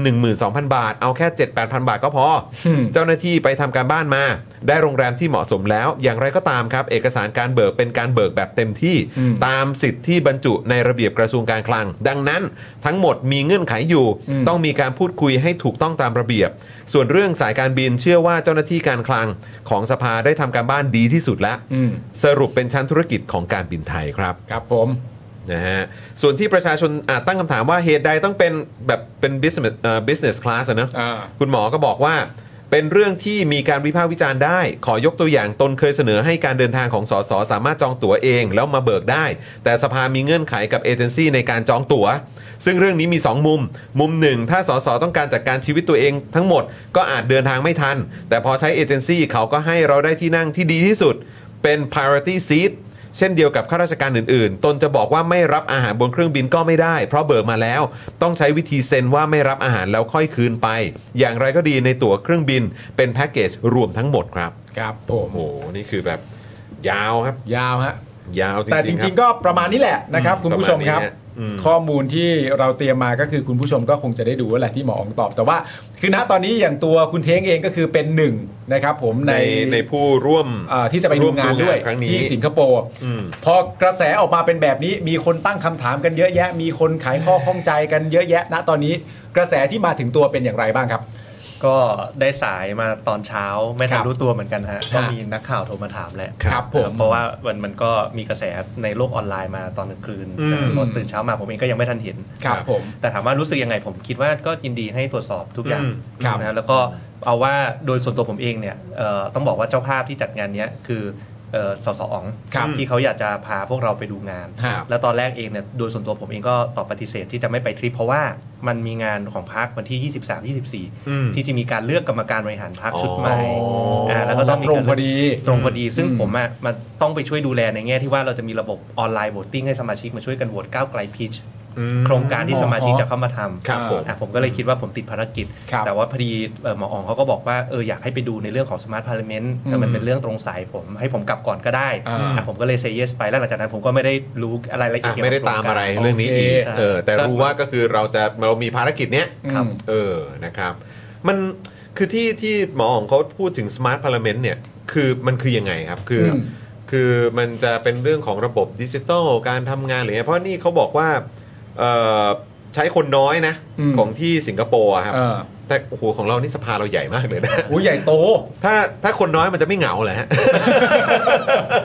ไม่ใช่ประเด็นไม่ใช่ประเด็น ออออถามถามถึงความสำคัญของการเป็นสมาร์ทพาร์เมนต์หน่อยครับ คิดว่ามันมันจะเป็นประโยชน์กับประชาชนยังไงฮะ อืมผมผมคิดว่าคำว่าสมาร์ทคงไม่ได้หมายถึงดิจิตอลอย่างเดียวฮะ อืมครับ แต่ว่าใช้เอ่องบประมาณใช้ภาษียังไงให้เกิดประสิทธิภาพสูงสุด อืม ผมมีตัวเลขหนึ่งมามาแชร์ให้ฟังฮะ ครับ ก็คือเขาบอกว่าถ้าวัดเอามาเทียบกันระหว่างสองแกน ระหว่างความเป็นประชาธิปไตยกับขนาดของรัฐสภาเนี่ย อืม กลายเป็นว่าประเทศที่ยิ่งมีความเป็นประชาธิปไตยสูงเนี่ย ฮะ ขนาดของรัฐสภามันจะเล็กลง โอ้ แต่บ้านเราเนี่ยรัฐสภาใหญ่ที่สุดในโลกนะ อ่าครับผม ก็มันอาจจะตอบได้อีกในหนึ่งหรือเปล่าว่าความเป็นประชาธิปไตยเรายังไม่ดี อืม คืออ อ ผมผมว่ามัน make sense เพราะว่าอะไร เพราะว่าถ้าคุณยิ่งมีความเป็นประชาธิปไตยสูง เรื่องของการเปิดเผยงบประมาณเนาะสสไปใช้งบประมาณกรรมาธิการไปทำอะไรบ้างอะไรอย่างคเงี้ยรับอืม ประชาชนยิ่งเข้ามาตรวจสอบได้เนี่ยการใช้เงินภาษีทุกอย่างมันก็จะยิ่งตรงไปตรงมาตอบโจทย์ประชาชนมากขึ้น อืม ใช่ไหมครับ ก็อันนี้ก็เป็นตัวอย่างหนึ่งซึ่งส่วนตัวผมเองเนี่ย ที่หมออ๋องเขาเมนชั่นเรื่องของไต้หวัน ครับ กับสิงคโปร์ที่เขาเลือก2ช้อยส์แล้วตอ ครั น บ แรกเลือกว่าช้อยส์แรกอยากจะไปไต้หวันเนี่ย อืม ผมเองเคยไปก่อนหน้านี้แล้วประมาณปี 6 2 6 3ถ้าผมจำไม่ผิด อืมครับ นะครับตอนนั้นก็ไปก็เห็นว่าสภาของไต้หวันเนี่ยเล็กจริงคือเล็กมากผมไปถึง อืม โอ้โหเล็กเท่านี้เลยเหรอ อืม แต่ว่าเอ่อประเทศเขาเจริญก็ก็เรียกว่าเจริญกว่าเรานะ เออแต่สภาสภาสภาคนเล็ก นี่นี่เสียงนี่เสียงจากทางบ้านอีกแล้วนะโอ้เล็กเล็กมันคือเล็กขนาดไหนอ่ะ โอ้โหผมว่า โอเค เออถ้าให้ผมประเมินเล็กเล็กขนาดไหนก็น่าจะไซส์ประมาณบ้านคุณจรสักประมาณ4หลัง5 6หลังอ่ะผมว่าประมาณเนี้ยไม่ใหญ่ครับไม่ใหญ่เลยเล็กๆคือ1บล็อกถนนอ่ะหนึ่งบล็อกถนนเล็ก ๆ เลยเท่านั้นเลยฮะลองลองเปิด Google Map ดูก็ได้ฮะ โอเคโอเคโอเค ใช่ลองดู โอ้โห เออเล็กจริง ครับ เล็กเลยแหละ เล็กจริง เออ เล็กเลยอ่ะ ซึ่งแต่แต่ผมยังเดินไม่รอบบ้านนะผมก็ประมาณ อ่าอ่าอ่า โอเคโอเคโอเค ผม โอเค อ่าแต่ของเราใหญ่นะฮะ ใหญ่ ใหญ่โตนะฮะมันเริ่มเทิมเลย เออ ใหญ่มากเลยอะ เพราะฉะนั้นก็คือจริง ๆ แล้วถ้าประเทศยิ่งเป็นประชาธิปไตย ครับ จากเท่าที่ไปดูมา รัฐสภาเขาจะยิ่งเล็ก เขาจะยิ่งเล็ก เออ ขนาดเนอะ ครับ การการใช้งานอะไรต่างๆ ก็จะมีประสิทธิภาพด้วย ใช่ เออครับแล้วแล้วคือคือยังไงฮะแล้วพอเป็นของสิงคโปร์เนี่ยเราเราจะไปเล็งอันไหนเป็นพิเศษไหมครับ หรือว่าเรื่องของระบบการทำงานการโหวตหรือว่าหรือแม้กระทั่งการทำงานของเจ้าหน้าที่ในสภาที่เราต้องไปดูด้วยหรือเปล่าฮะที่บอกว่าสมาร์ทเอ่อโอเคเมื่อกี้บอกว่าคงก็ไม่ใช่เรื่องดิจิทัลทั้งหมด แต่ว่าถ้าเป็นในไปในพาร์ทนั้นคือเขาเขามันมีเรื่องไหนที่เราอยากจะไปดูเป็นพิเศษด้วยไหมฮะ ครับจริงๆ ผมอยากไปดู 2 พาร์ทของสิงคโปร์ก็คืออตัว Smart Parliament กับตัว Golf Tech ของเขานะครับแต่ว่า Golf Tech เนี่ยอยู่วันสุดท้ายพอดีผมกลับก่อนอาจจะไม่ได้ดู อืม Golf Golf Tech เนี่ยอยากไปดูพวกสิงพาสที่ อืม ที่ผมอภิปรายเล่าเรื่องดิจิตอลไอดี อืม ครับ ล็อก ครั อิ บ นเข้าไปยูเซอร์เดียว แล้วทำธุรกรรมกับภาครัฐได้หมดเลย อืม อะไรอย่างเงี้ย ครับ แต่นั้นอาจจะดูก่อนว่าเอ่อคณะของพี่อ๋องเขาสามารถจัดได้ไหมถ้าจัดได้ก็ดี แต่ถ้าจัดไม่ได้อาจจะไม่ได้ดู โอ้ อ่าแต่ถ้าได้ดูแน่ๆเนี่ยอาจจะเป็นเรื่องของรัฐสภา อืม ซึ่งถามว่าอยากไปดูอะไรเออยกตัวอย่างอย่างเช่นง่ายๆฮะการเปิดเผยรายงานการประชุมของกรรมาธิการเนี่ย อืม ทุกวันนี้ของบ้านเราเนี่ยแล้วแต่ประธานนะฮะว่าจะเลือกเปิดไม่เปิด อ้าว อ๋ออ อ่าแต่ถ้าเป็นรัฐสภาต่างประเทศเนี่ยโอ้โหตอนนี้ผมว่ามันเป็นนอมแล้ว อืม ที่การประชุมอะไรในกรรมาธิการคุณคุยอะไรอ่ะมันต้องเปิดเผยต่อประชาชนหมด อืม อ่าไม่งั้นมันก็จะเกิดกรณีแบบบ้านเราที่กรรมาธิการพิจารณางบประมาณ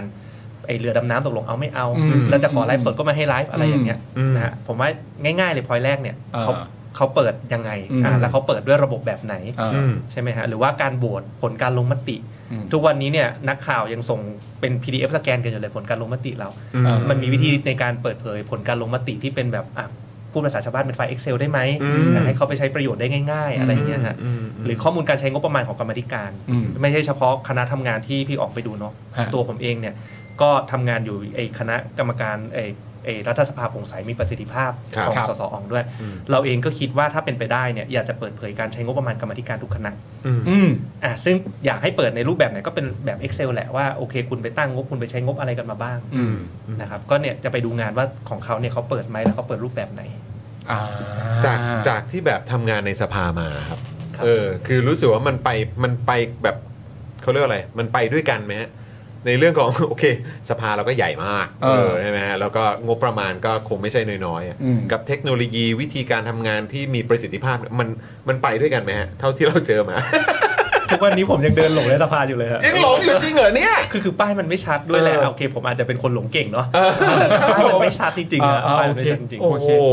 นี่ เออ คือเราก็ยังไม่เคยเข้าไปข้างในอะนะ คือจริงๆอะ เออก็เลย ถ้าสมมติว่า ไม่รู้ เรา ว่าเป็น เห็นแบบขนาดของรัฐสภาเราอะ ขับผ่านก็แบบโอ้โห แต่มันให้ความรู้สึกเหมือนประมาณว่าแบบว่าเทคโนโลยีข้างในหรือว่าอะไรอย่างเงี้ยมันต้องเป็นแบบว่า มัต้องล้ำแน่เลย ต้องล้ำ มันต้อ แบบ งล้ำ ล้ำไป คือ ไกล ใหญ่ขนาดนั้นน่ะ มัน เออ ต้องแบบทุกอย่างมันต้องสิวะ เออ เออ มันก็ต้อง ซึ่งจริง ๆ แล้วประเด็นของของทางตัวคุณเทงที่พูดไว้ที่จะไปดูในแง่ของแบบว่าความโปร่งใส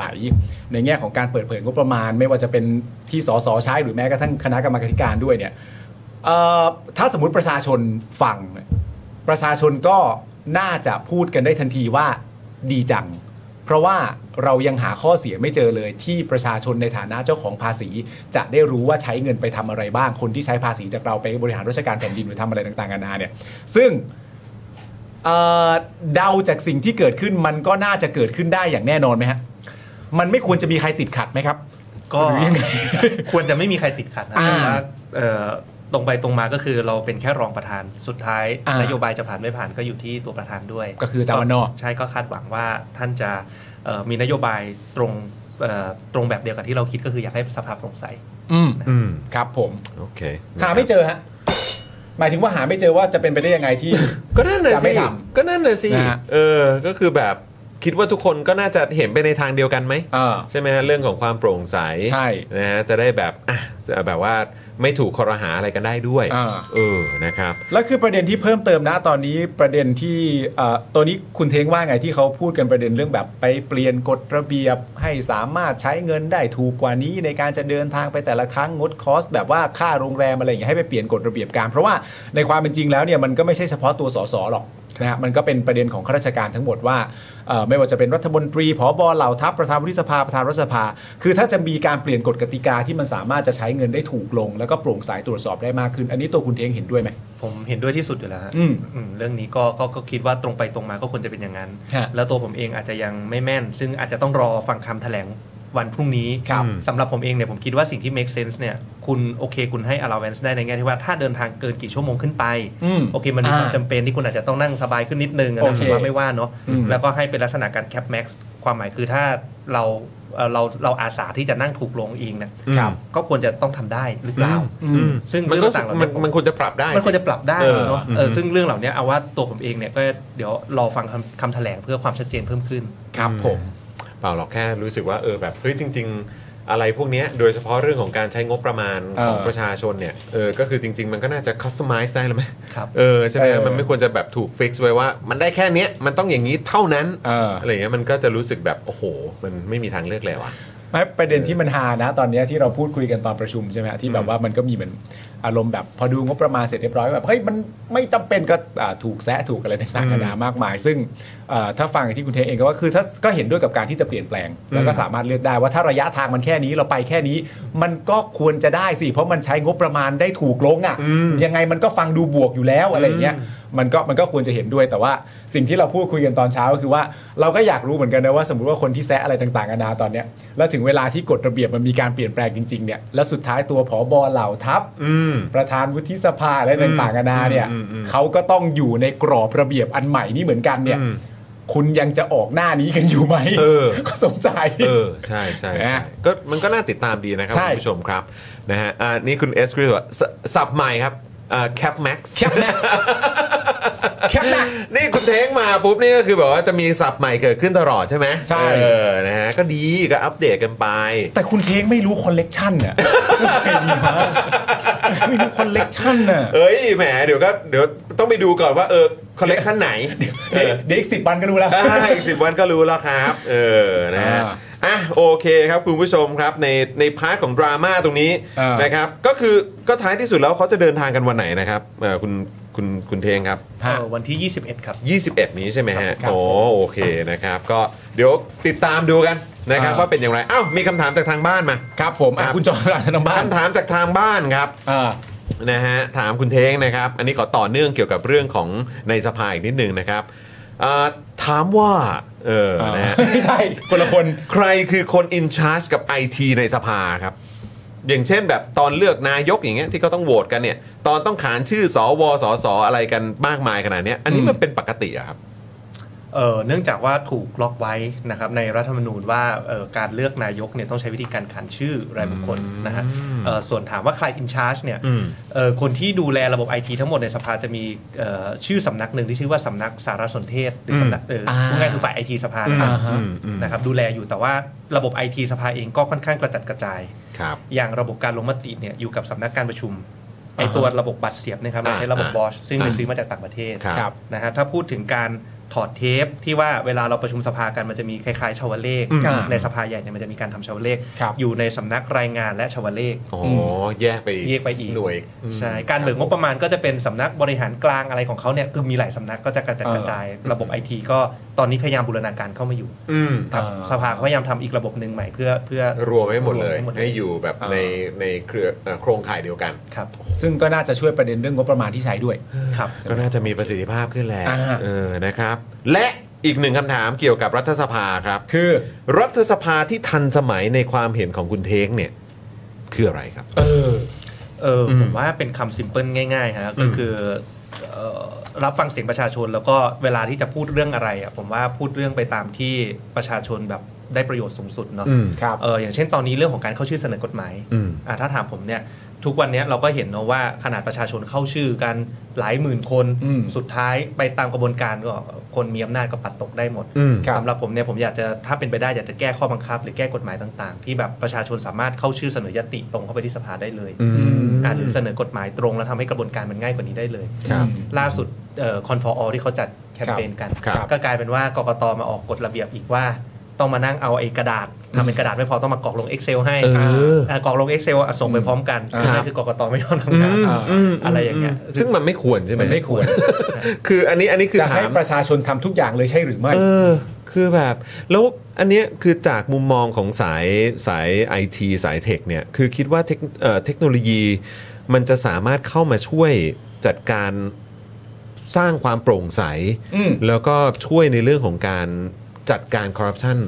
ได้ขนาดไหนครับ ครับ ณเทงครับ ผมว่าอย่างแรกที่สุดถ้าโฟกัสเฉพาะงานในสภาตอนนี้ฮะมันมีเว็บหนึ่งที่ผมอยากจะลองแนะนำให้ทุกคนลองไปเปิดดู อื ใน ม ไลฟ์นะฮะ ครับ เอ่อลองไปเปิดเอ่อตัว openparliament.tv ครับ นะครับในนั้นเนี่ยมันเป็นแพลตฟอร์มแพลตฟอร์มหนึ่งที่รัฐสภาเยอรมันเอาไปใช้แล้ว อืม มันเป็นมันเป็นแพลตฟอร์มที่ทำอะไรทำอะไรฮะก็คือการที่เรามีการอภิปรายสดๆ กันในสภาเนี่ย อืม เขาจะมีระบบที่ถอดเทป อืม ไปเป็นตัวอักษร อืม แล้วไปจัดเก็บข้อมูลให้เป็นหมวดหมู่ ผม ฮะ สามารถเซิร์ชได้เลยว่าอ่ะอย่างยกตัวอย่างว่าในสภาเยอรมัน มีการพูดคีย์เวิร์ดว่า Brexit อืม กี่ครั้ง ครับ พรรคการเมืองไหนสสคนไหนเป็นคนพูด อืม อ่าแล้วมันสามารถกดปุ๊บแล้วมันไปที่ตรงนั้นของเทปการอภิปรายได้เลย เออ อื เนี่ยมันทำให้ประชาชนเนี่ยสามารถ access หรือนักข่าวเองสื่อมวลชนเอง access ได้โดยง่าย เพื่อที่อะไรไปพูดง่ายคือเรามีดิจิตอลฟุต r ิ n นใช่ไหม อ่าอ่า แต่ทุกวันนี้ยังต้องใช้ความทรงจำแล้วก็ไปตามหาโพสต์ ใช่ครับ อ่า แต่ถ้าเรามีระบบแบบเนี้เซิร์ชปุ๊บขึ้นหมดเลย มาเลย มาเลย อ๋อ ซึ่งเราจะมีไหมฮะในอนาคต กำลังทำอยู่ครับ กำลัง อยาให้ ทำ ดีเหมือนกัน ดีครับ เพราะว่ามันง่ายต่อการทำข่าวด้วยครับใช่ฮะ คือเห็นใจมากเนี่ยต้องถามพี่ซี่ อ และป้าป้าก่อนก่อนๆและน้ำนิ่งของเรา เพราะว่าทุกวันนี้เราใช้วิธีการแบบว่า ไปฟัง เฮ้ย มาสิ ไอตอนนั้นมันอย่างนั้นไม่ใช่เหรอวะไหนลองไปฟังมันหน่อย มัน สิ มันคือ เ ห่วงไหน มันคือห่วงไหน ไม่แล้วคือการฟังนี่คือความเครียดมากเลย นะ คือฟังคนพูดอะไรที่แบบจะพูดงี้จริง เหรอ อ่านเอาจะจะจะเครียดน้อยกว่าเยอะ อ่านด้วยเสียงตัวเองนะครับผมโอ้ก็ดีเลย คุณมุกบอกว่าเออโปรแกรมถอดเทปนี่ใช้กับคุณประยุทธ์ไม่ได้ นะคะ แอปมันเออร์เลอร์นี่พูดจริง ๆ เคยทำมาเยอะแล้วโอ้โหจริงเหรอเนี่ย ว้ายตาย ฟัง แล้ว ฟังไม่ทันหรือเปล่า ตายแล้ว เออแอปมันต้องไปเหมือนส่งให้เขาไปเอ่อฝึกฝนมากยิ่งขึ้นนะ เออ เรียนรู้มากยิ่งขึ้น ใช่ ต้องใช้ AI แล้วแหละ ใช่ เพราะว่าถ้าแอปทำได้กับอ่าประยุทธ์เนี่ย ก็คือก็เราก็จะได้พูดว่าแอปเก่ง มันจะได้ชื่นชมกันได้ง่าย ทำกับใครก็ได้แล้วแหละเออนะฮะ ง่ายเลยง่ายเลย อ่ะคุณเทงครับเอ่อคราวนี้ขอมาในพาร์ทของก้าวไกลหน่อยได้ไหมฮะ อ่า ตอนนี้เป็นยังไงบ้างฮะ เออคือแบบว่าถามบรรยากาศในพักกันหน่อยดีกว่า เพราะว่ามันก็เพิ่งมีเอ่อการอำลาตำแหน่งใช่ไหมฮะ ใช่ เออครับผม วันเนี้ยก็รู้สึกว่าเอ่อตัวหมออ๋องเนี่ยจะพูดเองในรายการของคุณสรยุทธ์เนี่ยบอกว่าตอนนี้กำลังฝุ่นตลบอยู่ เออ มันตลบขนาดนั้นเลยไหมฮะณตอนนี้ แล้วมันตลบในทางดีทางไม่ดีหรือว่ายังไงฮะเนี่ย เออ จ ฮะ ริงๆ เผื่อ น่า อัปเดตหน่อย น่าจะเป็นฝุ่นตลบภายนอกที่แบบสื่อก็พยายามหาว่าตกลงใครจะมาขึ้นแทนพี่ทีมอะไรมากกว่าแต่ อ่า ภายในพักไม่ได้มีอะไรหรอกฮะ อ๋อจริง โอเค ๆก็ จริงๆ ชิวๆอะฮะ อ่า เออจริงๆจริงๆก็ หรือเปล่าชิวๆไหมหรือว่า ก็ หรือว่าตอนนี้ก็ทำงานกันมากกว่าเอ ครับ อ คือคือคือชิลในแง่ที่ว่าไม่ได้มีการแบบพยายามไปวิ่ง หรือการเมืองใต้น้ำที่พยายามจะไปแย่งตำแหน่งกันไม่มี อันนี้ผมยืนยันเลยไม่มี ครับ แต่แต่ โอเค แต่ถามว่าก็ไม่ได้ชิลในแง่การทำงานเราก็ทำเต็มที่อยู่ อ่า อ่า คือคืองานเนี่ยเราก็ทำงานกันอยู่แหละเออ อ่า โดยส่วนใหญ่เป็นเรื่องการทำงานอยู่แล้ว ครับ แต่ถ้าถามว่าในพาร์ทของการเขาเรียกว่าอะไรเอ่อวิ่งหาเสียง อ่า ในพักเนี่ยก็คงไม่มี อ่า เออครับ โอเค ผมนะฮะก็คือท้ายสุดก็เอ่อสำหรับประชาชนหรือสมาชิกพัก อ่า เนี่ยเอ่อหรือคนที่ติดตามผลเนี่ยก็คืออ ม ก็ต้องรอวันที่ ใช่ครับ อ๋อโผล่ที่ออกมาวันนี้นี่คือยังไม่ใช่อะค่ะ เอ่อตอบได้แค่ว่ารอวันที่ 23นะ โอเค เพราะตอนนี้มีโผล่หลายสำนักมาก ได้ 23 ก็เดี๋ยวรอกันเดี๋ยวรอ มัมีหลายโผล่ใช่ไหม งั้นเดี๋ยวรอกันเดี๋ยวรอ ครับผม เพราะว่าในความเป็นจริงแล้วคือ เพราะเพราะโผล่เขาดูมั่นมากเลยนะ ใช่ เออ แบบเหมือนเหมือนนี่คือคอนเฟิร์มแล้วนี่คือจบแล้วอะไรเงี้ย เออใช่ ยังไง แต่คืออยากให้รอ 23 ใช่ไหมฮะ รอ 23 เออ นะครับ เพราะว่าก็ เออ หลาย ๆ สื่อเขาก็พูดเป็น คือพูดว่าใช่แล้วอ่ะ เป็นลิสต์เนี้ย เออ ลิสต์ประมาณเนี้ย เออ เออ คุณผู้ชมน่าจะพอเห็นอยู่ แต่คุณเทคจะบอกว่าให้รอ 23 นะครับ อ่า คุณผู้ชม อันนี้เรา 23 ก็แต่ก็อย่างน้อยก็ไม่ต้องรอ 10 วันนะ อันนี้แป๊บเดียว แป๊บเดียวแป๊บเดียว แป๊บเดียว เออนะครับอีกเท่าไหร่สี่สี่วัน ใช่ เออนะสาม รอ สี่วัน 23 เท่านั้นเอง งั้นผม เออ ถามต่อ 23 รอประเด็นไหนได้บ้างครับ เอ่อรู้เรื่องของกรรมกรรมการบริหารพรรคชุดใหม่ โอเค รู้ในเรื่องของหัวหน้าพัก ครับ เลขาธิการพักใครจะขึ้นมาแทนอะไรอย่างเงี้ยรู้หมดเลย ครับ ครับ เอ่อสอสออ๋องกับรองประธานสภาคนที่หนึ่งกับประเด็นเรื่องเอ่อหัวหน้าเอ่อหมายถึงว่าเป็นประธานฝ่ายค้าน อืม อันนี้รอวันไหน เป็น ดีฮะ เป็นหัวหน้าฝ่ายค้าน เป็นหัวหน้าฝ่ายค้าน เครับผม อันนี้รอวันไหนดีฮะ จะวันนั้นด้วยไหม ไม่ฮะต้องต้องรอหลังจากที่ตั้งคณะกรรมการบริหารชุดใหม่เสร็จปุ๊บ ครับ เราจะมีการประชุมสสในอีก 1-2 สัปดาห์ถัดไป ครับ ตอนนั้นจะได้คำตอบแล้วว่าตกลงเอ่อหมออ๋องจะยังไง อืม อ่า โอเคนะรับ โอเค อ่ะนี่ไง ถามถึงไทม์ไลน์ ตามถึงไทม์ไลน์ ไทม์ไลน์ ได้ไทม์ไลน์ โอ้ ได้ไทม์ไลน์ ยี่สิบสามก็รู้แล้วว่าเราจะรู้อะไรบ้าง อ่า เออแล้วก็อ่ะเราเดี๋ยวมารอดูการประชุมครั้งต่อไปของทางพรรคก้าวไกลละกัน ว่ามันจะเป็นอย่างไรนะครับ เดี๋ยวรอดูเดี๋ยวรอดู คิดคิดว่ายังไงกับแบบที่มีเอ่อกระแสที่เขาพูดกันในลักษณะที่ว่า เอ้ย อะไรเนี่ย แต่แบบที่เขามีแบบแท็กติกบางอย่างที่บอกว่า เออ จะมีการฝากเลี้ยงไหม เออ เออหรืออะไรต่างๆเลยนะคือคิดคิดเอ่อตามความเห็นคุณเทงคิดว่ายังไงครับ เกี่ยวกับเรื่องของมุมมองความคิดเห็นต่างๆ เหล่านี้จากสังคมครับ ผมว่ามันเป็ ที่ น มองกับพรรคก้าวไกลด้วยโทษที ครับ อืม ผมว่ามันเป็นมันเป็นวิธีการให้เหตุผลฮะ อืม คือผมมองว่าเออยืนยันว่าสิ่งหนึ่งที่พรรคเก้าวไกลพูดมาโดยตลอดว่าเราตรงไปตรงมากับประชาชน แต่ว่าต้องยอมรับอย่างหนึ่งว่าตอนนี้เราอยู่ภายใต้กติกาที่บิดเบี้ยว แล้วถ้าเราไปย้อนดูประวัติศาสตร์ตลอดเนี่ยไม่จำเป็นว่าตำแหน่งประธานหรือรองประธานจะต้องเป็นของรัฐบาลเสมอ ครับ นะครับที่ผ่านมามันก็เคยมีการที่แบบมีการเลือกรัฐบาลใหม่แล้วก็อยู่คนละฝั่งกัน อืม แต่เป็นเพราะกติกาของรัฐธรรมนูญ 60 เนี่ยแหละ อืม ที่ไปคิดพี่เลนว่าพยายามจะมีวิธีในการเขียนไปว่าฉันอยากจะแบ่งฝั่งรัฐบาลกับฝั่งฝ่ายค้าน อืม เราก็เลยตกอยู่ในสภาพแบบนี้ ครับ อืมทีนี้เนี่ยถ้าเราตั้งโจทย์แบบนี้แล้วเรายืนยันว่าสิ่งที่เราตรงไปตรงมากับประชาชนก็คือหนึ่งเราเป็นพรรคอันดับหนึ่ง อืม สองตอนนี้เรารู้แล้วว่าเราอยู่พรรคฝ่ายค้าน อืมครับ สามวิธีที่เราจะใช้กลไกอำนาจรัฐที่เรามีอยู่ เพื่อทำหน้าที่พรรคฝ่ายค้านได้อย่างเต็มที่คืออะไรหนึ่งผู้นำฝ่ายค้าน ครับ เพื่อความสง่างาม อืม สองกลไกของรองประธานสภา ซึ่งถ้าเราไปดูกติกาที่มันไม่บิดเบี้ยวเนี่ยมันก็เป็นเรื่องปกติที่รองประธานอาจจะไม่ได้เป็นฝั่งรัฐบาลก็ได้ ครับ อืม เพราะฉะนั้นเนี่ยเราถ้าเรายืนยันหลักตรงนี้ อืม นะครับแล้วเราก็ไปตั้งโจทย์ตั้งแต่ให้ประชาชนเข้าใจว่าไอ้สิ่งที่มันบิดเบี้ยวคือกติกาของรัฐธรรมนูญ อืม 60เนี่ย อืม ผมว่านี่ก็เป็นวิธีการพูดตรงไปตรงมา แล้วก็ให้สาเหตุการขับหมออองออกตรงไปตรงมาเลย ไม่ต้องไปหาเรื่องอย่างอื่นเลย อืม บอกว่าจำเป็นต้องขับหมออองออก เพราะเราต้องการที่จะรักษาตำแหน่งรองประธานในการทำหน้าที่เป็นตัวแทนประชาชน อืม ภายใต้กติกาของรัฐธรรมนูญ60 อืม เพราะทั้งรองประธานสภาคนที่หนึ่งแล้วก็เอ่อทางฝั่งหัวหน้าพรรคฝ่ายค้าน ครับ ก็เป็นตำแหน่งที่มีหนแห่งและก็หน้าที่ทั้งสองตำแหน่ง ครับ อืม อืม ครับ ครับ พี่ ครับ อ๋อนึกว่านึกว่าพี่ซี่จะถามอะไร เออนะฮะเอองั้นงั้นงั้นขอขอถามเพิ่มเติมอีกนิดนึงทำอยากให้อยากให้เอ่อคุณเทงช่วยช่วยย้ำอีกนิดนึงครับว่าทำไมการมีตำแหน่งการรักษาตำแหน่งรองเออประธานสภาไว้เนี่ย คือความสำคัญที่มองว่าไม่ได้อะอ่ะยังไงก็ต้องมีไว้เนี่ย อืม จากมุมมองของทางคนก้าวไกลเนี่ยคืออะไรครับ ครับผมว่าเรื่องซิมเพิลที่สุดที่ อืม สามารถยกตัวอย่างได้ก็คือการที่นั่งบัลลังก์ในห้องประชุมสภาใหญ่ อืม ครับมันถ้าเป็นการประชุมสภาผู้แทนราษฎรเนี่ย อืม เอ่อต้องมีเขาปกติเขาจะมีการแบ่งคิวฮะ อืม ว่าอ่ะช่วงเวลานี้ในวันนี้เดี๋ยวท่านประธานวันนอขึ้นเอง เมื่อไหร่เป็นรองหนึ่งเมื่อไหร่เป็นรองสอง อืม ครับ นะฮะผมว่าอย่างน้อยๆถ้าเรายังสามารถรักษาเก้าอี้รองประธานได้สักหนึ่งเก้าอี้ อืม อย่างน้อยๆการประชุมสภาอาจจะมาตรงกับช่วงวาระสำคัญสคัญๆอย่างเช่น การอภิปรายไม่ไว้วางใจ อืม ซึ่งแล้วก็การการการพิจารณางบประมาณรายจ่าย ซึ่ อื ง ม บางทีมันโอ้โหข้ามวันข้ามคืนน่ะ ครับ พูดกันหลายวันน่ะ อืม เป็นไปไม่ได้ที่ประธานแค่กับรองประธานแค่สองคนก็จะทำหน้าที่ไหวยังไงก็ต้องอาศัยรองอีกหนึ่งรอง อืม ครับ อืม แล้วในวาระสำคัญสำคัญแบบเนี้ยถ้ามี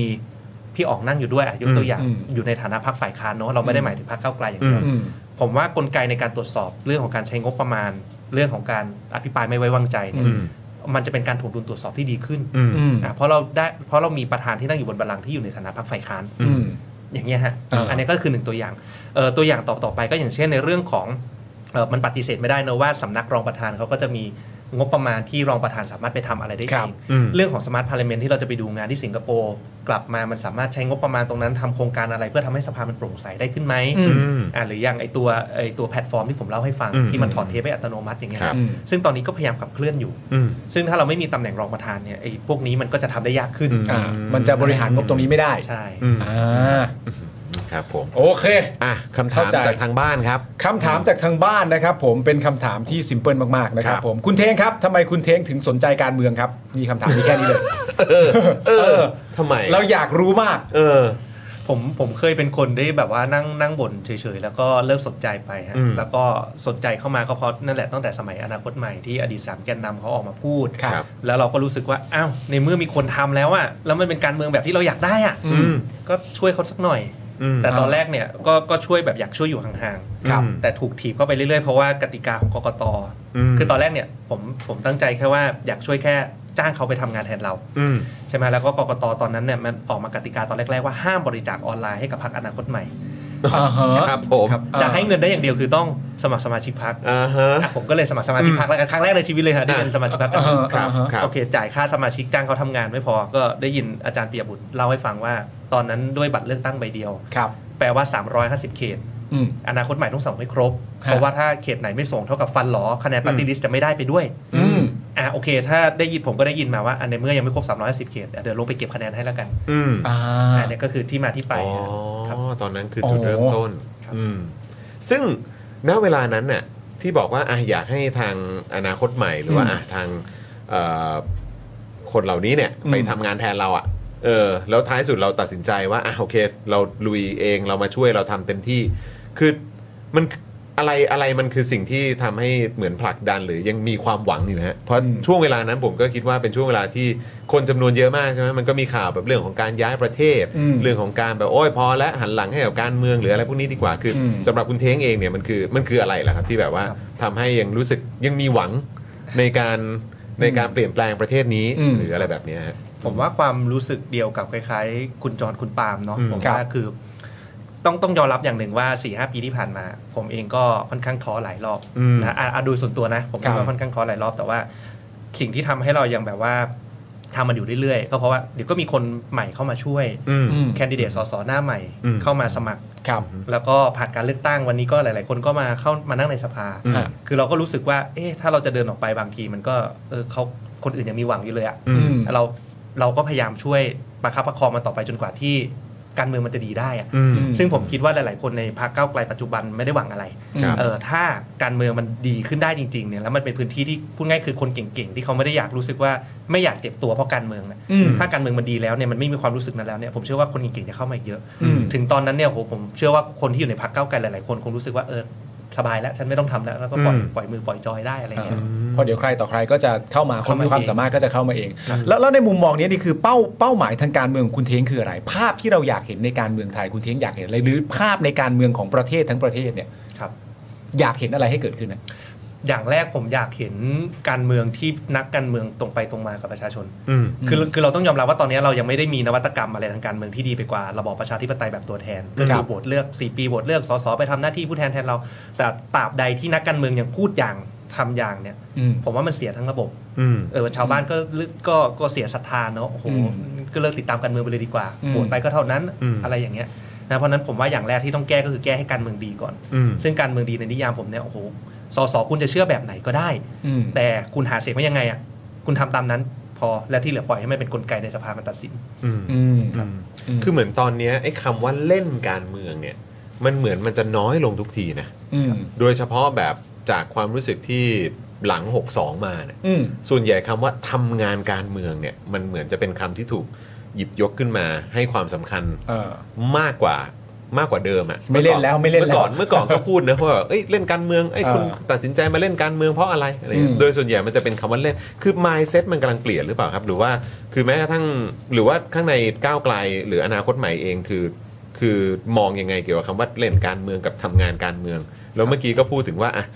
นักการเมืองควรจะทำตามที่ตัวเองพูด อืม พรรคการเมืองควรจะทำตามอย่างนั้น คือมันควรจะเป็นนอมที่ปกติ หรือว่าจริง ๆ แล้วคุณเท้งก็อยู่ในในสภามาเอ่อเนี่ยตั้งแต่สมัยเอ่อที่ผ่านมาเนี่ยก็ได้เห็น จะใช้คำว่าเกมการเมืองแล้วผมก็ไม่แน่ใจ แต่ว่าเออการเรื่องเรื่องของการเมืองไทยอ่ะ อืม เออเป็นอย่างเงี้ยคือมันหรือหรือมันมีความจำเป็นนะคุณเท้งที่จะต้องแบบว่า เอ่อหน้าพูดอย่างหลังไปดิวกันอีกอย่างหนึ่งคือมันมันมีความจำเป็นหรือเปล่าฮะหรือว่ายังไงจากมุมมองคุณเทงหรือว่าคุณเทงบอกเปล่ามันไม่ได้มีความจำเป็นมันเป็นแค่แบบสิ่งที่เขาทำกันมานานจนคุ้นชินกันไปหรือว่ายังไงฮะ มันอาจจะเป็นนอมการเมืองบ้านเรา แต่ผมเชื่อว่ามันไม่ใช่นอมการเมืองของประเทศ สากล ที่เป็นประชาธิปไตยแล้วใช่ฮะ อืมอืม เพราะฉะนั้นเนี่ยผมว่าอย่างแรกก็คือเรามาเปลี่ยนเรื่องง่ายๆแค่นี้ก่อน อืม นะครับ อืม แล้วก็เอ่อคิดว่าวิธีการที่จะทำให้การเมืองตรงไปตรงมากับประชาชนมากขึ้นเนี่ยผมว่า จะทำได้ก็คือเรื่องของความโปร่งใส อืม ทั้งในแง่ของในสภาเอง หรือว่าต่อต่อไปก็คือเอ่อการดำเนินนโยบายของพรรคการเมืองอะไรต่างๆเนี่ยเอ่ออย่างเราเองเราก็พยายามสร้างบรรทัดฐานนะครับ อย่างเช่นทำไมพรรคก้าวไกลถึงต้องมาเสนอเรื่อง MOU ครับ อืม เพราะเราไม่อยากให้วิธีในการดีลในการตกลงว่าใครจะได้กระทรวงไหน ประชาชนไม่รู้ว่าคุณไปดีลอะไรอะ อืม เอ่อเราก็ตรงไปตรงมางั้น อืม คุยอะไรกันก็เซ็นเป็น MOU ให้ประชาชนเห็น อืม อืม อะไรอย่างเงี้ยครับ ซึ่งผมว่ามันเราหลาย ๆ อย่างที่เราขับเคลื่อนอยู่มันพยายามสะท้อนสิ่งเหล่านี้ออกมา อืมอืมอืมอืมเพราะฉะนั้นก็ต้องดูเหมือนคงต้องค่อยๆ เปลี่ยนนะ ใช่ ต้องค่อย ๆ เปลี่ยนนะ ค่อยๆเอ่อจะใช้คำว่าอะไร แบบสอดแทรกเข้าไป อ่า คิดว่ามันจะเปลี่ยนได้ถ้าเกิดว่าก้าวไกลหรือว่าพักฝ่ายค้านปัจจุบันนี้เป็นรัฐบาลไหมครับ คิดว่ามันจะเกิดการเปลี่ยนแปลงเยอะไหมฮะ แบบหรือว่าจริง ๆ แล้วไม่คืออยู่ฝ่ายค้านก็เปลี่ยนได้หรือว่ายังไงฮะ ผมว่าเป็นเป็นฝ่ายค้านเราก็พยายามเปลี่ยนให้มากที่สุดเท่าที่ อื จะ ม เปลี่ยนได้ เป็นรัฐบาลก็จะเปลี่ยนได้มากขึ้นหน่อย อืม แต่ผมก็ยังเชื่อว่าถ้าการเลือกตั้งครั้งนี้ก้าวไกลเป็นแกนนำจัดตั้งรัฐบาลก็ยังไม่ได้เปลี่ยนจากหน้ามือเป็นหลังมือ อื อ มอืมอืม นะครับ ผมชอบคำอาจารย์ปียบุตรอยู่คำหนึ่งตอน ครับ ตอนสมัยอนาคตใหม่อะอาจารย์ปียบุตรบอกว่า ถ้าเราพยายามจะสมมติเขายกตัวอย่างง่าย ๆ ว่าเราต้องการจะเปลี่ยนน้ำขุ่นให้เป็นน้ำใสเนี่ย อืม เราก็ต้องเติมน้ำใสลงไปเนาะแต่ อืม แต่ผมไม่ได้ใช้คำว่าคนดีนะครับ ผม ครับ ก็ไม่เชื่อในระบบคนดี อืม ครับ ที่มียอยักษ์กะลันเลย อืมโหเกือบใส่แล้ววันเนี้ย โอ้โห วันนี้จะใส่แล้ว ไม่ก็ เสื้อแบบคนดี เป๊ะเลยไม่ก็เป๊ะเลย ออออเออ เออแต่ ฮะ อาจารย์อาจารย์เปรียบผมเขาก็ยกตัวอย่างว่า มันเป็นไปไม่ได้เลยที่คุณจะเปลี่ยนให้มันใสขึ้นโดยที่ตัวคุณไม่ลงไปคลุกกับเขา อืม เพราะฉะนั้นหน้าที่ของเราเนี่ยคือเราลงไปเนี่ยพูดง่ายคือเราอย่าไปคุณตามเขา แต่ต้องพยายามเปลี่ยนให้เขาเข้ามาหาเรา อืม อ่ะเราก็ต้องยืนในหลักการเราเข้าไว้ อืม นะครับเพราะฉะนั้นเนี่ยผมเชื่อว่าถ้าก้าวไกลเมื่อไหร่ก็ตามที่มีอำนาจนำในการจัดตั้งรัฐบาลจริงความหมาย ครั ก็ บ คือไม่ต้องไปเสียอำนาจต่อรองให้กับพรรคร่วม เมื่อไหร่ก็ตามที่มีพรรคร่วมรัฐบาลทุจริตคอร์รัปชันคุณออกจากรัฐบาลไปเลย อืม ถ้าคุณไม่ยอมฉันยุบสภาเลือกตั้งใหม่เพราะต้นทุนในการเลือกตั้งฉันไม่สูงเท่าคุณ อะไรอย่างเงี้ย อ่า อ่ะผมเชื่อว่าถ้าภาพ อ่านั้ นั้นมาเมื่อไหร่เนี่ย เดี๋ยวมันจะค่อยๆ เปลี่ยนในแบบที่เป็น exponential เนาะ อืม จะมันจะเปลี่ยนได้เร็วขึ้น อ่าอ่าอ่า ครับ แล้วมันก็เหมือนเออถ้าในรูปแบบนี้มันก็เป็นการเหมือนเออทำให้พักร่วมอ่ะก็มีความจำเป็นที่ต้องทำให้มันโปร่งใสไปในตัว อืม ครับเพราะว่าตัวตัวพักใหญ่ที่เป็นการจัดตั้งรัฐบาล สามารถจะมียุทธวิธีนี้ได้ก็คือแบบว่า ก็ใช้วิธีการนี้เลยแหละ เอออื ม ก็ใช้วิธี ก็ การวันี้ดกันเลย วัดจากเสียงประชาชนไปเลย เอออ ม อันนี้ถามในมุมตัวคุณเท้งเอง มันมันมีโมเมนต์ที่จับจำได้ในใจเลยไหมว่า พออันนี้เกิดขึ้นปุ๊บ แล้วเรารู้ตัวทันทีว่าเฮ้ย เราเป็นพักฝ่ายค้านแล้ววะจำได้ไหมถ้ามองย้อนกลับไปว่ามันมีเหตุการณ์ไหนแบบ ชัดๆสักอันหนึ่งว่าอ๋อนี่เราต้องเป็นพักฝ่ายค้านแล้วนะ ประมาณ 3-4 วันก่อนการโหวตนายกครั้งแรกฮะ อืม ที่ที่พี่ต๋อมออกมาให้ข่าวว่าเริ่มมีการ make a call โทร อ่า หา มี ไป การ หาย กหูแล้ว สวโดยตรง อืม อันนั้นเริ่มรู้แล้วฮะ อืม อืมอืม อืม มันปรับ mindset ได้อย่างรวดเร็วขนาดไหนครับ หลังจากวันที่ 14 พฤษภาคมนับคะแนนกันเสร็จเรียบร้อยเนี่ย ก็แน่นอนก็ 151 มานะ อืม ตอนนั้นกรุงเทพนี่คือกินหมดยกเว้นหนึ่ง อืม แล้วพอต้องแบบ เออพักเราต้องเป็นพักที่จะเป็นฝ่ายค้านแล้วนะ มันปรับ mindset กันได้อย่างรวดเร็วไหมหรือมันต้องใช้เวลากันสักระยะหนึ่งเลย เออถ้าโดยส่วนตัวผมเองนะครับผม ฮะ คิดว่าผมยังแอบมีความหวังลึก อืม ๆ และยังไม่ได้รู้สึกเซ็ง อืม เท่ากับวันที่เอ่อทางพักแกนนำปัจจุบันออกมา อืม ประกาศฉีก MOU แล้วก็ถีบเราไปพั อื ก ม ฝ่ายค้าน อืมอืม นะฮะเอ่อตอนนั้นเราก็ยังแอบหวังอยู่ลึกๆว่าเออเขาคงไม่ทำหรอกเนาะเราก็เกาะกันไปอย่างเงี้ย อืม สูตรข้าวต้มมัด อืม แต่วันที่มีการประกาศออกมาจริงเนี่ยตอนตอนนั้นยังยอมรับว่าถึงแม้รู้ตัว แต่ก็เซ็งครับ อืม เซ็งเซ็งจริง อืม ๆครับ ครับ รับ คุณ ผม คุณเท้ง อืม มีเรื่องช็อกอะไรบ้างไหม ในฐานะที่แบบจากประชาชน แล้วเข้าไปเป็นสสอ่ะ อืม ช็อกเหรอครับ ผมคิดว่าเอ่อเรื่องระบบงบประมาณ แต่ก่อนภาพที่ก่อนที่ผมจะไปทำหน้าที่ในสภาเนาะเราจะรู้สึกว่างบประมาณภาครัฐ 3 ล้านล้านอะกระบวนการพิจารณามันควรจะต้องเออมันควรจะต้องโปรเฟชชั่นอลกว่าเนี้ยคือเราไม่ได้กำลังจะบอก ก็สามล้านล้านน่ะ สามล้านล้าน เราไม่ได้กำลังจะบอกว่าข้าราชการไม่โปรเฟชชั่นอลนะฮะเรา ฮะ เราคอมเมนต์ที่ตัวระบบระบบการพิจารณางบปัจจุบันเนี่ยมันมันขาดประสิทธิภาพมาก ๆเลยอะ อืม นะครับเราเราอยู่ในโลกเอกชนมาก่อนโหกว่าเราจะทำใช้เงินสักบาทหนึ่งไปจ้าง คิด คน นะ ไปทำคิดแล้วคิดอีก อืม เออ เออแต่ระบบกระบวนการใช้เงินภาษีเนี่ยมัน อื ผมว่าต้องปรับฮะ มันยังไง คะ ขยี้หน่อย ขา ค่ะ ดประสิทธิภาพครับคือแบบ เออ โอ้โหอย่างสำนักงบทุกวันนี้ให้มา เออ ใช่ไหมฮะก็ให้มาเป็นกระดาษทำไมคุณให้ Excel เราไม่ได้อะ อืม แค่เรื่องง่ายๆอะไรอย่างเงี้ย ที่มันจะทำให้ในการตรวจสอบมันง่ายขึ้นนะ ง่ายขึ้น ทำไมไม่ทำให้กันบ้าง ครับ เพราะฉะนั้นไอ้ไอ้ไอ้ตอนที่ก้าวไกลเองมองในแง่ของเรื่องการเอางบประมาณส่วนเกินอะไรต่างๆมาจาก แบบกระทรวงต่างๆ หรืองบของกระทรวงต่างๆเนี่ยก็คือจริง ๆแล้วก็คือพอพอเห็นในระยะเวลาแบบของรัฐบาลที่ผ่านมาเนี่ยก็คือเห็นเลยว่าจริง ๆ แล้วมัน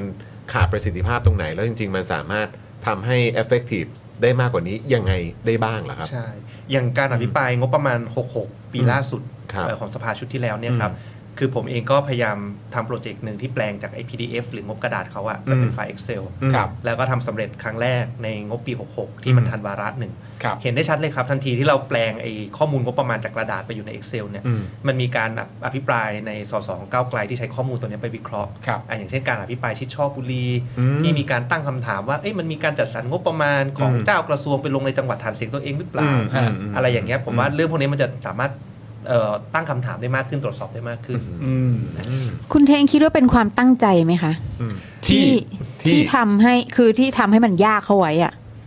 อืมผมว่าก็มีส่วนหนึ่งครับ อืม อย่างอย่างสามล้านล้านนี่นะ จริง ๆ ก่อนที่จะมาเป็นสามล้านล้านนะครับมันคือห้าล้านล้านห้าล้านล้านคือสิ่งที่ทุกกระทรวงขอมา อ๋อ แล้วสำ อ๋อ แล้วสำนักงบจะตัดทอนออก อ่ะ ให้เหลือสามล้านล้าน อ่โอเคโอเคโอเค ไอความเป็นรัฐบาลเนี่ยฮะคือสำนักงบมันอยู่ใต้สำนักนายก อืม ความเป็นรัฐบาลเนี่ยคือคือคุณเชอรี่พิก คุณเลือกหยิบเข้าออก ว่าคุณจะเอาโครงการไหนจา อั ก นนี้ ห้า เอา ล้าน อันนี้ ไป ไม่ โอเค สามล้านล้าน อืม ซึ่งผมอะเรียกร้องมาโดยตลอด ว่าอยากจะได้ 5 ล้านล้านมาเทียบกับ 3 ล้านล้าน เพื่อดูว่าคุณตัดอะไรเข้าคุณหยิบอะไรออก เออ เราจะได้ให้เหตุผลได้อยากรู้เหตุผลคุณ อืม อืม แต่เขาไม่เคยเปิดเลยครับ แล้วเขาก็ให้เหตุผลว่า 5 ล้านล้านเนี่ยมันเป็นอำนาจฝ่ายบริหาร อืม ซึ่งเราก็ยืนยันมาตลอดว่าเราไม่ได้กำลังจะบอกว่าไปชี้นิ้วสั่งคุณว่าเอาอะไรเข้าอะไรออกมันเป็น อืม อำนาจคุณ เออ เราขอเราขอ เราข ดู อตรวจสอบเราขอดู เออ เฉย เออ ๆอะไรอย่างเงี้ย เออ ซึ่ง เออเรา ก็จะได้ตั้งคำถามได้ เออ เท่านั้นเอง ประชาชนก็จะได้รู้ด้วย ใช่ เออซึ่งยังไม่เกิดขึ้น ยังไม่เกิดขึ้นครับ ยังไม่เกิดขึ้นไปเรื่อยๆป่ะฮะหรือว่า เออผมว่าไม่ถึงครึ่งที่รัฐบาลนี้จะเปิดนะ ผมเชื่ออย่างนั้น แต่ถ้าเขาเปิดก็ดีนะ อืม โอเค ก็วอนนะวอน วอนวอน วอน มัน วอ ก็ น จำเป็นนะก็ย้อนกลับมาเรื่องเดิมว่าไอการที่แบบมันจะเข้าไปตรวจสอบอะไรต่างๆกันานาได้ง่ายนี่มันก็เป็นประเด็นที่มันก็ควรจะเห็นตรงกันเนาะ อืม มันก็ไม่ควรจะมีใครเถียงอยู่แล้ว เรื่องประเด็นประธาน อืม กรรมาธิการต่างๆ นานา เออ สาม ล่า สิบ สุด ห้านี้ ล่าสุดเห็นเขาบอกว่าเขาจะใช้กล่องสุ่มแล้วป่ะฮะ เออเห็นคุณ หรือพิเปล่า เชษฐ์ป้าไปตาม ใช่ใช่ ข่าว ใช่ คุณพิเชษฐ์พูด ใช่ไหมฮะ ว่าใช้กล่องสุ่มไม่รู้พูดเล่นพูดจริงนะ เออ แต่ว่าอ่าประเด็นนี้ตัวคุณเทงมีอะไรอยากพูดไหมฮะ เออจริง ๆ ต้องเออก็มันมันเป็นหลักปฏิบัติที่ผ่านมาของสภาทุกชุดทุกชุดฮะว่าวิธีในการเลือกคณะกรรมาธิการเนี่ยมันเป็นไปตามสัดส่วนของ ครับ จำนวนเก้าอี้ในสภา อืม นะครับอย่างกรณีแบบเนี้ยแล้วก็กกตเพิ่งรับรองผลการเลือกตั้งซ่อมระยองล่าสุดไปแล้ว ครั แต่ บ ว่าก้าวไกล ก็เพิ่มเนี่มาอีก ยน่าจะได้ 11 คณะ ฮะ ไอ้แบบเนี้ยก้าวไกลควรจะได้จับ 2 คณะแรกก่อน แล้วก็ตามไปพักอันดับ อืม 2 ใช่ไหมฮะ ฮะ ซึ่งเราปฏิบัติอย่างนี้มาโดยตลอด ครับ แต่พอกลายมาเป็นครั้งนี้เอ๊ะทำไมถึงอยากใช้กล้องซูมขึ้นมา อะไรอย่างเงี้ยซึ่งผมเองก็คิดว่าถ้าตรงไปตรงมาเนี่ยกลไกในสภากลไกกรรมาธิการมันควรเป็นกลไกที่ใช้ตรวจสอบฝ่ายบริหารนะ อืม มันไม่ควรเป็นกลไกที่ให้ฝ่ายบริหารมานั่งคุม อืม เพื่อการคนอื่นไม่ให้มาตรวจสอบตัวคุณเองอะไรอย่างเงี้ย อืมอืม เขาใช้คำพูดว่าเพื่อให้การปฏิบัติงานราบรื่น รับเลยไหม รับหมายถึงว่าฟังแล้ว เหตุผลนี้พอจะสมเหตุสมผลได้บ้างไหมคำว่าราบรื่นมาใช้กับการตรวจสอบเนี่ย ตอบตอบไม่ถูกครับ ตอบไม่ถูก จะได้ราบรื่นไง ตอบไม่ถูกจริงๆ อะไรก็ผ่านอะไรก็ผ่านอ่ะ ราบรื่นเลยนะฮะ อ่ะเอ่อก่อนเอ่อเดี๋ยวเนี่ยกำลังจะเอ่อสองทุ่มเราด้วยนะ อ่า เออนะครับเดี๋ยวพอดีเดี๋ยวจะมีคำถามแบบถามไวตอบไว เออ นะครับนะจากจากคุณปาล์มนะครับ เออ นะฮะแต่ว่าผมขอคำถามทิ้งท้ายอันเดียวได้ไหมครับ อันนี้เป็นข้อสงสัยแล้วผมก็รู้สึกว่าเออถามคุณเท้งแล้วกัน เออ คุณเท้งคิดว่ามันเป็นเรื่องของเจเนอเรชันไหม ที่ ในเรื่องของแบบการทำงานการเมือง ในเรื่องของวิธีการมองสังคม ในเรื่องของเออเนี่ยการมีโอกาสได้ใช้ชีวิตในในสภาพแวดล้อม หรือว่าช่วงเวลาที่มันแตกต่างกันไปอะไรเงี้ยคุณเทงคิดว่ามันมันมีส่วนเกี่ยวข้องไหมครับกับกับเรื่องของการเมืองไทยในปัจจุบัน ในเรื่องของวิธีการทำงานของพรรคการเมืองต่างๆ ในเรื่องของเนี่ยเอ่อ คือไม่แน่ต่อไปมันก็อาจจะนำพามาสู่ความเปลี่ยนแปลงก็ได้คือ คือคิดว่ายังไงฮะมันเป็นเรื่องของเจเนอเรชันที่มันแตกต่างกันหรือเปล่าครับ ที่มันทำให้บ้านเรามันก็เผชิญปัญหากันอยู่ตอนเนี้ยโดยเฉพาะในด้านของการเมือง ครับผมว่าเป็นบริบทสภาพแวดล้อมรอบตัวเรา อืม ใช่ไหมฮะ เอ่อลองยกตัวอย่างเปรียบเทียบของพรรคก้าวไกลจริงๆเนี่ยเราก็มีทั้งทีมงานแล้วก็สสที่ครบอายุครบทุกเรนจ์ไม่ต่างกับพรรคอื่น อืม โอเค โอเค เราหลายๆเอ่ออาจจะเอียงมาทางคนรุ่นใหม่หน่อย อืม ในแง่ที่ว่าสสหน้าใหม่ แล้วก็เอ่อหลายๆ คนอายุไม่เยอะ อ่า นะครับ ผม แต่พรรคการเมืองอื่นเองเนี่ยเขาก็มีสสรุ่นใหม่เหมือนกัน อืม ถ้าเป็นเป็นเรื่องของเจเนอเรชันจริงเนี่ยทำไมพรรคอื่นถึงมีสสรุ่นใหม่ที่เข้าไปอยู่ในระบบการเมืองแบบนั้นได้ อืม นะผมผมเองคิดว่าเออพอเวลาที่เราต้องไปอยู่ในพักการเมืองนั้น ผมเองก็มีเพื่อนสสต่างพัก ครับ ที่เวลาคุยกันเนี่ยเขาบอกเออเขาเข้าใจนะสิ่งที่เราเสนออ ม แต่บางทีก็ต้องเข้าใจเขานะเพราะเขาอยู่ในพักนั้นนะ อืม เขาก็จะพูดอะไรไม่ได้ อืม ที่มันแย้งกับนโยบายของพรรคเขาเพราะฉะนั้นเนี่ยผมเองคิดว่าอาจจะไม่ใช่เป็นเรื่องของ generation gap อย่างเดียว อืม บางทีอย่างอย่างคุณพ่อผมเองหรือว่าหลาย ๆ คนที่อยู่รอบตัวผมเนี่ยตอนเนี้ยก็ก็เริ่มเปลี่ยนวิธีการคิด อืม ทางการเมืองขึ้นแล้วนะ ค ครั รับ บผม เพราะฉะนั้นผมคิดว่าวิธีในการทำเนี่ยคือเปลี่ยนสภาพแวดล้อมของการเมืองให้มันเป็นการเมืองที่ยกระดับมากขึ้นตรงไปตรงมากับประชาชนมากขึ้นยังไงมากกว่า อืม ซึ่งหนีไม่พ้นฮะก็คือต้องเพิ่มจำนวนเก้าอี้ในสภา อืม เออ อืมนะครับโอเคครับผมอดียากอยากอยากฟังความเห็น ใช่ นะครับว่าคิดเห็นว่าอย่างไรนะครับ อีกคำถามหนึงได้ไหมสอแสงก่อน อ่ะ จะ ได้ได้ได้ ก่อนจะไปเข้านี้ เออ คืออยากรู้จริงๆเพราะว่าณตอนเนี้ยเอ่อถ้าเราตามดูในโซเชียลเนี่ยมันก็เหมือนมีความพยายามจะเปรียบเทียบนะในแง่ของการจัดตั้งรัฐบาลจากพรรคก้าวไกลไม่ได้ แล้วพรรคเพื่อไทยทำได้เอ่อมันก็อาจจะมีคนพยายามสรุปอย่างง่าย ๆ เราจะไม่ใช้คำว่าชุยๆกันแล้วกันนะสรุปอย่างง่าย ๆ ว่าแบบว่าเพื่อเอ่อก้าวไกลจัดตั้งรัฐบาลไม่ได้ เพราะว่าก้าวไกลไม่ยอมลดบาร์ของตัวเอง แต่เพื่อไทยเพื่อให้ได้เป็นรัฐบาลเขาสามารถทำได้ เนื่องจากเขายอมที่จะลดบาร์ของตัวเอง ถ้าสรุปง่ายๆอย่างนี้เนี่ย คุณเทคมองยังไง ผมว่าต้องแยกคำว่าบาร์กับหลักการออกจากกัน คือ ม บาร์เนี่ยโอเค คุณจะยกลดระดับอะไรมันเป็นเรื่องธรรมชาติของการต่อรองทางการเมือง อืม แต่เมื่อไหร่ก็ตามที่บาร์มันกำลังจะต่ำกว่าหลักการคุณน่ะ ผมว่าเรายอมไม่ได้ อืม อ่า ผมว่าเรายอมไม่ได้ ต้องแยกกันเนอะ โอต้เคองแยกกันต้องแยกกันนะครับ โอเค โอ้ เป็นคำตอบที่สั้นและเคลีย ร์กระชับและเคลียร์ครับ ถ้าบาร์ต่ำกว่าหลักการเรายอม อืม ไม่ได้ ครับผม วาย แบบนี้เรียกว่าสมาร์ทพ l i t i c ไหม อ๋อ เพราะฉะนั้นถ้ามีเชิงเปรียบเทียบแบบว่า เอ้ย เออ ก้าวไกล ประชาชนเขาเลือกมาเขาอยากให้เป็นรัฐบาลทำไมยอมลดบาร์ไม่ได้ เห็นไหมสิ่งที่เพื่อไทยเขาทำได้เพราะเขายอมลดบาร์แล้วเขาได้เป็นเลย อืม ถ้าจะมาสรุปง่ายๆแบบนั้นเนี่ยมันก็ต้องแยกประเด็นคำว่าบาร์กับหลักการก่อน อืม ถ้าเมื่อไหร่ก็ตามที่บาร์มันต่ำกว่าหลักการเมื่อไหร่เนี่ย อั อั น น นี้ เนี้ย ไม่ได้ มันไม่ใช่เรื่องที่ยอมได้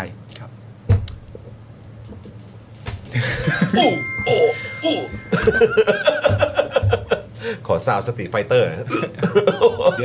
เดี๋ยวเดี๋ยวก็เดี๋ยวเดี๋ยวคิดสั้นกันตายหรอก อ่ะโอเค คุณผู้ชมสองทุ่มแล้วครับ เดี๋ยวเราจะทิ้งท้ายกันด้วยถามไวตอบไวอะไรฮะ เจเรบเจ นุ่ม เรบ นวล เหรอ นุ่มนวลแต่เด็ดขาด เออ ตอบได้นุ่มนวลแต่เด็ดขาด อ่า นะฮะ โอ้โหครับผมนะ อ่ะ ฮะ คุณผู้ชมผมก็ถามเฉย นี่พี่ปาล์มต้องไว้ให้เหมือนสสวิโรจน์สิคะ ๆ ว้ายกี่คนนะ ไม่หรอกอยากรู้ไงเพราะว่าจริง ๆ แล้วแบบตามดูในโซเชียลมันก็แบบ เขาก็ มี พูดอันนี้เยอะ มีความพยายามที่จะสรุปไม่ง่ายแบบนี้ว่าโถข้อแตกต่างมันก็เท่านี้เองคิดมากกันทำไมอะไรอย่างเงี้ยนะครับผม อ่ะมองให้ลึกกว่านี้นิดนึง อ่ะมองให้เรื่องกว่านี้นิดนึงนะครับผม อ่ะทิ้งท้ายกันด้วยถามไวตอบไวครับสอง ครับ ทุ่มแล้วฮะเดี๋ยวต้องให้อ่าคุณเทงได้กลับไปพักผ่อนบ้างแหละ ใช่ เออนะครับ นะครับ อ่โอเคมา คำถามที่หนึ่งครับ คุณเท ง่ายมางก ครับ ง่ายมาก ง่ายมากเลยนะครับ ง่ายมาก ก็คือว่าอะไรที่เด็กๆ คุณเทงคิดว่าเท่ แต่พอโตมาย้อนกลับไปมองแล้วมีความรู้สึกว่าอันนั้นไม่เห็นเท่เลย คอมพิวเตอร์อย่างที่อยู่ครับ เขาไม่เต้นที่อันนี้นึกขึ้นมาเป็นอย่างแรกเลยเหรอ นึกขึ้นมาเป็นอย่างแรเอกอเออ ครับแล้วแล้วพูดทำไมครับ แล้วแล้วแล้วอะไรล่ะที่คิดว่า เอออะไร แบบตอนเด็กคิดว่าเท่ะ ตอนเด็กแบบพูดอันนั้นเท่มากๆเลย ฮ้ยน เคยเห็นหรือว่าเคยทำรู้สึกว่าเท่มากเลยแต่พอโตมาแล้ว เออ แล้วมองย้อนไปแล้วแบบเฮ้ยอันนั้นมันก็ไม่ได้เท่นี่หว่า จะเป็นของแฟชั่นพฤติกรรมการกระทำอะไรได้หมดเลยนะฮะ เอออื มมีไหมฮะ นึกไม่ออกนะ คนนี้เขาต้องเป็นแบบสายเกมอะไรอย่างเงี้ย สายเกม เออหรือแบบ คือแบบ ฟชั่นไหมออ เล่นคุณเทงเล่นเกมปะ เออ เออเลิกเล่นไปนานแล้วเหมือนกันฮะ อ๋อเลิกเล่นไปนาน สมัยสมัยผมนี่คือ Counter Strike อะ ไอ้ยา โอเคโอเคโอเค อ่าเอางั้นเดี๋ยวเราดอกจันข้อนี้ไว้ ดอกจันไว้ก่อนดอกจันไว้ก่อน ข้นี้ไว้ก่อน ดอกจันไว้ก่อน ครับผม ข้อต่อไป อันนี้ ครับ ผมก็ว่าง่าย อืม ดาราหรือนักร้องที่เคยกรี๊ดตอนเด็ก ๆ ครับ อื้อหือ F4 มั้งครับ เอฟ เอฟ โฟ โฟเอาสิ เอฟโฟเวอร์ชันเวอร์ชันเวอร์ชันไต้หวัน ใช่ไหมใช่ไหม เอฟโฟ เออโอเค เอฟโฟเออโอเคโอเคโอเคโอเคโอเค เต้าอะไรนะเต้าหมิงซื่อ ผมก็จำไม่ได้จริง ใช่ใช่ไหม ใช่ ใช่ สิ ใช่ต้องหมี ใช่ ซื่อ เออนะ F4 F4 เออ โอเค F4 F4 เออ โอเคโอเคโอเคโอเค ใช่ใช่ใช่ เฮ้ยน่าสน โอ้ ใจนะ F4 เลยเนี่ย เออ โอ้โหครับผม แจ๋ว ตอนนั้น แจ๋ว กรี๊ด แจ๋ว ตอนวัยเด็ก อ่า คุณผู้ชม วัยเด็ก นะ ชอบ คุณเทง F4 คุณเทงกรีน F4 ฮะ อ่า อืม คุณผู้ชมจำไว้นะ คุณเทงกรีด F4 นะ โอ้โห เวลาเจอก็ล้อเขาได้นะล้อทำไมวะก็หนีแล้ว โอ้โหสูสีเลยดูนี่นี่เออ เอาไปร้องได้ซะด้วย กูร้องได้ประมาณ ไป นี้ ร้องได้ซะด้วยอ่าโอเค F4 นะฮะ ครับผม ข้อ 3 ครับ ภาพยนตร์เรื่องโปรดครับ อินเตอร์สเตล่าครับ โอ้ยโอ้โห นี่เป็นสายโนแลนนะ แมทธิวแมคคอนเนย์ เออ โอเคครับผม ครับ แอนฮาร์ดเวย์นะครับผมอินเตอร์สเตลเลอร์อ่าโอเค ครับผม ทำไมถึงชอบเรื่องนี้ครับ เออมันมันคิดได้เยอะดีครับ อืมอืมมันมีช่วงหนึ่งที่เขาแบบเหมือน crazy กันมากถึงขั้นแบบมีเป็นหนังสือ มี ใช่ อะไรอย่างงี้เนอะ ใช่ ตอนช่วงสัปดาห์เอ่ออะไรสัปดาห์หนังสือนี่ก็จะมีหนังสือแบบเกี่ยวกับ interstellar ออกมาเยอะมาก เออ เออใช่ไหมแบบทฤษฎีอะไรทำหลุมดำอะไรของเขาอะ เออเออ มากันเต็มไปหมดเลย อ๋อ นี่เป็นสายโนแลน เป็นแฟนเป็นแฟนโนแลนเป็นพิเศษไหมคะ อืม เออจริง ๆ ก็ไม่ไม่ได้ขนาดนั้น อ่า ครับผม แต่แต่เรื่องเนี้ยชอบเป็นพิเศษ อ่าโอเค จะจะจะจะหาพวกให้สามีไหม เพราะหมอเหรอ เพราะหมอนี่ค เพ ลั่ง ราะหมอนี่คือแบบต้องการเป็นเมียเขามากเลย เอ อะ อ ใช่ คือแบบว่าถ้าถวายตัวได้คงถวายไปแล้ว เออ อใช่ เขาบอกว่าแบบเหมือนอารมณ์แบบ my mindset ของของโนแลนน่ะคือ mindset เรื่องแบบ time travel หรือการย้อนเวลากลับไปอะมันเหมือนเป็นแบบเป็น second nature ของเขาเลยอะ อ๋อ ที่เขาสามารถจะแบบมันเป็นอย่างนี้ไงคือเขาสามารถ นึกขึ้นมาได้เลย นึกขึ้นมาได้เลย หบ อะ หยิบมาพูดได้ทั เอน อ ที เขาตลกมาก ครับ นะ ผม ครับผม ข้อทีสี่4นะครับผมอะไรที่คุณเท้งอยากเก่งกว่านี้ครับ อืม อืมบล็อกเชนครับ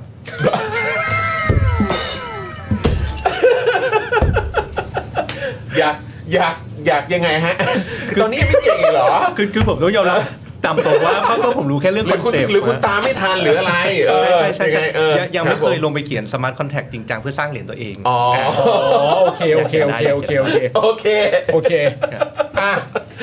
คุณเท้งนะครับ อยากเก่งบล็อก จาก เชน ก้าวไปนะครับ อะไรที่ เ อยากเก่งกว่านี้ คุณเท้งอยากเก่งบล็อกเชนครับ ครับผม อ่ะคุณเท้งไปศึกษาดูนะ เออครับผม เป็นยังไงเนี่ย ต้ ต้ อ อง ง ให้ทันโลก ต้ นะ อง ฮะ ให้ทันโลกนะเดี๋ยวเขาจะนี่ได้เงินแล้วครับผมครับ จะได้ช่วยพวกเราตรวจสอบด้วยไง เออครับผม เอ๊ะมันก็ช็อตฟิลเหมอนกัน นะครับผม นี่คุณคุณ ZT บอกว่าสำลักส้ม ตำเลย คุณคุณโซเซบอกว่าผมนี่ทำขวดน้ำตก เลย เออนะฮะคุณแพนเนี่ยไอ้อย ไม่แต่ว่าในฐานะฝ่ายค้านอ่ะถ้าสมมติ นี่ ว่า บอกว่าให้ตั้งชื่อเทงคอยไหม เทงคอย เเทงค อย ไม่เคยจริงๆถ้าสมมติว่าในฐานะที่ฝ่ายคุณเทงเป็นฝ่ายค้านใช่ไหม เออ แล้วถ้าคุณเทงแบบว่าแบบเอ่อเก่งบล็อกเชนกว่านี้ไม่ว่ามันจะหมายถึงด้านไหน เออ ก็ตามอ่ะคือประชาชนมันก็ได้ประโยชน์ไง ใช่ แล้วตอนนี้ เราได้ปมันก็ ระโยชน์ มี ครับ เรื่องนี้เยอะแยะ เครับผมนะ นะครับ ยัง ผ ไง ม ต้องขอฝากคุณเทง ต้อง ด้วย ขอ นะฮะ ฝากด้วยนะครับ คุณเทงรีบไปเก่งนะฮะรีบไปเก่ง ข้อ 5 ครับคำถาม สุ สุ ด ด ท้าย ท้ายครับ คุณเทงครับ รู้สึกอย่างไรกับการทำรัฐประหารครับ เออไม่ควรเกิดอีกครับ ไม่ควรมีเลย แล้วก็ ครับ คิดว่าอยากให้คนที่ทำได้รับการลงโทษด้วย อืม ครับ ครับ แล้ววันนี้ก็เป็นคำถามที่เหมาะมากนะ ครับ เพราะว่าวันนี้ก็ครบรอบพอดี ถูกต้อง 17 ปี นายกอยู่อเมริกาไปประชุม UN ด้วยนะ อ่ะโอ้โห ครับ ใช่เหมือนกันเลย ประมาณ3ามสี่ทุ่มนี่เราต้อง ไม่ใช่หรอก ไม่มีอะไรแล้ว ไม่เป็นไร เรามีรักษาการอยู่ ใช่ คุณภูมิธรรม ถูกต้อง นะฮะคนนี้เขาแบบค่อนข้างดุอ่อ ไม่เป็นไร ดุ เรามีคุณสุทิน เป็นกลาโหมกระด ดันเออใช่ คุณสุ ำ ทิ ได้ น ได้ได้ ทำไมคุณเทสทำอย่างนั้นน่ะคุณเทพอืมนะโอเค ใช่ เออนะครับ เดี๋ยวก็ต้องรอดู โอ้โหวันนี้สุดยอดมากนะครับ ดีใจมาก ๆ เลยเพราะว่าก็คุณเท้งเนี่ยเอ่อแฟน ๆ รายการของเราชาว Daily Topics เนี่ยก็เรียกร้องกันมาเยอะเลยนะค ครั รับบ นะก็เวลาถามว่าเอออยากจะให้พวกเราเชิญใคร ใช่ นะครับมาร่วมพูดคุยในรายการชื่อของคุณเท้งเนี่ยอยู่ในคอมเมนต์ของเรา ใช่ เสมอเลย ใช่ นะครับแล้วก็เยอะด้วย ใช่ นะครับแล้วก็วันนี้ก็รู้สึกดีใจที่เอ่อแล้วก็รู้สึกเป็นเกียรติด้วยนะครับนะที่คุณเท้งเอ่อมาร่วมพูดคุยกับพวกเราวันนี้ขอบคุณมากๆ ขอบคุณ รั มากๆจริงครับคุณเทนครับขอบคุณมากๆเลย ขอบคุณนะฮะ แล้วก็หวังว่าจะมีโอกาสได้พูดคุยกันอีกนะค รั รับ อีกสิบวัน สิบวันนะครับ แล้วอาจจะโฟนอินเข้าไปถามเออคุณเท้งเก่งบล็อกเชนขึ้นยัง อ่า ไหนบอกจะเก่งไง อ สัญญาไว้กับประชาชนชาวเด สิ ลี่ บ ท็อป วันแล้วอธิบายให้ฟังหน่อย า เออ นะครับ เฮ้ยมีคุณผู้ชมขอผลโพลก่อนจบรายการ อ๋อผล งั้นแวบเดียวงั้นแวบเดียว นะ คุณผู้ชม ผลโพลเมื่อสักครู่นี้โพลพี่ซี่นะฮะ อ่ะต้องต้องบอกพี่ดำให้สรุปผล อ่าพี่ โอเค ดำครับ โอเค รบกวนสรุปผลโพลให้หน่อยนะฮะพี่ นะครับผม เออ นะฮะ เดี๋ยวเราจบรายการได้แล้วครับคุณเทนครับ เดี๋ยวรอสรุปผลโพลแป๊บเดียว เพราะว่า อ่า ตอนต้นรายการเนี่ยถามเป็นโพลไป เรามี นะครับผม เอ่อเรื่องโพลพี่ซี่นะครับ ใช่ นะฮะเดี๋ยวต้องฝากพี่ดำช่วย อ่าสรุปผลโพลนิดนึง ฮะ นะครับนะก่อนที่จะจากกันในวันนี้ แล้วก็พรุ่งนี้ครับคุณผู้ชมเดี๋ยวคอนเฟิร์มเนาะ ใช่ พรุ่งนี้คิวเป็นพรุ่งนี้คิว คุณมุกใช่ไห คุณมุก พรุ่งนี้ อ๋อ คุณมุกมานะครับ โอเค นะเดี๋ยวพรุ่งนี้ 5 โมงเย็นโดยประมาณใน Daily t o p i c ของเรา ครับ นะครับคุณผู้ชมก็จะได้เจอคุณมุกนะครับ แล้วก็เท่าที่เช็คเอ่อเพิ่มเติมมาอีกเนี่ยก็คือพฤหัสเนี่ยน่าจะเป็นคุณคุณถานะครับเพราะฉะนั้นพุธเจอพรุ่งนี้เจอคุณมุกนะนะครับแล้วก็พฤหัสเนี่ยเดี๋ยวเจอกับคุณถาได้เลยนะครับ ครับผม นะฮะคุณพีบอกว่าคุณเท้งต้องทำไมแมปแล้วนะคะอีก 10 วัน ข้างหน้า อืมนะฮะเอ่ อ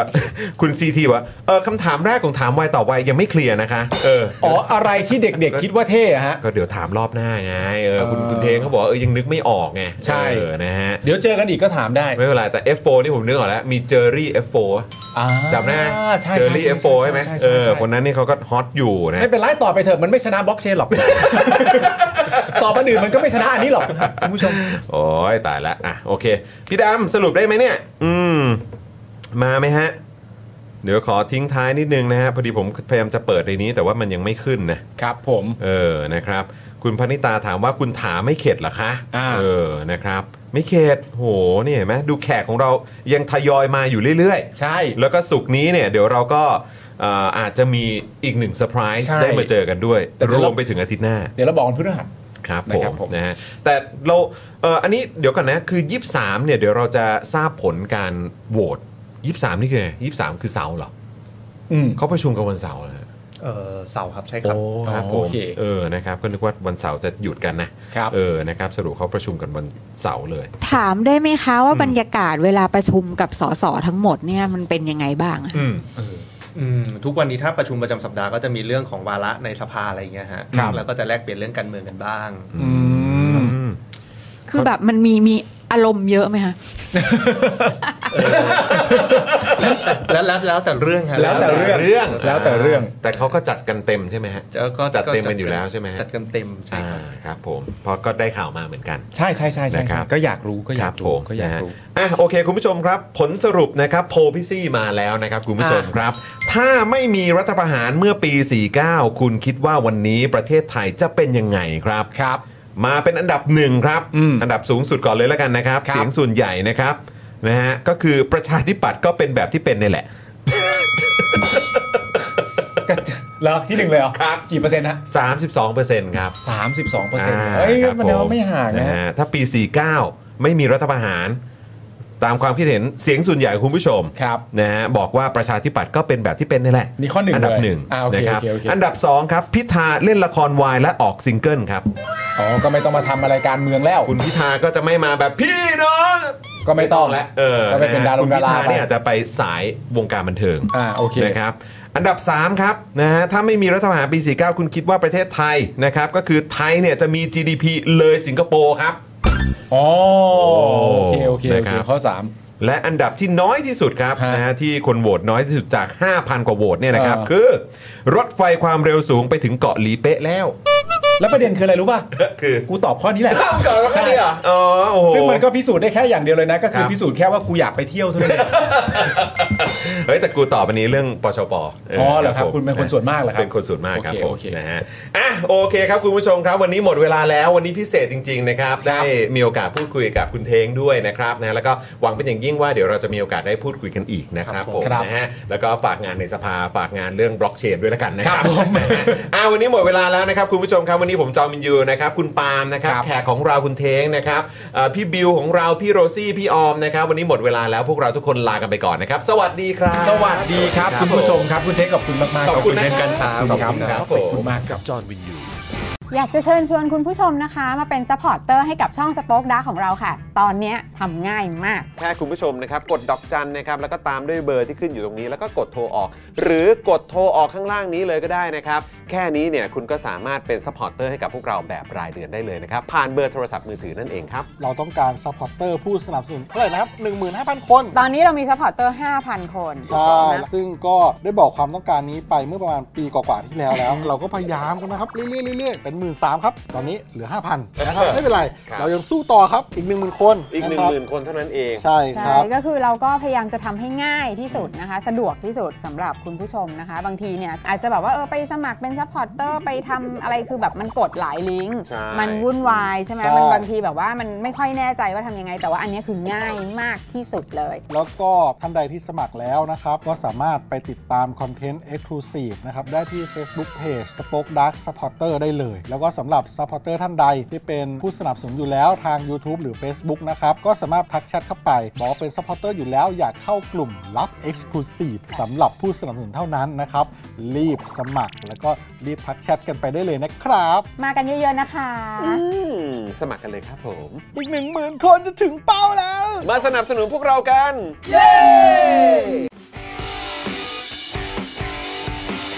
Daily t o p i c กกับจอห์นวินยู